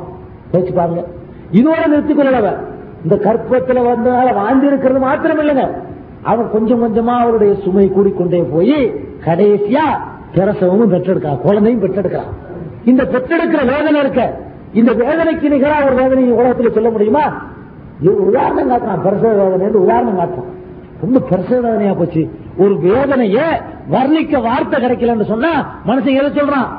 ரொம்ப பிரசவ வேதனையா போச்சுங்கிறான். அவ பிரசவ வேதனை தான் வேதனையிலாம் உச்சகட்டம். இந்த உச்சகட்டமான வேதனைய அவ அடைஞ்சி மரணத்தினுடைய விளிம்புக்கு போயிட்டு திரும்பி வர்றாங்க. எவ்வளவு பெரிய வேதனையா இருக்குன்னு நீங்க பார்க்கணும். அல்லாஹ் ஜல்லஷானஹு தஆலா அந்த சின்ன பாதையிலிருந்து அதை விட பணமளவு பெரிய ஒரு உருப்படியை வெளியேற்றுறதா இருந்தா, ஒரு குழந்தையை வெளியே கொண்டு வர்றதா இருந்தா அந்த வேதனை எப்படி இருக்குங்கிறத நாம அனுபவத்துல உணராட்டா கூட அறிவுனால சிந்தனையினால உணர முடியுங்க. எப்படி அல்லா வந்து உங்க வாயிலங்க உங்க வாயை கொள்ளக்கூடிய அளவோட ஒரு பெரிய ஒரு பணத்தையோ ஒரு ஏதோ திரிச்சா உங்களுக்கு தாங்க முடியுமா? முடியுமாங்க? அல்ல அந்த மாதிரியான அந்த கஷ்டத்தை சொல்ல முடியல, வர்ணிக்க முடியல. பெண்கள் தான் உணர முடியுங்க, சொல்லவே இயலாது. ஒரு பெண்ணுக்கு கூட அந்த வேதனையை சொல்லாத வடிக்க இயலாதுங்க. இந்த பிரசவ வேதனை இருக்க, அந்த வேதனையை தாங்கிக் கொண்டு இவ்வளவு கஷ்டத்தை சுமந்து கொண்டு செத்தோன்னு நினைச்சிருவாங்க. ஒரு பொம்பளை அந்த கட்டத்துல இதோட முடிஞ்சிச்சுன்னு நினைச்சிருவான். அப்படிதான் நினைக்கிறான். சில பெண்கள் இந்த வேதனையை வர்ணிக்கிறதுக்காக வேண்டுமானால் சில நிகழ்ச்சிகளை சொல்லலாம். சில பெண்கள் என்ன செய்வார்களா, பிரசவ நேரத்தில் புருஷனை திட்டுவாங்களாம். சில பெண்கள் நம்ம கேள்விப்பட்ட நம்ம பார்த்தது இல்லை அனுபவத்துல. சில பெண்கள் என்ன செய்வாங்களா, அந்த பிரசவிக்கிற நேரத்தில் புருஷனை இந்த பாவி இந்த மாதிரி பண்ணிவிட்டான பாவி என்ன, அந்த கட்டத்துல மட்டும் அந்த கட்டத்துல மட்டும் இது வெளியே சொல்ல மாட்டாங்க. வந்து அந்த செய்தியை பெண்கள் கேட்டா கூட புருஷன் சொல்லிட மாட்டாங்க, அதுக்காக ஏதாவது செஞ்சுட்டா என்ன செய்யுது. இந்த செய்திகள் சொல்ல பரவாயில்ல சொல்லப்படுது வெளியில. அப்ப இந்த மாதிரி வார்த்தைகளை எல்லாம் ஒரு பெண் ரொம்ப மதிப்பு வச்சிருக்கிற ஒரு பெண்ணு அந்த கட்டத்தில் பயன்படுத்துறான்னு சொன்னா அந்த வேதனை வர்ணிக்கிற வார்த்தையே கிடையாது. எவ்வளவு வேதனை தாங்க முடியாத நிலைமைக்கு போனா புருஷனை பத்தி இந்த வார்த்தையை சொல்லுவான். சில பெண்கள் அப்படி செய்யறாங்க. இன்னும் சொல்ல போனா பிரசவ வைராக்கியம் ஒரு பழமொழி சொல்லுவாங்க. பிரசவ வைராக்கியம் தான் என்ன, பிரசவம் ஆகும் போது ஒரு வைராக்கியம் வச்சிருவாங்களாம். இன்னுமே இதோட இதான் கடைசி, எது புருஷனோட கொள்ற உறவுல இதான் கடைசி, இந்த ஒரு தடவை கொண்டது போதும். பிரசவ வைராக்கியம் பழமொழி சொல்லுவான். அது நிக்காது, கொஞ்ச நேரம் தான் நிக்கும். அந்த குழந்தை பெற்றவனே மாறி போயிடுமா. ஒரு வைராக்கியத்தில் ஒருத்தன் ஸ்ட்ராங்கா இல்லைன்னு சொன்னா அது பிரசவ வைராக்கியமாங்க. இது பிரசவ வைராக்கியம் தெரியாதா, கொஞ்ச நேரத்துக்கு நிக்கும் அப்புறமா மறைஞ்சு போயிடும் பழமொழி சொல்லுவாங்க. அது பிரசவ நேரத்தில் அவருக்கு அப்படி ஒரு வைராக்கியம் வருதுன்னு சொன்னா அதுக்கு என்ன காரணம்? அந்த வேதனை அவ்வளவு உச்சகத்தை சிரிக்கிறதுக்குள்ளது இல்ல, இந்த அளவுக்கு அவளுக்கு ஒரு வைராக்கியம் வருதுன்னு சொன்னா, புருஷனை கூட திட்டுவாதிக்கு வந்துட்டான்னு சொன்னா அதை விட ஒரு வேதனை எதுவுமே இருக்க முடியாது. அப்படிப்பட்ட ஒரு மோசமான ஒரு நிலைமைக்கு அவ ஆளாகித்தான் குழந்தையை பெற்றெடுக்கிறார். யாரை பெற்றெடுக்கிறா? இந்த குழந்தையை பெறதுனால அவளுக்கு ஏதாவது பெருமையை புகழ உண்டா? அந்த குழந்தை நம்முடைய குழந்தைங்க, அதான் கவனிக்கணும். இவ்வளவு பத்து மாசம் சுமந்து கஷ்டப்பட்டு இந்த குழந்தைக்காக தன்னுடைய உணவை தியாகம் செஞ்சு தன்னுடைய சுகத்தை தியாகம் செஞ்சு பெற்றெடுப்பதற்காக பத்து மாச காலம் தன்னுடைய எல்லா விதமான சுகங்களையும் அர்ப்பணித்து அவள் அவ்வளவு கஷ்டப்பட்டு மரணத்தினுடைய எல்லையை தொட்டுட்டு அல்லாஹ்வுடைய பெரிய குதிரத்தினால திரும்பி வந்திருக்கிறா. யாருடைய குழந்தைன்னு சொல்றோம்? தகப்பன் பேரை சொல்லி இன்னாருடைய குழந்தை, இப்ராஹிம் சாஹிபுடைய குழந்தைன்னு சொல்றோம், அப்துல் காயவுடைய குழந்தைன்னு சொல்றோம், ஆயிஷாவுடைய குழந்தை நம்ம சொல்ல மாட்டோம், பாத்திமாவுடைய குழந்தைன்னு சொல்ல மாட்டோம், பல நிகழ்ச்சிகளை கேட்கவும் மாட்டோம். எதைத்தான் கேட்கிறான்? தாப்பன் யாரு? இந்த குழந்தைய பள்ளிக்கூடத்துல சேர்க்கணும்னா வாப்பா பேரை சொல்லு, அத்தா பேரை சொல்லுன்னு கேட்கலாம். அத்தா பேர் என்ன, வாப்பா பேர் என்ன, பாவா பேர் என்ன, இதான் கேட்கலாம். அப்ப இந்த மாதிரி இவ்வளவு கஷ்டப்பட்டு அந்த பெண் பெற்றிருந்தும் கூட அந்த பெருமையெல்லாம் நமக்கு சேருது. நம்முடைய வாரிசு, நம்முடைய சந்ததி, நம்முடைய பிள்ளை என்று சொல்லக்கூடிய ஒருவனை ஈன்று வருவதற்காக அந்த பெண் எவ்வளவு பெரிய பாடுபட்டிருக்கிறார், எவ்வளவு பெரிய தியாகத்தை மேற்கொண்டிருக்கிறார். இதுக்கு இந்த ஒண்ணுக்கு பிறகு நீ கேட்கலாமா? நான் கேட்கிறேன். ஒரு ஒண்ணுமே இல்லறத்துல செய்யலன்னு வச்சுக்கிறோம், நீங்க தான் எல்லா தியாகமும் செய்யணும்னு வச்சுக்கிறோம். இந்த பிரச வச்சு தர்றால உங்களுக்கு ஒரு குழந்தைய, உங்களோட கொஞ்சம் இல்லறத்தை அனுபவிச்சதுக்காக வேண்டி, சமமாக ரெண்டு பேர் அனுபவிச்சதுக்காக வேண்டி அவர் பத்து மாச காலத்தை பேணி பாதுகாத்து சுமந்து தன்னுடைய சக்திகளை எல்லாம் இழந்து அதன் காரணமாக கடைசியா உங்களுக்கு மரணத்தினுடைய எல்லையை தொட்டு உங்களுக்கு ஒரு வாரிசையை பெற்றெடுத்து தந்து கையில ஒப்படைக்கிறாள. இதுக்கு வந்து எவ்வளவு கொடுத்தாலும் தகுமாங்க, நாம எல்லாம் கொடுக்கணும். அதுக்குதான் கூடுன்னு சொல்லுது இஸ்லாம். இல்லற வாழ்க்கையில ரொம்ப விலை கொடுக்கக்கூடியது பெண்களா இருக்கிற காரணத்தினாலதான் நீங்க கொடுங்க ஆண்களே, நீங்க கொடுங்க. எவ்வளவு கொடுங்க? அது உங்க கையில கூட இல்ல, அவ கேட்கறத கொடுங்க. மகர்ண்டா அதாங்க, உங்க ஊர்ல மகர் இருக்குன்னு நினைக்கிறேன், பல ஊர்கள்ல மகர் இருக்குது. மகர்ண்டா ஏட்டுல எழுதுவாங்க, கொடுக்க மாட்டாங்க. எங்க பகுதிகளில் எல்லாம் மகர்ன்னு சொல்லி ஆயிரத்தி ஒரு ரூபாய் மகர்ன்னு ஜமாத்துல சும்மா எழுதுவாங்க. எந்த கல்யாணமா இருந்தாலும் சரி, அவன்கிட்ட கேட்கறதும் இல்ல, அவள்கிட்ட கேட்கறதும் இல்ல, ஜமாத்துல எழுதிய வந்து முக்கில படிக்கும் போது இன்னாருடைய மகனாருக்கு ஆயிரத்தி ஒரு ரூபாய் மகருக்கு கல்யாணம் செய்து கொடுக்கப்பட்டுச்சு. ஆயிரத்தி ஒரு ரூபாய் மகர் ஏட்ல இருக்குமே தவிர, இப்போ ஆற்றின் சண்டை வந்து தலாக்கு விட்டான்னு சொன்னா நீ ஆயிரத்தி ஒரு ரூபாய் மகர் எழுதுனீங்களா அதை கொடுப்பாங்க ஜமாத்துகள்ல. இதான் நாட்டுல நடந்துகிட்டு இருக்கு. இது அல்ல மகருங்கிறது. இவன் செய்யக்கூடிய தியாகத்தை உணர்ந்து இஸ்லாம் என்ன சொல்லுது? பெண்களுக்கே மகர் கேட்கக்கூடிய உரிமையை கொடுக்குது. எவ்வளவு வேண்டாலும் கேளு, நீ இவ்வளவு தியாகம் செய்யணும் இல்லையா? இல்லற வாழ்க்கையில ரொம்ப தியாகம் செய்யக்கூடிய பெண்களே, நீங்க கல்யாணத்துக்கு முன்னாடியே நீ எவ்வளவு தருவாய் என்று கேளுங்க, அப்படி சொல்லுது இஸ்லாம். பெண்கள் கேட்டு பெற வேண்டும் என்று இஸ்லாம் சொல்லித் தரது. இவன் ஆண் என்ன பண்றான்னு சொன்னா, இவ்வளவு தியாகத்தை அந்த பெண்ணிடத்திலிருந்து பெற்றுக்கொண்டு நீ எவ்வளவு தருகிறாய் என்று கேட்கிறான். இதுல இன்னும் பெரிய கொடுமை என்ன தெரியுமா? இவ்வளவு கஷ்டமான அந்த சுமையை சுமந்துகிட்டு இருக்கக்கூடிய காலத்திலையும் இவருக்கு பணிவிடையெல்லாம் செஞ்சுக்கணும். யாருக்கு?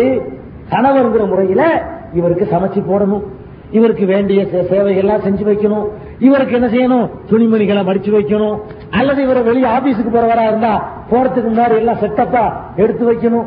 இவர் குளிக்கிறதுக்காக கூட தண்ணீரை இவர் பிடிச்சிக்கிற மாட்டாரு, அதை கூட என்ன செய்யணும். உங்க ஊர்ல எப்படி எனக்கு தெரியல, அப்படித்தானே எல்லாருமே பெண்கள் தானே செய்யறாங்க, சோறலாம் ஆக்குறாங்க, அவ எல்லாத்தையும் பிடிச்சு வைக்கணும். கேட்டுக்கிற வேண்டி இருக்கு, அவ எல்லாத்தையும் பிடிச்சு வைக்கணும். படுக்கிற பாய கூட அவ தாங்க விரிச்சு போடணும். அது நடந்துட்டு இருக்கு. நம்ம படுத்து சுகனுபவிக்கிறதுக்காக பாய விரிக்கிறது கூட யார் செய்யணும்? அவ செய்யணும். அதனால நாட்டு நடப்பு அப்படிதான் இருக்கு.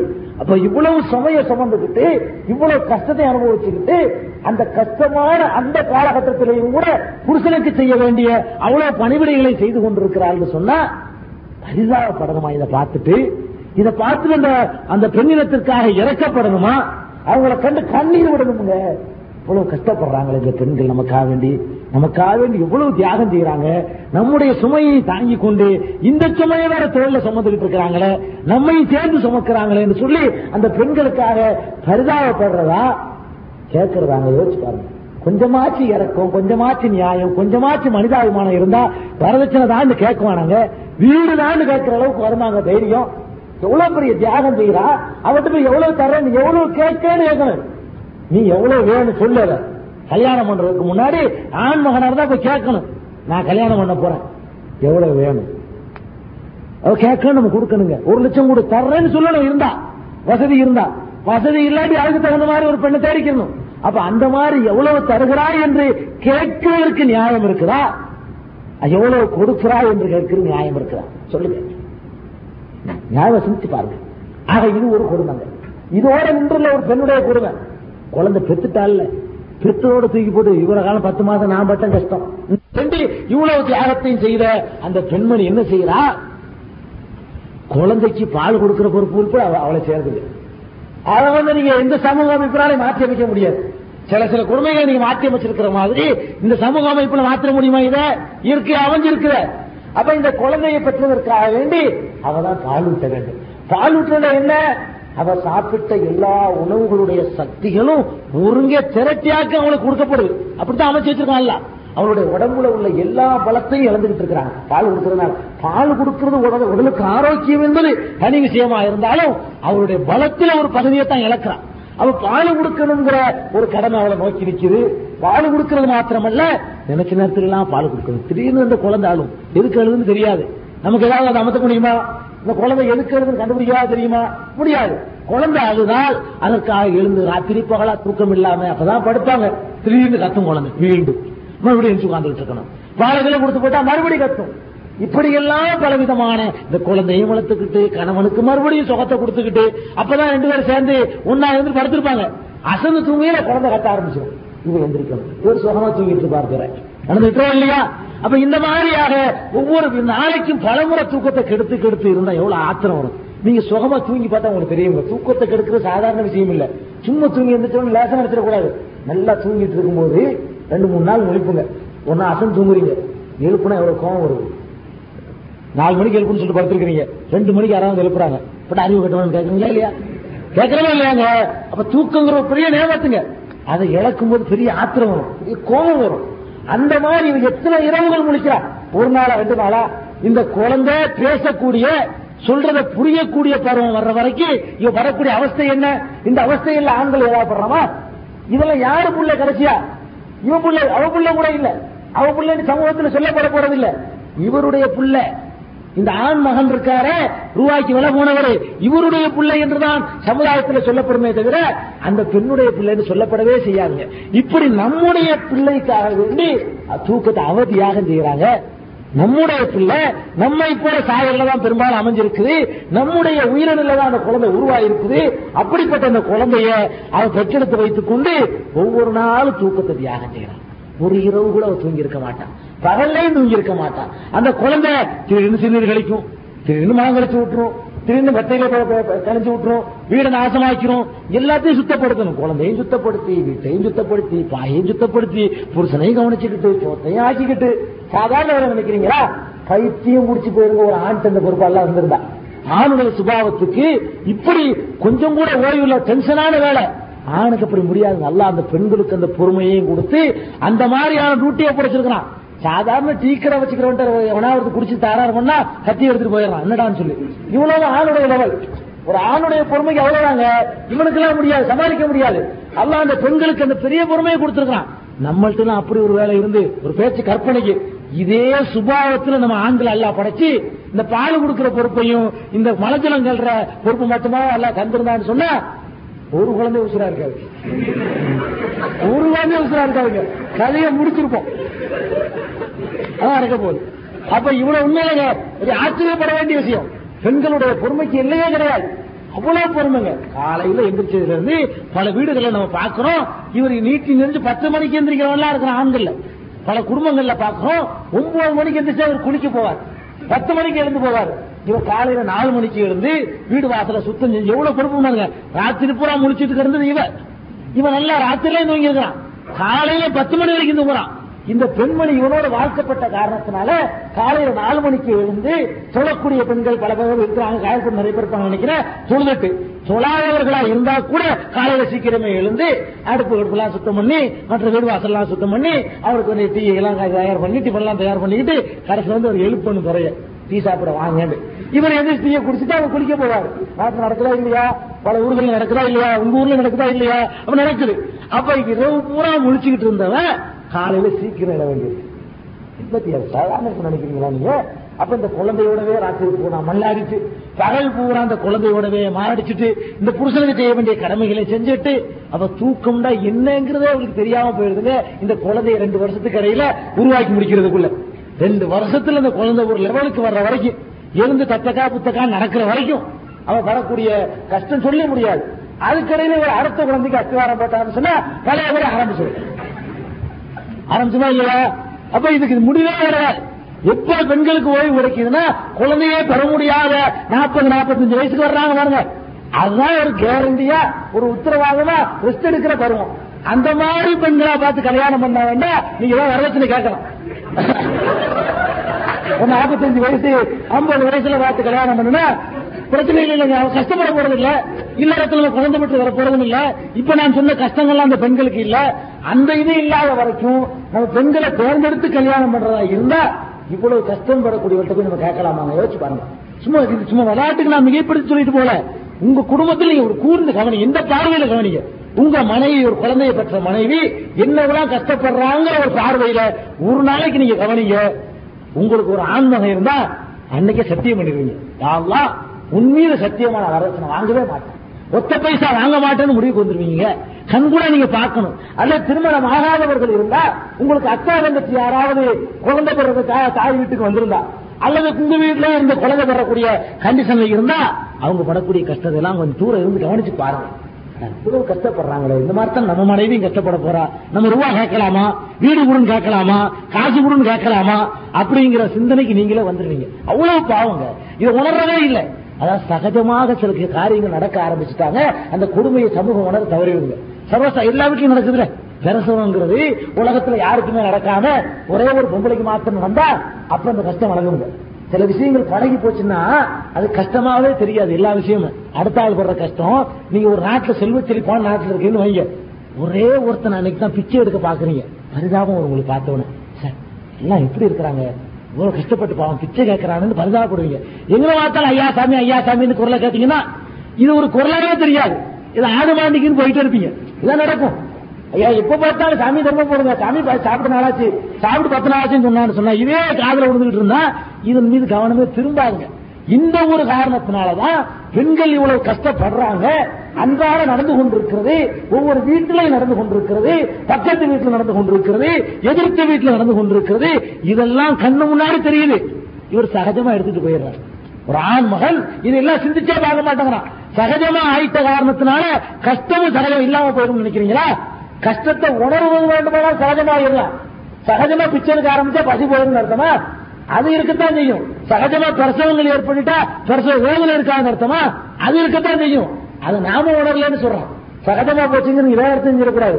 சகஜமா போச்சுன்னு சொன்னா ஆண்கள் உணர்வது இல்லை, அவ்வளவு சகஜமா நடந்து கொண்டிருக்கிறது. இந்த பார்வையில கொஞ்சம் பார்த்தா கேட்கவும் மாட்டாங்க, யாரும் கேட்க மாட்டாங்க. இதோடு முடிஞ்சுவே இல்லைங்க. கடைசி வரைக்கும் அவனை எல்லாமே இந்த குழந்தைய பள்ளிக்கூடத்துக்கு அனுப்புறதுல இருந்து, அது படிச்சுட்டு வந்ததுல இருந்து, அதுக்கு ட்ரெஸ் பண்ணி விடுறதுல இருந்து எல்லா காரியங்களையும் ஒரு பெண்மணி தான் தன்னுடைய குடும்பத்துல செஞ்சுட்டு இருக்கிறா. பல குடும்பங்கள்ல பார்க்கிறோம்.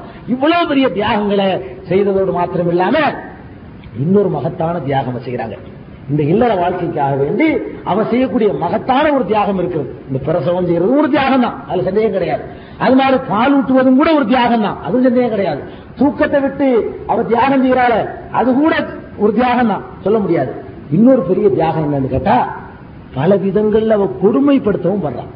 இந்த கொடுமை தாங்கிக்கிறாங்க. அது உங்க ஊர்ல இருக்காத, உங்க ஊர்ல இருக்காது. மாமியா வீட்டுல இருந்து தான் அதெல்லாம் நடக்கும். உங்க ஊரை பொறுத்த வரைக்கும் இந்த கொடுமை சொல்ல வேண்டியதில்லை. மாமியா வீட்டில் நடக்கிற கொடுமை, தீ வச்சு கொளுத்துற கொடுமை, இதனால ஸ்டவ் அடித்து இளம்பெண் சாகுற கொடுமை எல்லாம் இருக்கா இல்லையா? இதெல்லாம் சகஜமா நடக்குதுன்னு சொன்னா காரணம் என்ன? இவன் கல்யாணம் பண்றான். கோடி ஒரு பிள்ளையோட சரி, கோமரி ஒரு பிள்ளையோட சரின்னு பழமொழி சொல்லுவான். கோடி துணி, கோடினா புது துணி, புது துணி ஒரு வெள்ளைக்கு செலவைக்கு போயிட்டு வந்தா அதுக்கு பேரு அப்புறம் புது துணி இல்லை, செலவைக்கு போயிட்டு வந்தா அது பழசு தான். அப்ப அதான் சொல்லுவான், பழமொழி சொல்லுவான், கோடி கோடினா புது துணிய, கோடி ஒரு வெள்ளையோட சரி, கோமரி ஒரு பிள்ளையோட சரியுமா. ஒரு கோமரி ஒரு பிள்ளைய பெற்றுட்டான்னு சொன்னா அவருடைய அழகு அந்த கவர்ச்சி எல்லாம் போயிடும். இதுக்கு இவர் தானே காரணம். அதை துறை உணர மாட்டாரு. மறுபடியும் ஏதாவது கல்யாணம் பண்ணலாமா சிந்தனை வரும். வருமா இல்லையாங்க? நாட்டு நடந்துகிட்டு இருக்குங்க. இவனால் இவனுக்கு குழந்தைய சுமந்த காரணத்தினாலதான் இவனுடைய வாரிசை பெற்றுத் தருவதற்காகத்தான் அவருடைய இளமை அழகு எல்லாத்தையும் இழக்கிறாரு. ஒரு ரெண்டு மூணு குழந்தையை பெற்றெடுத்த உடனே இவர் இளமையாவே இருப்பாருங்க. ஆண்டு இந்த மாற்றமா ஏற்படுதா? திருமணமாகி அஞ்சு பிள்ளைக்கு தகப்பன்னு சொன்ன உடனே அதாவது அடையாளம் தெரியுமா? அஞ்சு பிள்ளைக்கு தகப்பங்கிறதுக்கு தெரியாது. ரெண்டு குழந்தைக்கு தாயின்னு சொன்னா அடையாளமே தெரியும். ரெண்டு குழந்தைக்கு தாயின்னா அவருடைய முகத்திலிருந்து உடலமைப்பை காட்டி கொடுத்துரும். ஒரு ஆணை வந்து முழு நிர்வாணமா நிப்பாட்டினா கூட இவன் அஞ்சு பிள்ளைக்கு தாயின் உடம்பு வச்சு கண்டுபிடிக்க முடியுமா? கண்டுபிடிக்க முடியாது. உடலமைப்புல எந்த மாறுதலும் வரப்போறது இல்லை. பெண்ணிடத்துல இந்த மாதிரியான மாறுதல் வரும்போது என்ன பண்றான்? கொடுமைக்கு உச்சகட்டமா போய் இவள் ஆயக்கப்பட மாட்டா, சீத்து கட்டிட்டு இன்னொரு கல்யாணம் பண்ணுவோம், அதுல கொஞ்சம் சில்லறை அடிக்குவோம். இந்த மாதிரி தாங்க ஸ்டவ் அடித்து சாவுறது. அந்த கொடுமை உங்க பகுதியில, நம்ம இஸ்லாமிய பகுதியில் பெரும்பாலும் இல்ல, அதுல உங்க பகுதியில் நடக்க சான்ஸும் இல்ல. தாயை தந்தையெல்லாம் கண்காணிச்சுட்டு இருக்காங்க, பெண்ணுக்கு பாதுகாப்பா இருக்கிறாங்க. அது ஒரு பாதுகாப்பு நீங்க ஏற்படுத்திக்கிறீங்க, ஒரு வகையில ஒரு நன்மை இருக்கு, எல்லாத்திலும் நன்மை இதுமே கலந்தா இருக்கும். அதனால அந்த விஷயத்தை விட்டுருவோம். அப்ப இந்த மாதிரியான கொடுமைகளுக்கு ஒரு பக்கம் ஆளாயிட்டு இருக்காங்க பெண்கள். ஆக அருமை சகோதரர்களே, இந்த வரதட்சணைங்கிற கொடுமைக்கு எந்த விதத்திலையும் நியாயமே கிடையாது, எந்த விதத்திலையும் மார்க்கத்தில் அனுமதியும் கிடையாது.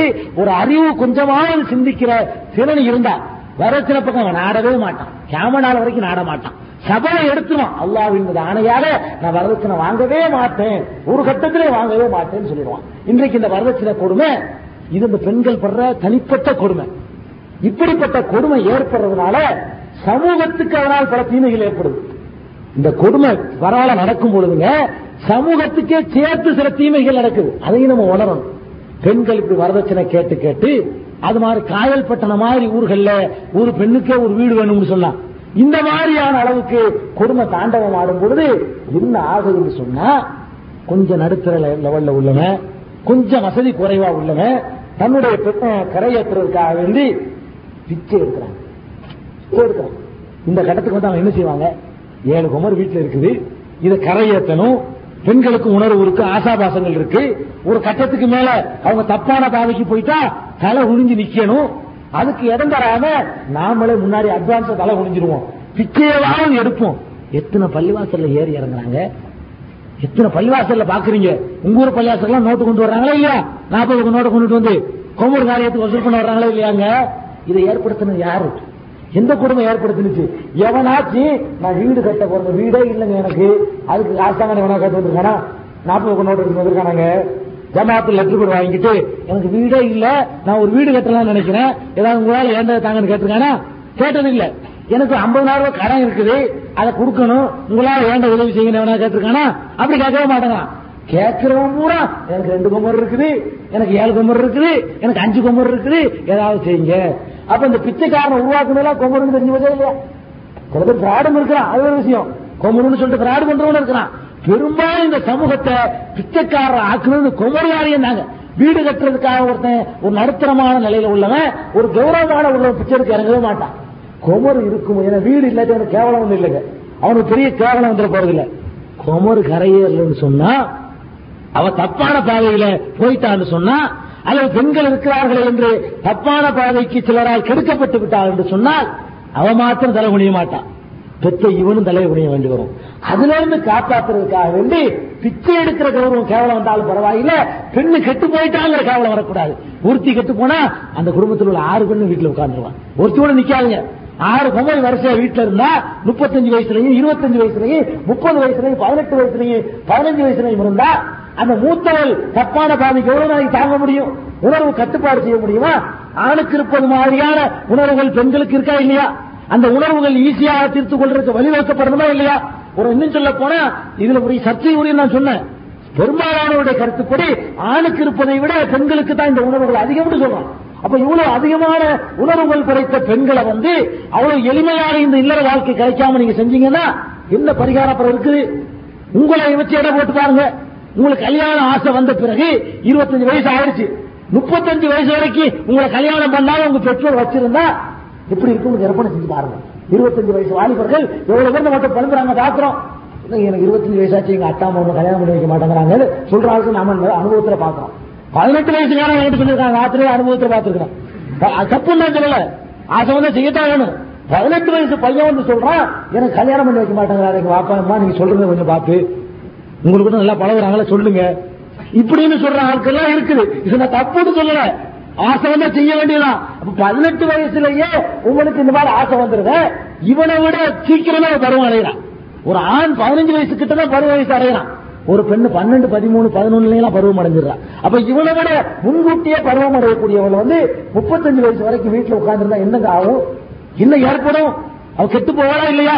ஒண்ணு மனசால கெட்டு போவா அல்ல உடம்பால கெட்டு போவா, இல்லன்னா அந்த உணர்வை கட்டுப்படுத்தி கட்டுப்படுத்தி கட்டுப்படுத்தி ஹிஸ்டீரியா பேய் ஆடுறதுன்னு சொல்றாங்களா இல்லையா? பெண்களுக்கு ரொம்ப பேய் வர்றது காரணம் என்ன? பேயா ஹிஸ்டீரியா நரம்பு தளர்ச்சி நோய்ங்க. எந்த ஒரு உணர்வுக்கும் ஒரு அளவுக்கு மீறி கட்டுப்படுத்தினா அது ஒரு நோயை கொண்டு விடும். அதுதான் பெண்களா பேயாடுவாங்க. திருமணம் ஆகாத பெண்கள், இல்லற வாழ்க்கையில சரியான சுகம் கிடைக்காத பெண்களுக்கு எல்லாம் இந்த பேய் வரும். பேய் வர்றது உண்மையில அது ஒரு நரம்பு தளர்ச்சி நோய், ஹிஸ்டீரியான்னு சொல்றது. அந்த நரம்பு தளர்ச்சி நோயில புளிச்சு தலையை போட்டு விரிச்சு ஆட ஆரம்பிச்சிடுறாங்க. இந்த மாதிரியான நோய்களுக்கு எல்லாம் காரணம் என்ன நினைக்கிறீங்க? ஒண்ணு இல்லற சுகத்தை இவன் சரியா கொடுக்காதவனா இருப்பான், அல்லது இல்லற சுகம் அறவே தெரியாதவனா இருப்பான். முப்பத்தஞ்சு வயசு இருபத்தஞ்சு வயசு வரைக்கும் அவளை ஏமாத்திக்கிட்டு இருந்தா அப்ப அவளை பெற்ற தகப்பன் என்ன செய்வான்? அட நானே என்ன செய்வாங்க? ஒரு கட்டத்துல நீங்க கௌரவமான ஒரு பிரஜன் வச்சுக்கிறோம், நீங்க என்ன செய்வீங்க? ஏழு குமர் வரிசையா இருக்குது, இருக்கிற சொத்தையெல்லாம் வித்தா கூட ஒரு குமர் கல்யாணம் பண்ண முடியாது. அப்ப என்ன பண்ணுவீங்க? இந்த பெண்ணுடைய கௌரவத்தை காப்பாற்றணும், ஒருத்திக்காவது ஒரு வாழ்க்கையை கொடுப்போம். இவளுக்கு முப்பத்தஞ்சு வயசு வரைக்கும் அப்புறமே பார்ப்போம். ஊர்ல பிச்சை எடுத்தா வெளியே தெரிஞ்சு போயிடும், வெளியூருக்கு கிளம்பிடும். கொண்டு ஊர்ல கௌரவமானவங்கள வெளியூர்ல பிச்சை எடுத்துட்டு இருக்கான். வெளியூர் ஒவ்வொரு ஊர்லையும் தன்னுடைய சொந்த ஊர்ல கௌரவமான பிரஜா வாழ்ந்தவனையெல்லாம் பிச்சைக்காரனை விரட்டி விடுறீங்களா? இந்த கொடுமைக்கு எல்லாட்ட பதில் சொல்ல மாட்டீங்களா? இந்த பெண்ணுக்கு செய்யற கொடுமை மாத்திரம் இல்ல, எத்தனை கௌரவமான மனிதனை பிச்சைக்காரனா திறவு நடமாட விட்டிருக்கிற வரதட்சணைங்கிற கொடுமை. இதை பார்த்த பிறகாவது இவ்வளவு பெரிய அக்கிரமமா இருக்கு, இந்த சமுதாயத்துக்கு பெரிய கேவலமா இருக்கு. இந்த சமுதாயத்தில் உள்ள ஒரு பிரஜை, பிச்சையை எடுக்காத ஒரு பிரஜை, பத்து நாள் பட்டினியா இருந்தா கூட பத்து பைசா யார்த்தையும் கேட்காத ஒரு பிரஜை, குமர் இருக்குதாங்கிறதுக்காக வேண்டி அந்த கௌரவம் மானம் ரோசம் சூடு சோகம் அத்தனை தியாகம் செஞ்சுட்டு தெருவில் இறங்கி பிச்சை எடுக்க ஆரம்பிச்சிடறான்னு சொன்னா இதுக்கெல்லாம் யாரு காரணம்? வரதட்சணை கேட்கிறவன் காரணம் இல்லையா? அதுக்கு ஆதரவு தெரிவிக்கிற சமூகம் காரணம் இல்லையா? அதற்கு அதுல கமிஷன் வாங்கக்கூடிய ஜமாத்துகள் காரணம் இல்லையா? அதற்கு பாத்தியாவது அங்கீகரிக்கக்கூடிய மோதல்மார்கள் காரணம் இல்லையா? அதை கண்டும் காணாமல் இருக்கக்கூடிய சீர்திருத்தவாதிகள் இளைஞர்களுக்கு காரணம் இல்லையா? போச்சு பாருங்க. இதற்கு அல்லாத பதில் சொல்லி அவன் பாரு இவ்வளவு கொடுமை நடந்துச்சா? இது கொடுமைன்னு ஒரு அறிவாளிக்கும் தெரியும்.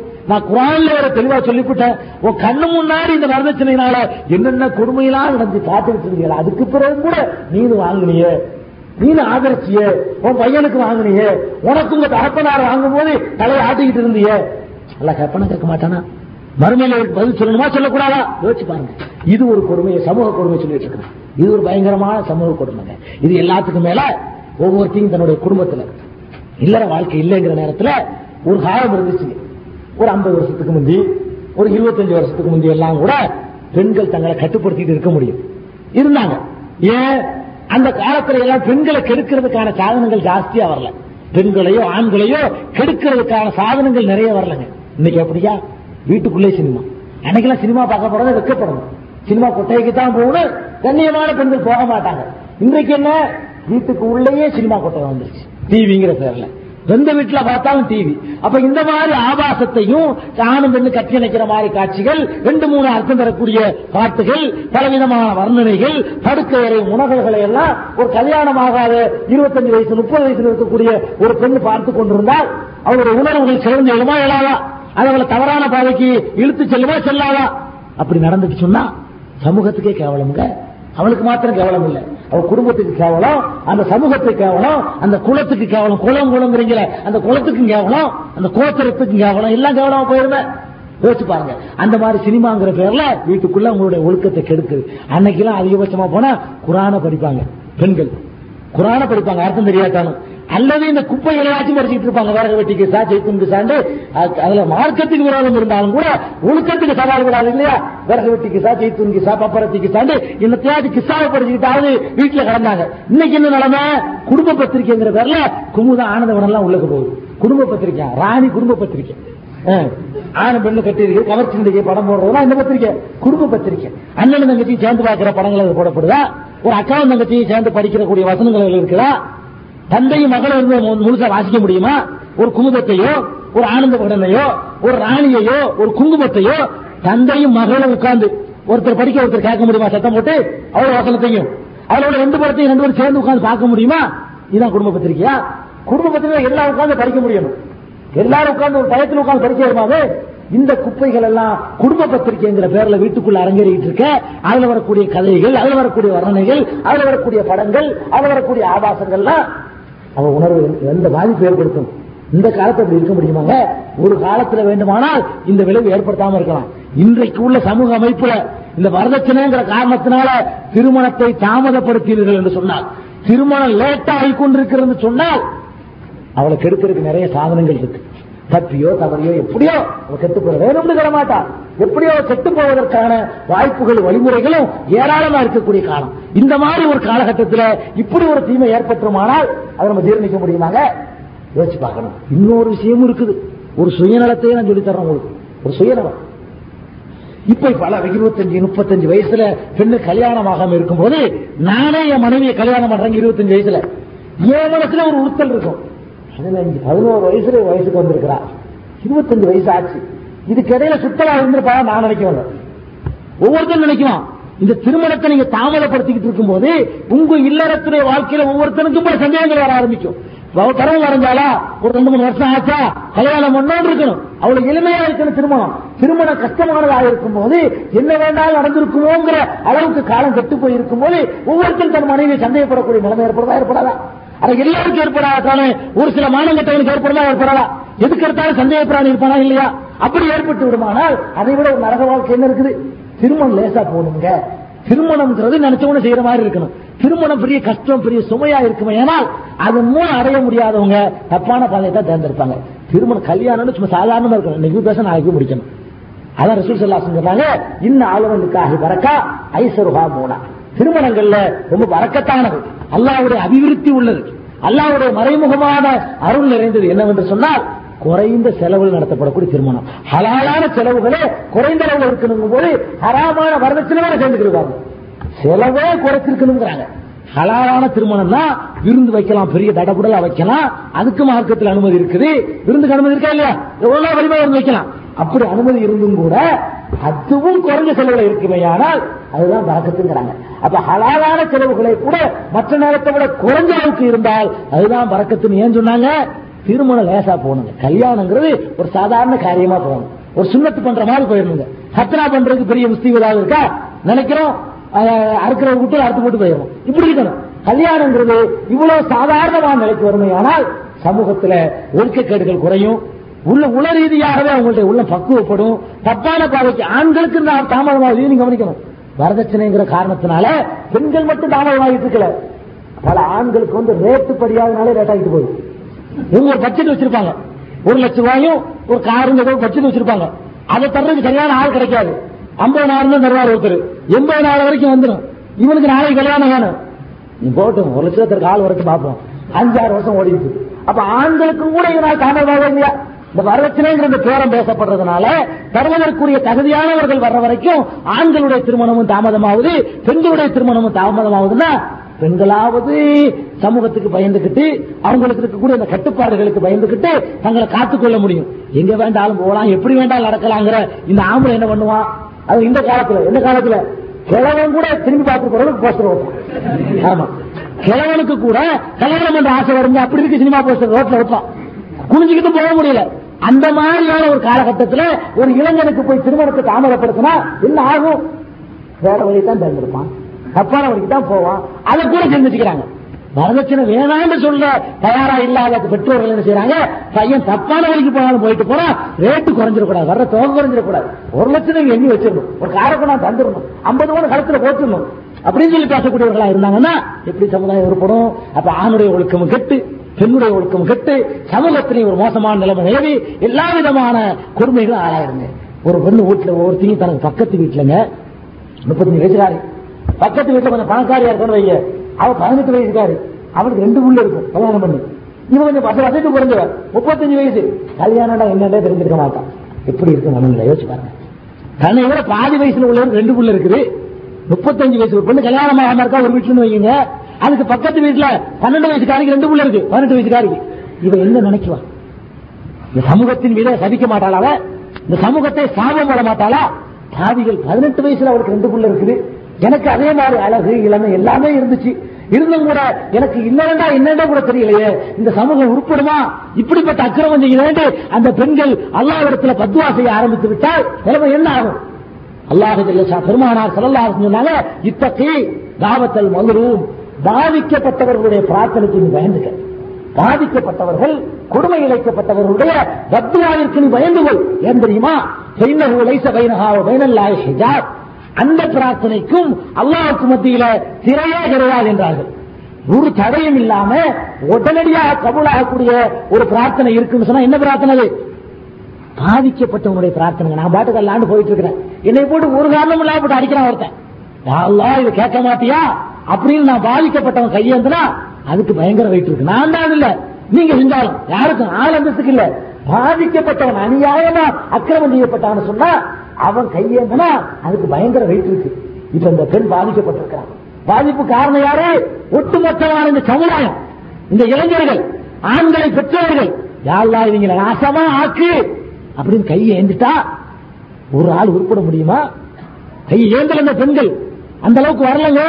பெண்களுடைய கொடுமை எல்லை மீறி போய் இந்த அளவுக்கு கொடுமைக்கு ஆளான பிறகு யாரெல்லாம் பதினெட்டு வயசுக்காரெல்லாம் பிள்ளை பெறா, நான் ஏழை குடும்பத்தில் பிறந்ததுனால, வசதி இல்லாம பிறந்ததுனால முப்பத்தஞ்சு வயசு ஆகியும் மாதவனாய் நின்று நேர கட்டத்துக்கு வந்துட்டாங்க. அந்த வயசு ஆகியும் எனக்கு இந்த இலவசம் என்னன்னு தெரியலையே, இந்த சமூகம் உருப்படுமா, இவங்க நாசமா போகக்கூடாதா என்று பத்வா செய்து விட்டால் நிலைமை என்ன ஆகும்? பயந்துக்கிறவங்க பெருமானார் ஸல்லல்லாஹு அலைஹி வஸல்லம் எச்சரிக்கிறாங்க, இத்தகீ தாவத்தல் மலூம், பாதிக்கப்பட்டவர்களுடைய பிரார்த்தனைக்கு நீ அஞ்சிக்கொள். ஏனென்றால் அல்லாஹ்வுக்கும் அந்த பிரார்த்தனைக்கு மத்தியில திரையே இல்லை, உடனே கபூல், நேரடி கனெக்ஷன். இந்த ஒரு பிரார்த்தனை தான் இருக்கு. இதுக்கு நம்ம ஆளாகணுமா? அந்த பெண்களுடைய பத்வாவுக்கு ஆளாகணுமா? அல்லாஹ்ட்ட பத்வா செஞ்சுட்டாங்கன்னு சொன்னா உருப்பட முடியுமா? இன்னொன்னு கவனிக்கணும், அல்லாஹ் பல நபிமார்களுடைய சமுதாயங்களை அழிச்சிருக்கிறாங்க, பல மாதிரி அழிச்சிருக்கிறான். ஒரு சமுதாயத்தை விசித்திரமான முறையில் அனுப்பணும், அழிச்சான். உங்களுக்கு தெரியும், லூத் நபியுடைய சமுதாயம், லூத் அலைஹிஸ்ஸலாத்துடைய சமுதாயம் சுத்தமா எப்படி சொல்றாங்களா, ஃபஜஅல்னா ஆலியஹா சாஃபிலஹா, அந்த மக்கள் வாழ்ந்த ஊருடைய மேற்பகுதியை கீழ்ப்பகுதியாக ஆக்கிட்டாங்க. தூக்கி பரட்டியா கட்டிய மேல்பகுதி கீழ்ப்பகுதியாக போகும், அப்படியே தூக்கி தூக்கி கலகுப்புற பரட்டினா என்ன ஆகும்? சட்டியா போறோம், அவ்வளவு வரும் ஒரு செகண்ட்ல. ஃபஜஅல்னா ஆலியஹா சாஃபிலஹான்னு சொல்றாங்களா, அந்த ஊருடைய மேல் பகுதியை கீழ்பகுதி ஆக்கிட்டோம், கீழே உள்ள பகுதி மேல, மேல உள்ள பகுதி கீழே ஆக்கிட்டோம். வாம்தர்னா அலைஹா ஹிஜாரத்தன் மின் சிஜ்ஜீன், அப்ப சுட்ட கற்களை எல்லாம் அவர்கள் மீது மழையாக பொழிய செய்தோங்கிறான். அது கூட ஒரு ஆளுக்கு அடையாளம் குறிப்பிட்டிருந்தான், முசவ்வமத்தன் ஐந்த ரப்பிக்கல் முஸ்லிமீன், இந்த வரம்பு மீறியவர்களுக்காக பெயர் குறிப்பிடப்பட்ட அடையாளமிடப்பட்ட கற்களை மழையாக பொழிய செய்து தலை குப்புற புரட்டி விட்டோம்னு சொன்னான். இதுக்கு என்ன காரணம்? அந்த சமுதாயத்தினர்கள் ஆண் உணர்ச்சியில் ஈடுபட்டிருந்தார்கள் மாத்திரமல்ல, பெண்களுக்கு கொடுக்க வேண்டிய அந்தஸ்தை கொடுக்க தவறிவிட்டார்கள். அல்லாஹ் ஜல்ல ஷானஹு நம் அனைவரையும் உண்மையை உண்மை உள்ளபடி வழங்கி நடக்கக்கூடியவர்களாக ஆக்கி அருள்வானாக. வாஹிதாவானா அல்ஹம்துலில்லாஹ். தற்போது முஸ்லிம்கள் அரைகுறை ஆடையில் செல்கிறார்களே, அதை கூட செல்லும் கணவன் கண்டிப்பதில்லை. ஆடை உடுப்போடு விட்டு இஸ்லாம் என்ன சொல்கிறது? கண்டிக்க முடியாமல் இருக்கிறான். எப்பயும் வரதட்சணை வாங்கி அடிமையாயிட்டானோ கேட்டா என் பணத்தையெல்லாம் எடுத்து வைக்கிறாங்க. இந்த நிலை ஏற்பட்டு போச்சு. ஊர்ல ஒரு ரிக்கார்டு அவரை விழிப்புறாங்க, வாங்கின பணத்தை எல்லாம் சில ஊர்கள்ல ஏதாவது சொல்லவும் முடியாது. ஐம்பதாயிரம் இருபத்தாயிரம் வாங்கினா ஐம்பதாயிரம் வாங்கி கொடுக்குறாங்க சில ஊர்கள்ல. இதுக்கெல்லாம் பயந்துகிட்டு அதிகாரம் எடுக்க மாட்டேங்குது. நீ ஒழுங்கா இரு, கண்ட்ரோல் பண்ணு. கேட்பா உனக்கு எல்லாவுடைய பயம் இல்லாம நீ மாதிரி விட்டுட்டு மனைவியை கெடுத்து ஆண்கள் தான் சின்னாவுக்கு வேணா கூட்டிட்டு போறான், பெரிய குமரத்தாத்துக்கு வீட்டுல வேணா வாங்கி போடுறான், ராணி வாங்கி கொண்டாந்து போடுறது இவன் அவளை கடுத்துட்டு வாங்கிட்டு வர்றேன். எல்லா ஏற்பாடையும் செஞ்சு வச்சுக்கிட்டு அதுல அதுல அணிகிற ஒரு பொம்பளை பார்த்துருக்க ட்ரெஸ் செஞ்சா எப்படி குறைச்சல் ரைட் இருக்கு? முதல்ல அவன் அணிய கூட தனி விஷயம், அணிய தூண்டியது யாருங்கிறேன். அணியதுக்குள்ள எல்லா சாதனங்களையும் ஒன்னா உண்டாக்கி வச்சுக்கிட்டு அணியாதன்படி தடுக்க முடியுமாங்க? பிரியாணி பக்கத்துல வச்சாச்சு, பசி தாங்க முடியல, எல்லா வகையும் ஏற்பாடா இருக்கு. சாப்பிடாத என்ன அர்த்தம்? நீ அந்த வேலையை செய்யலாம், ஒவ்வொரு கணவனாக செய்யலாம். வீட்டுல வந்து ராணி வாங்கி போடுறீங்க, அந்த ராணியில அணிகிறவள் எந்த மாதிரி ட்ரெஸ் அணிகிறாளோ அது உள்ள நடிகைகள் அணிகிற மாதிரி ட்ரெஸ் அணிந்தவர்களுக்கு ஆசை ஊட்டினது யார்? உள்ள உள்ள அங்கமெல்லாம் தெரிகிற மாதிரியான போட்டாக்களை போட்டு கொண்டாந்து புத்தகத்தை வீட்டுல கொண்டாந்து போடுறீங்க, அந்த எண்ணங்கள் அவளுக்கு ஏற்படுத்தினது யார்? டிவி வீடியோன்னு சொல்லி கொண்டு வந்து காட்டி அதுல உள்ள ட்ரெஸ்ஸுகள் மாதிரியான ஆசைகளை உண்டாக்குனது யார்? எல்லாத்தையும் உண்டாக்கிட்டு இந்த மாதிரி அணிகிறாளே காணும் போவதுன்னா இதுக்கெல்லாம் காரணமா தூண்டுகோலை முதல் நிப்பாட்டு, ஆசை வராது. எல்லாத்தையும் தூண்டி விட்டுக்கிட்டு நீ அணியாதுன்னு சொல்றது இவனுக்கு ரைட் இல்ல. அதே நேரத்துல பெண்களுக்கு அந்த ரைட்டே இல்லை. விசுவாசம் ரொம்ப உண்மையா கண்டிக்கிறாங்க. வருங்காலத்திலே சில பெண்கள் வருவார்கள், அவர்கள் ஆடை அணிந்திருந்தும் நிர்வாணமாக இருப்பார்கள். கியாமத்தினுடைய அடையாளம் ஆடை இருக்கும் பேருக்கு வெங்காயச்சர்கள் மாதிரி உள்ள உள்ள எல்லாம் தெரியும். இந்த மாதிரியான ஆடை அணிந்திருந்தும் நிர்வாணமாக இருக்கக்கூடிய பெண்கள் வருவார்கள். இவர்கள் எல்லாம் நல்லவர்கள் இல்லை என்று நபி ஸல்லல்லாஹு அலைஹி வஸல்லம் வன்மையாக கண்டித்திருக்கிறாங்க.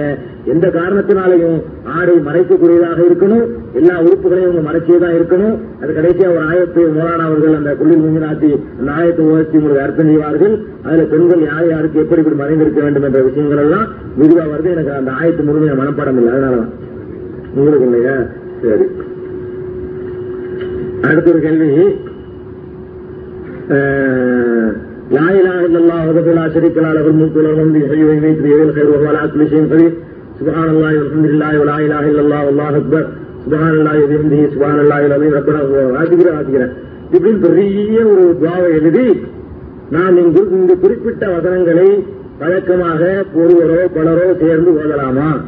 இவ்வசனங்களில் எவ்வித தவறான வார்த்தைகள் இல்லை என்பதை தெரிவித்துக் கொள்கிறேன். இதுல குறிப்பிட்டிருக்கின்ற வார்த்தைகள் எல்லாம் ஒரு சில வார்த்தைகள் ரசூல் ஸல்லல்லாஹு அலைஹி வஸல்லம் அவர்கள் கற்றுத்தந்த விக்கிர்களாக இருக்கிறது, ஒரு சில வார்த்தைகள் ரசூல் ஸல்லல்லாஹு அலைஹி வஸல்லம் கற்றுத்தந்த துஆக்களாக இருக்கிறது, வேறு சில வார்த்தைகள் நாம எல்லாவிடத்திலும் நம்முடைய தேவைகளை கேட்கக்கூடிய துஆவாக இருக்கிறது. இதுல எந்த விதமான சிற்கான வார்த்தையும் இல்லை. அழகாக ஓய்வதற்கு அனுமதி இருக்கிறது, ஏதோ ஒரு தப்பும் கிடையாது. இது ஒரு முறையா எல்லாரும் கட்டாயப்படுத்திருப்பார். வெள்ளிக்கிழமை வெள்ளிக்கிழமை ஓதணும், திங்கக்கிழமை ராவலுக்கு ஓதணும், யாரையும் கட்டாயப்படுத்திருக்க மார்க்கத்தை ரைட் இல்ல. விரும்பி இந்த விக்கிர்களை ஒருவன் எப்போது வேண்டாலும் யார் வேண்டாலும் செய்து கொண்டிருக்க அனுமதி இருக்குது.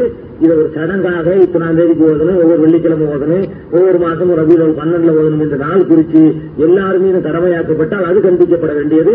இந்த விக்கிர்ல ஒரு தப்பும் கிடையாது, துவாக்கெல்லாம் நல்ல துவாக்கள் தான் எழுதி கொடுப்போம். ஈசால் சபா விஷயத்தில் நான்கு இமாம்கள் நான்கு இமாம்களில் ஷாஃபி இமாம் மட்டும்தான் கருத்து மாற்றம் கொண்டுள்ளார்கள். மற்ற மூன்று இமாம்களும் கூடும் என்று கூறுவதாக சரகத்துக்கு என்ற கிதாபில் கூறப்பட்டுள்ளது. அம்மூன்று மூவரும் குர்ஆன் ஹதீஸில் மாற்றமாகவா கூறியுள்ளார்கள்? இதை எக்காரணத்தினால் மறுக்கிறீர்கள்? இக்கிதாபை அனைத்து மதரசாக்களிலும் கற்றுத்தருகிறார்களே, உங்களுக்கு தோதுவாக ஏதும் ஆதாரம் காணப்பட்டால் அக்கிதாபை ஆதாரம் காட்டும் நீங்கள் ஏன் இந்த ஆதாரத்தை மறுக்கிறீர்கள்? மறைக்கிறீர்கள், மறுக்கவும் இல்லை மறைக்கவும் இல்லை. அவர்களே உக்கூல் அக்பர் என்ற நூலிலேயே என்னத்தை செய்தால் ஜவாப் செய்யலாம் என்று சொல்லியிருக்கிறாங்களோ